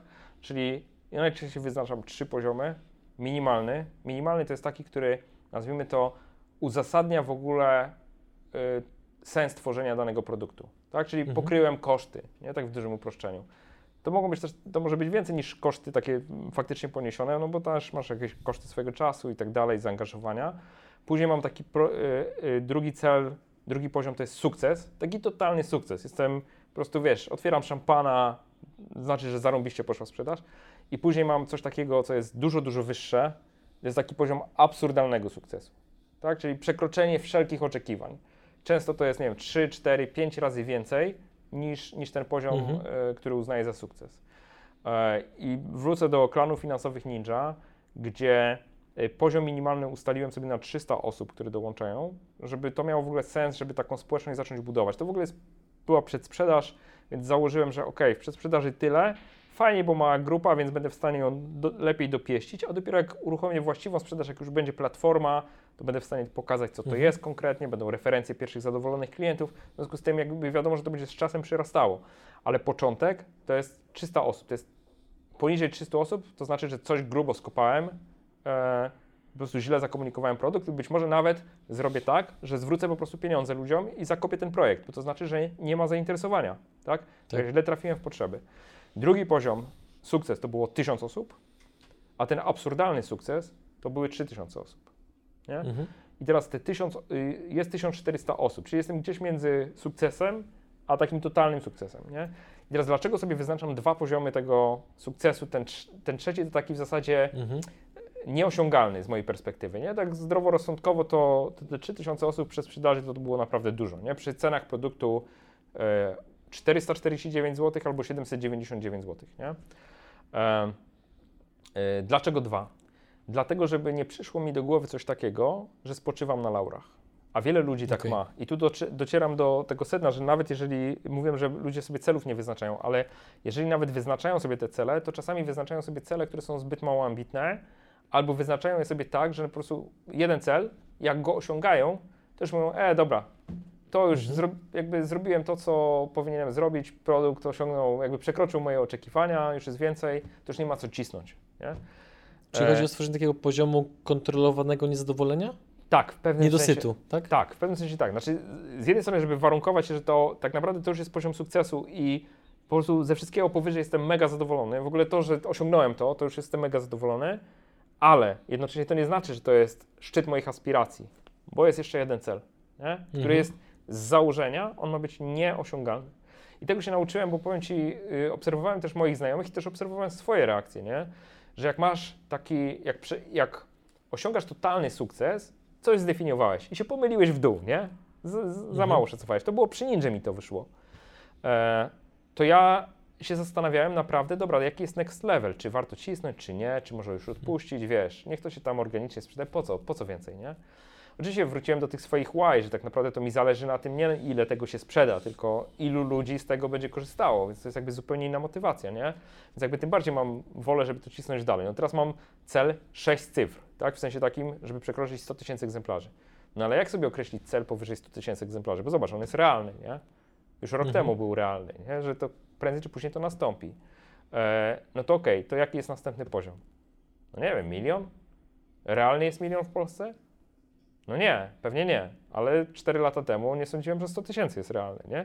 Wiesz, Mhm. z drugiej strony, jak sobie policzysz liczbę osób, które mają portfel w kieszeni w Polsce, to jest ich trochę więcej niż milion, nie? Czyli jakby każdy jest w targecie w teorii, ten, kto Mhm, ma portfel, mhm. nie? A, y, więc wiesz, chodzi o to, żeby te cele y, tak wyznaczać, żeby nie dać sobie sposobności do spoczęcia na laurach. E, oczywiście ka- każda osoba trochę inaczej reaguje, więc ja mówię o takich sposobach, które widzę, że gdzieś tam u znajomych niektórych jest tak, że oni po prostu odpuszczają. Nie? Mówią, o super, dobra, to już nic nie muszę więcej robić. Mhm. A prawda jest taka, że jak masz produkt, który się świetnie sprzedaje, to trzeba odpalać wszystkie możliwe działa, bo to znaczy, że rynek go chce z jakiegoś powodu. Nie? Mhm. Dobrze wycelowałeś. To dlaczego nie masz zrobić 10 razy większej sprzedaży tego produktu? Tak? Skoro już satysfakcjonująca dla Ciebie liczba klientów udowodniła, że, że to jest coś, za co warto zapłacić te pieniądze, które Ty za to chcesz.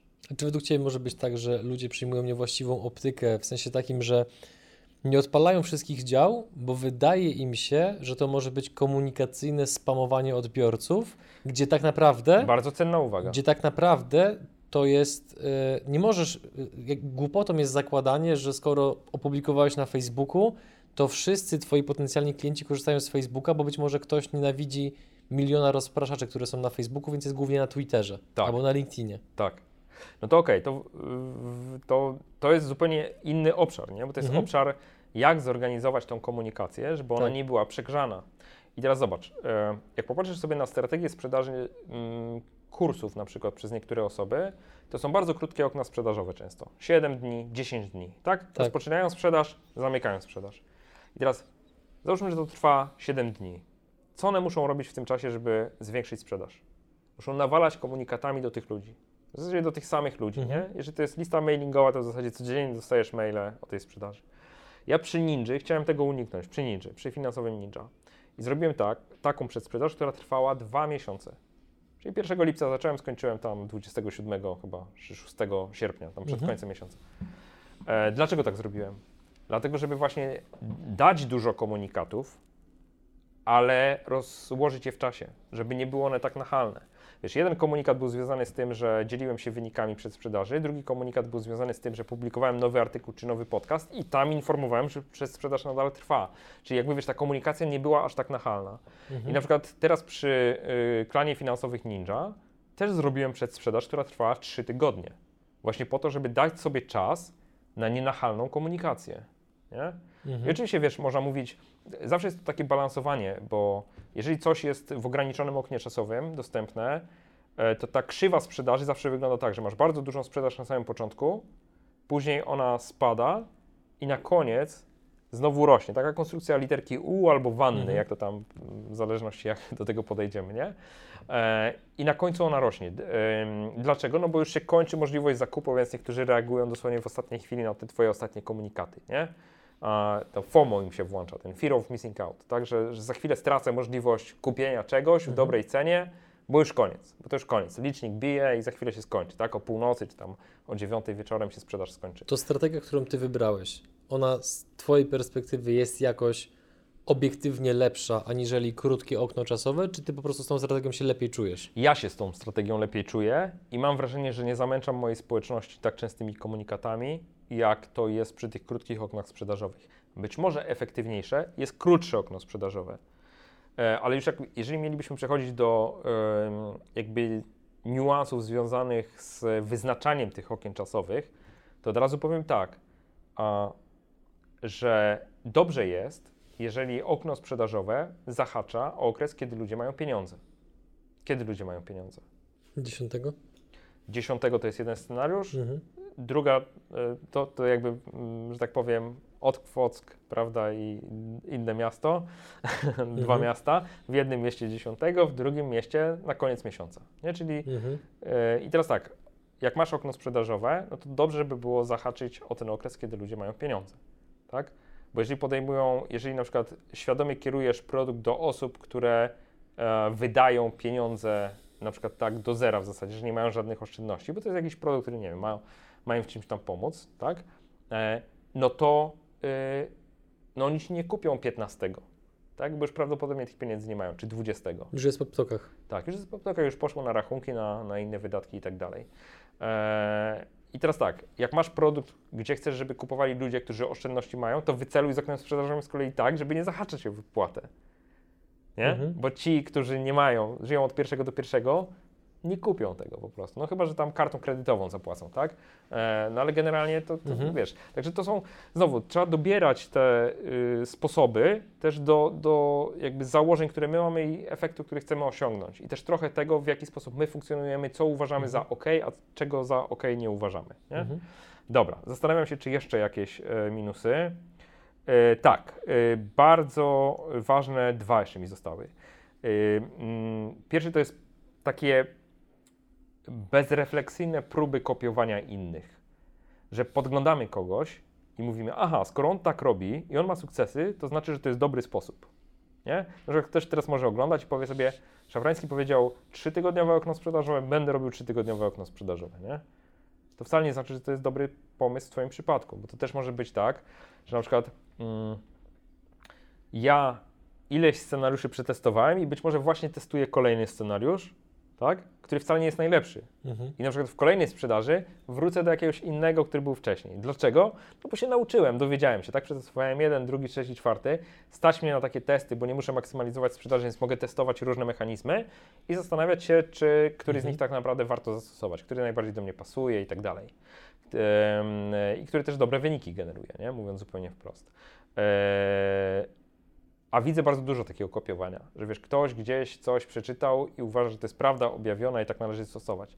Myślę, że dobrze że jest mieć takie podejście i to mi trochę, zapomniałem tego komentarza dodać do tego, co wcześniej mówiłeś, dużo, dużo wcześniej, Mhm. e, gdzie wspominaliśmy o konsumowaniu różnych treści. E, y, ja mam tak, że nawet jak oglądam YouTube'a czy czytam książkę, to nie nastawiam się, mówiliśmy o tym w kontekście artykułów, że nie wszystko się podoba wszystkim. Ja się nie nastawiam tego, że, że coś będzie dla mnie stuprocentowo przydatne. Powiedzmy, że mam już taki zasób wiedzy, że szukam przede wszystkim nowych rzeczy. I teraz może być tak, że godzinną rozmowę oglądam dla jednego zdania, które tam zostało wypowiedziane. Nie wiem którego, więc muszę obejrzeć godzinną, nie? Ale wpada jedna myśl i uważam, że wtedy, że to nie jest czas zmarnowany, bo to jest coś, co mi pomaga I ten istotny puzzle. działać lepiej, skuteczniej, sprawniej, jakby wiesz, no to wszystko to, co no, jest dla mnie korzystne, mówiąc Tak. obiektywnie, nie? E, I i e, myślę, że tak powinniśmy konsumować treści, czyli generalnie, jeżeli ktoś mówi na przykład wariant A jest, sprawdza się u mnie, ktoś mówi wariant B sprawdza się u mnie, to weź to, zaaplikuj do siebie, zastanów się, co z tego możesz wyciągnąć dla siebie i poeksperymentuj u siebie. Bo tak naprawdę masz zupełnie inną grupę docelową, zupełnie inną strategię i tak dalej, Mhm. więc jakby rzecz A i B w ogóle może nie działać. Może jakiś scenariusz C, który wypracujesz albo gdzieś tam in, indziej podejrzysz. Więc jakby konsumowanie treści też, po, znaczy dobrze jest, ym, widzisz, bo to jest też tak, że mam problem z niektórymi osobami, które na przykład ym, szkolą innych i mówią tak, Szafrański robi rzeczy dobrze i to jest autentyczny, to jest y, przypadek, który mam do spodu wyjaśniony, łącznie z tym szkoleniowcem, który to mówił, e, bo to więcej szkody spowodowało niż pożytku. On mówi tak, Szafrański robi to dobrze, kopiujcie od Szafrańskiego. Kopiujcie od Szafrańskiego. I później kobieta tworzy stronę sprzedażową, landing page dla swojej książki, gdzie jest mój landing page finansowego ninja, zerżnięty słowo w słowo praktycznie, gdzie tylko tytuł książki jest wymieniony i te kluczowe fakty, nie? Nazywam się tak i tak, wiesz. E, czytasz to, wygląd identyczny, kolorystyka identyczna, wiesz, ktoś, bo ktoś uwierzył, że ja to robię najlepiej na świecie na podstawie tego, że powiedział to jakiś szkoleniowiec, który dał mnie jako przykład. E, I wiesz, ja wiem, że zostało powiedziane kopiujcie. E, i, ktoś to zrozumiał, no ktoś może powiedzieć kopiujcie na zasadzie inteligentnego inspirowania Mhm. się, a ktoś zrozumiał, że skopiować to znaczy zrobić kopię totalną i po prostu pozmieniać detale, nie? Mhm. E, I mam z tym problem. Znaczy, w sensie mam problem z tym, jak niektórzy inspirują się nadmiernie. Nie? Mhm. Więc nie róbcie tego. Po prostu apel jest, nie róbcie tego, inspirujcie się, ale nie kradnijcie. No, Jeżeli pozwolisz, to tutaj też wtrącę o, od siebie o pewną obserwację, y, że mm, jakby przygody przedsiębiorców wyszły od tego i nadal to jest nasz główny rdzeń, że robimy wywiady z ciekawymi przedsiębiorcami z całej Polski. Tak. I przez ten czas, jak teraz prowadzimy to 3 lata, no to wielokrotnie widzieliśmy takie sytuacje, gdzie ktoś ze mną rozmawiał. Jakby ja bardzo chętnie się dzieliłem wiedzą, jak ten program prowadzimy od kuchni, jak zapraszamy gości, jakiego sprzętu używamy, software'u i tak dalej. Potem te osoby tak nagle startowały z programem i pamiętam w rozmowach, w rozmowach z nimi, one wychodziły z założenia, że to jest takie turbo proste, nie? Zaprosić kogoś, nagrać, zmontować, przeprowadzić rozmowę, przed tą kamerą jeszcze jakoś się w miarę prezentować, żeby nie odstraszać i dopiero jak zaczęły to robić i nagle się okazało, że tych elementów to nie jest jakby tylko wywiad i rozmowa, tylko, tylko, tylko tych elementów są dziesiątki, jak nie setki, to trzeba wszystko skoordynować ułożyć w proces. Za przygodami przedsiębiorców stoi zespół, a nie jakby jedna osoba, która wszystko ogarnie, to nagle się okazywało, że takie właśnie bezrefleksyjne kopiowanie okazywało się takim, wiesz, bolesnym rozczarowaniem. Bo to jest droga na skróty, nie? Tak. W sensie, ty, ktoś widzi wynik i efekt twojej Tak. pracy, ale nie widzi całej złożoności, która Tak. do tego doprowadziła. Co więcej, nie widzi też decyzji, które ty podjąłeś po drodze, że na przykład świadomie z czegoś Mhm. rezygnujesz, co wcale Tak. w jej przypadku nie musi być korzystne, tak? To jest w twoim przypadku korzystne, to jest wynik twoich przemyśleń. Zgadza się. A, y, znowu wrócę do zaufania, bo zaufanie z kolei jest taką książką, gdzie też pokazywałem, jak moja firma rosła. To jest case study, ale też to jest książka podzielona na kwartały i o ile dobrze pamiętasz, ja tam Mhm. robię coś takiego, że mówię, jakie miałem założenia na początku danego kwartału, a później pod koniec tego kwartału mówię, co się okazało prawdą, a co nie. I jak to wpłynęło na mój Mhm. proces decyzyjny, bo to jakby clue tej książki i takie założenie na początku było, że ja chcę pokazać ewolucję i pewien proces myślowy, który stoi za tym, to y, jakie decyzje podejmujesz, nie? Bo to bardzo trudno jest uchwycić w książkach. Ja mam problem z biografiami na przykład, że czytasz biografię e, znanego sportowca i ty czytasz ją po tym, jak on już całą ścieżkę przeszedł i on opowiada o tym, ale to jest jakby nie do zreprodukowania, bo po prostu y, zbyt daleko to, znaczy zbyt Mhm. wiele czasu upłynęło, tak? A idealnie by było wiedzieć, ile on razy musiał się cofnąć trzy kroki do tyłu. Tak. Czyli okej, okej, zrobiłem to, to, to i to, ale tu się musiałem cofnąć do tyłu i pójść inną ścieżką.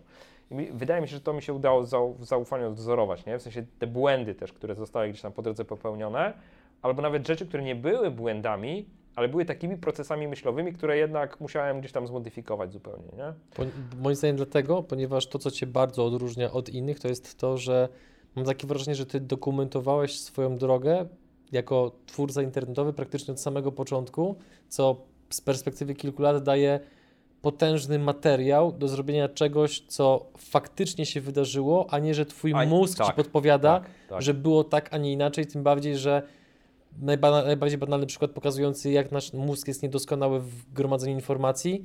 E, zakład, który wygrał Bartek z jednym z naszych kolegów, który założył się o 100 zł z Bartkiem, że podczas pewnego wywiadu w kadrze jest widoczny ten stolik. Aha. On będąc w naszym studiu wiele razy wiedział, że ten stolik tu stoi i jego mózg mu podpowiadał, że na kadrze on jest też widoczny. Założył się o Nie stówkę, przegrał stówkę. Nie Tak. jest. Tak, tak. Powiem Ci, e, no to e, od razu będzie wskazówka, czyli dygresja dla, dla Mhm. wszystkich oglądających. E, Warto prowadzić pamiętnik. I to, jakkolwiek śmiesznie by to nie brzmiało, to jest po prostu notes, w którym sobie notujemy różne swoje e, stany emocjonalne, przemyślenia, pomysły, e, ale też refleksje dotyczące tych pomysłów. Ja prowadzę generalnie pamiętnik, tak? W sensie to jest Od ilu lat? zestaw notesów, który zapisuję. Em, myślę, że z 8 lat, Okej, no to już jest kawałek czasu. może 9. To nie jest tak, że ja go prowadzę codziennie, ale na przykład 3 razy w tygodniu to robię. Mhm. E, I to jest coś takiego, ym, dla mnie jest to w pewnym sensie y, uporządkowanie mojego procesu myślenia. Y, I to nie jest intencja, że ja chcę zanotować wszystko, to jest intencja, że ja chcę mieć porządek w głowie, a porządek w głowie wprowadzam w ten sposób, że próbuję zanotować niektóre pomysły, które mam, Mhm. Mm, To jest w ogóle jakby naukowo gdzieś tam uzasadnione. Ja nie znam tej teorii, gdzieś tam kiedyś o tym czy, czytałem i słyszałem, ale generalnie w momencie, w którym próbujesz zapisać to, co myślisz, to pewien, musisz filtrować te informacje. No nie wszystko zapiszesz, co myślisz, nie? W sensie ręka i długopis ma ograniczone, dlatego ręka i długopis. Wtedy dokonuje się taki proces e, syntezy pewnej, Mhm. nie? Czyli ty notujesz to, co jest najważniejsze i już notując, jeżeli przenosisz to na papier, to zaczynasz sobie różne rzeczy uświadamiać, tak? Na przykład absurd niektórych rzeczy, które, które myślisz, nie? Że jakby po skonkretyzowaniu mówisz, nie, to nie ma sensu, nie? I ja, ja to robię po prostu, mi to mega pomaga w porządkowaniu y, tam różnych rzeczy w głowie, ale też pomaga mi też w tym, żeby no właśnie, dy- dygresja do dygresji będzie, ale to też ważne. Incepcję wprowadzamy teraz. E, Jak korzystam z programów typu To Do, nie? typu aplikacja Nozbi, która mi służy do odhaczania Mhm. moich zadań, to mam jeden taki tak zwany feature request, czyli prośbę o dodanie nowej funkcjonalności W Nozbi jest tak, że jak zaznaczysz rzeczy, które są do zrobienia, to one są zaznaczone danego dnia jako odhaczone, ale następnego dnia już ich nie widzisz. E, ja mam wielki zarzut do tej aplikacji, podobnie jak do innych aplikacji tego typu, że nie jesteś w stanie prześledzić historii swoich sukcesów, mikrosukcesów. Bo ja jak patrzę na moją listę zadań, to widzę ile mam do zrobienia i to jest wyłącznie przytłaczające. Nie ma innego, możesz to porządkować, możesz Mhm. to układać, ale jest to wyłącznie przytłaczające. Po To prostu prawda. a gdybym jednocześnie widział, na przykład mógł się cofnąć tydzień temu, ile rzeczy zrobiłem przez cały tydzień, e, to bym się nie czuł tak przytłoczony, bo bym miałbym taką zdolność zauważenia, że owszem, dużo przede mną, ale też dużo popchnąłem. Mhm. A o większości tych drobnych zadań w ogóle nie pamiętam. Tak? Mhm. Więc ja miałem taką, y, taki patent na to, że w kalendarzu wpisywałem, w kalendarzu wpisywałem czas na pracę i wpisywałem po prostu kolejne pozycje, co udało mi się zrobić, ile czasu mi to zajęło i świadomie nie chodzi mi o aplikacje typu Toggle czy coś tam, co, y, co ci mierzy czas pracy nad konkretnymi zadaniami, tylko żeby jednym rzutem oka ocenić, że zeszły tydzień nie był zmarnowany. Bo tutaj pracowałem dwie godziny, tutaj poszedłem na spacer, tutaj z żoną porozmawiałem, a tutaj pograłem sobie dwie godziny w Counter Strike'a, dzień był wypełniony i ja uważam każdy z, każdy z tych przedziałów czasowych za quality time, tak? za, coś, Mhm. co jakby było potrzebne, a nie, że pusta przestrzeń, w której nic się nie dzieje, jest jedno spotkanie na przykład jakiegoś danego dnia, nie? No to wiem, co zrobiłem, a poza tym nie wiem, co robiłem. I to, dla, dlaczego o tym mówię? Bo prowadzenie formy pamiętnika pomaga odnotować te sukcesy w sposób, który jest niewymazywalny. Znaczy, jak później bierzesz taki notes, który ma na przykład pół roku i zaczynasz go kartkować, to mówisz, rzeczywiście, kurde, w kwietniu robiłem to. I rzeczywiście miałem taki, w sensie, chodziło mi to po głowie, ale pamiętam, że później to skreśliłem, bo coś, nie? Jakby przeszedłem, Mhm. czy wiesz, wystarczy przekartkować i zupełnie inaczej masz, zupełnie inny, a czasami sobie przypomnisz, a rzeczywiście, to był dobry pomysł, odłożyłem go na półkę, już nie pamiętałem o nim, ale może warto do niego wrócić, nie? E, I to jest mega, to jest mega. Tak samo y, polecam to jakby prowadzenie dziennika takiego inwestycyjnego e, wszystkim osobom, które inwestują. E, bo jak to się mówi, y, y, pamięć wsteczna zawsze skuteczna, tak? Czyli jakby albo, albo specjaliści od inwestowania mówią, że wykresy w lewą stronę to każdy mądry potrafi analizować, nie? Mhm. ale w prawą to nikt nie wie, co tam będzie. Więc y, warto też na przykład z perspektywy czasu nasz mózg fałszuje wiele, racjonalizuje wiele błędnych decyzji i tak dalej, bo przecież byśmy oszaleli, nie? Jakbyśmy pamiętali wszystkie te błędy i, rozpamiętywali. Więc na przykład y, załóżmy, że mamy 8 czerwca, mieliśmy przed chwilą i znowu mamy takie maksima na giełdzie e, amerykańskiej, chwilowe i mówisz sobie, no mógłbym zamknąć tę pozycję, ale pewnie będzie jeszcze rosło, nie? Tak w dużym uproszczeniu. E, Po czym później masz tydzień spadków, nie? Mówisz, kurde, dlaczego nie zamknąłem tych pozycji, nie?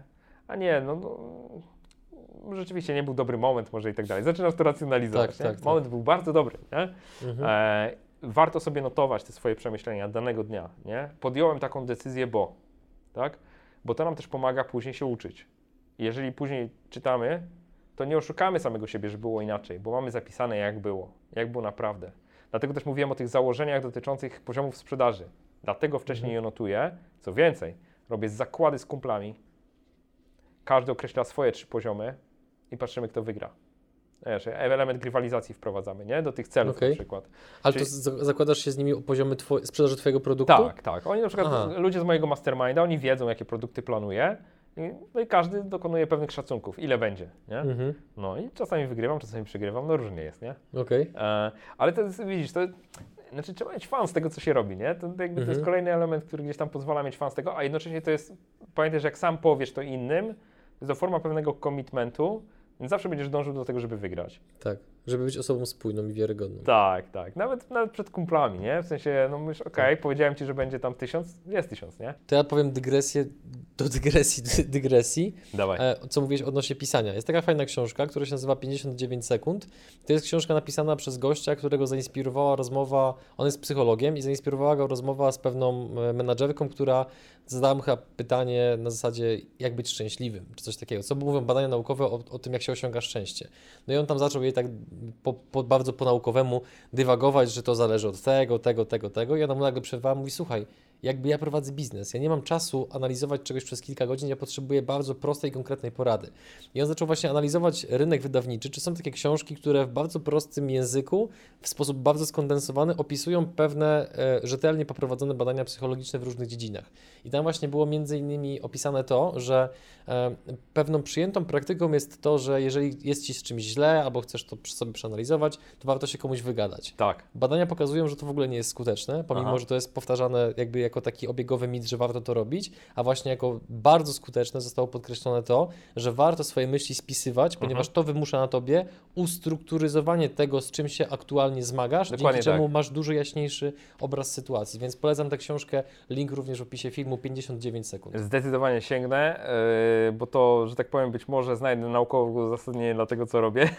Myśl, myślę, że tak. Yy, Ja też dodam od razu, dygresja do dygresji do dygresji, że yy, jedno nie wyklucza drugiego, nie? I jakby warto robić to jedno, w sensie spisywać, plus yy, zderzać to oczywiście ze znajomymi. Ja, też- ja, ja też ja ja abs- absolutnie nie uważam, że konsultowanie tego z kimś innym jest czymś złym, bo uważam, że to jest trochę za daleko posunięty e, wniosek, tym bardziej, że wystarczy, że rozmawiając właśnie z kimś, kto ci szczerze powie, co myśli, no to ty możesz mówić swoje obawy, swoje plany i tak dalej, a nagle druga osoba powie, Michał, co ty pieprzysz, nie? Jakby przecież tak, tak, tak i tak. No i to może być taki moment zimnej wody, którą wylewamy na siebie, że jednak, no okej, być może się z czymś zagalopowaliśmy, e, ponieważ no, mieliśmy przez chwilę niewłaściwą perspektywę, a właśnie to zdarzenie z kimś, kto jest życzliwie nam szczery, życzliwie nam szczery, z braku lepszej konstrukcji, e, no może się okazać, że po prostu byliśmy w błędzie.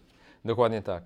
E, dołożę jeszcze jeden taki błąd do, do, do w zasadzie ostatni, do tego poprzedniego, czyli mówiłem Mhm. o tym kopiowaniu, takim, Tak. ten, e, zalecam daleko idącą ostrożność w ufaniu przeróżnym guru e, od tematów sprzedażowych. A w szczególności zalecam unikanie takiej wiary w to, że jakieś techniki sprzedażowe zastąpią rzeczywistą pracę. Nie? Mhm. A, bo niektórzy tak działają. W sensie to też trzeba uczciwie powiedzieć, że niektórzy przedkładają formę przed, y, ponad y, meritum tego, co robią. Nie? Zawsze forma jest opakowaniem, tylko i wyłącznie, nie? nic więcej. Zgadzam się. No.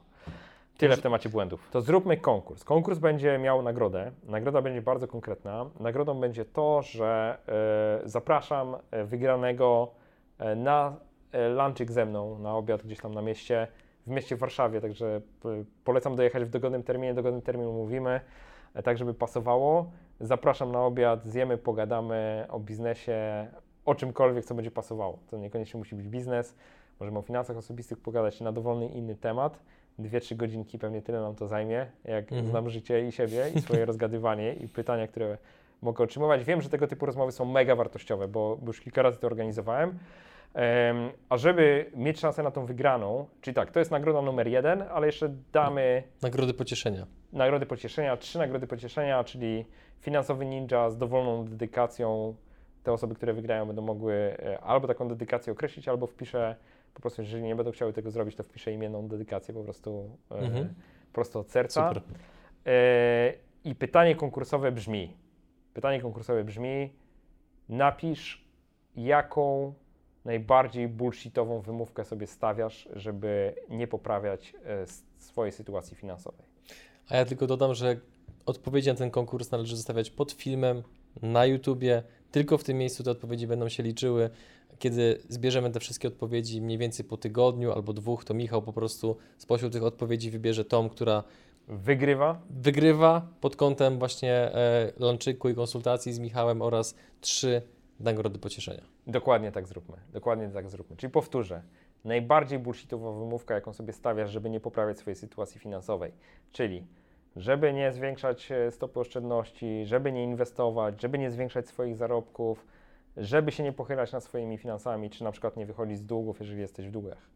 Szukam najlepszych wymówek, także śmiało. I przypominam też, że każdy do końca lipca może zamówić książkę Finansowy Ninja luzem formie e-booka bądź w pakiecie papier plus e-book po wpisaniu kody, kodu rabatowego przygody, przygody a, przy składaniu zamówienia otrzymacie dodatkowo całkowicie za darmo e-book Zaufanie, czyli waluta przyszłości, pełny tytuł książki, moja droga od 0 do 7 milionów z bloga. Drodzy widzowie, ja Wam dziękuję za ten czas, który z nami spędziliście. Jeżeli ktoś dotrwał do tego momentu, to naprawdę szapoba. E, A Tobie, Michał, dziękuję, że miałem okazję z Tobą pobić tak naprawdę rekord wywiadu robionego ciągiem. Serie eksperckie to jest coś troszeczkę innego. Z nikim jeszcze nie zrobiliśmy tego, takiego odcinka długiego. Ostatni był chyba z Bartkiem Góralewiczem, około 3 godzin. Natomiast 5 to jest w ogóle jakiś kosmos, więc y, ja się bawiłem świetnie. Ja też. Pomimo, że jestem fizycznie bardzo zmęczony, to bardzo Ci dziękuję. Dla mnie to była ogromna nobilitacja rozmawiać z kimś o takim doświadczeniu i takim dorobku oraz przede wszystkim, mm, jakby, to, jakby to ładnie ubrać słowa, z osobą, która zrobiła tyle dobrego dla e, Polaków w kontekście finansowym, biznesowym, startupowym. Naprawdę jakby ja jestem fanem. E, Dziękuję za tą rozmowę. Dzięki Adrian za zaproszenie i mam nadzieję, że to było dla Was wartościowe po prostu. Dla Ciebie to na pewno wiem, ale dla tych, którzy będą oglądali. Drodzy widzowie, do zobaczenia w kolejnym odcinku. Cześć.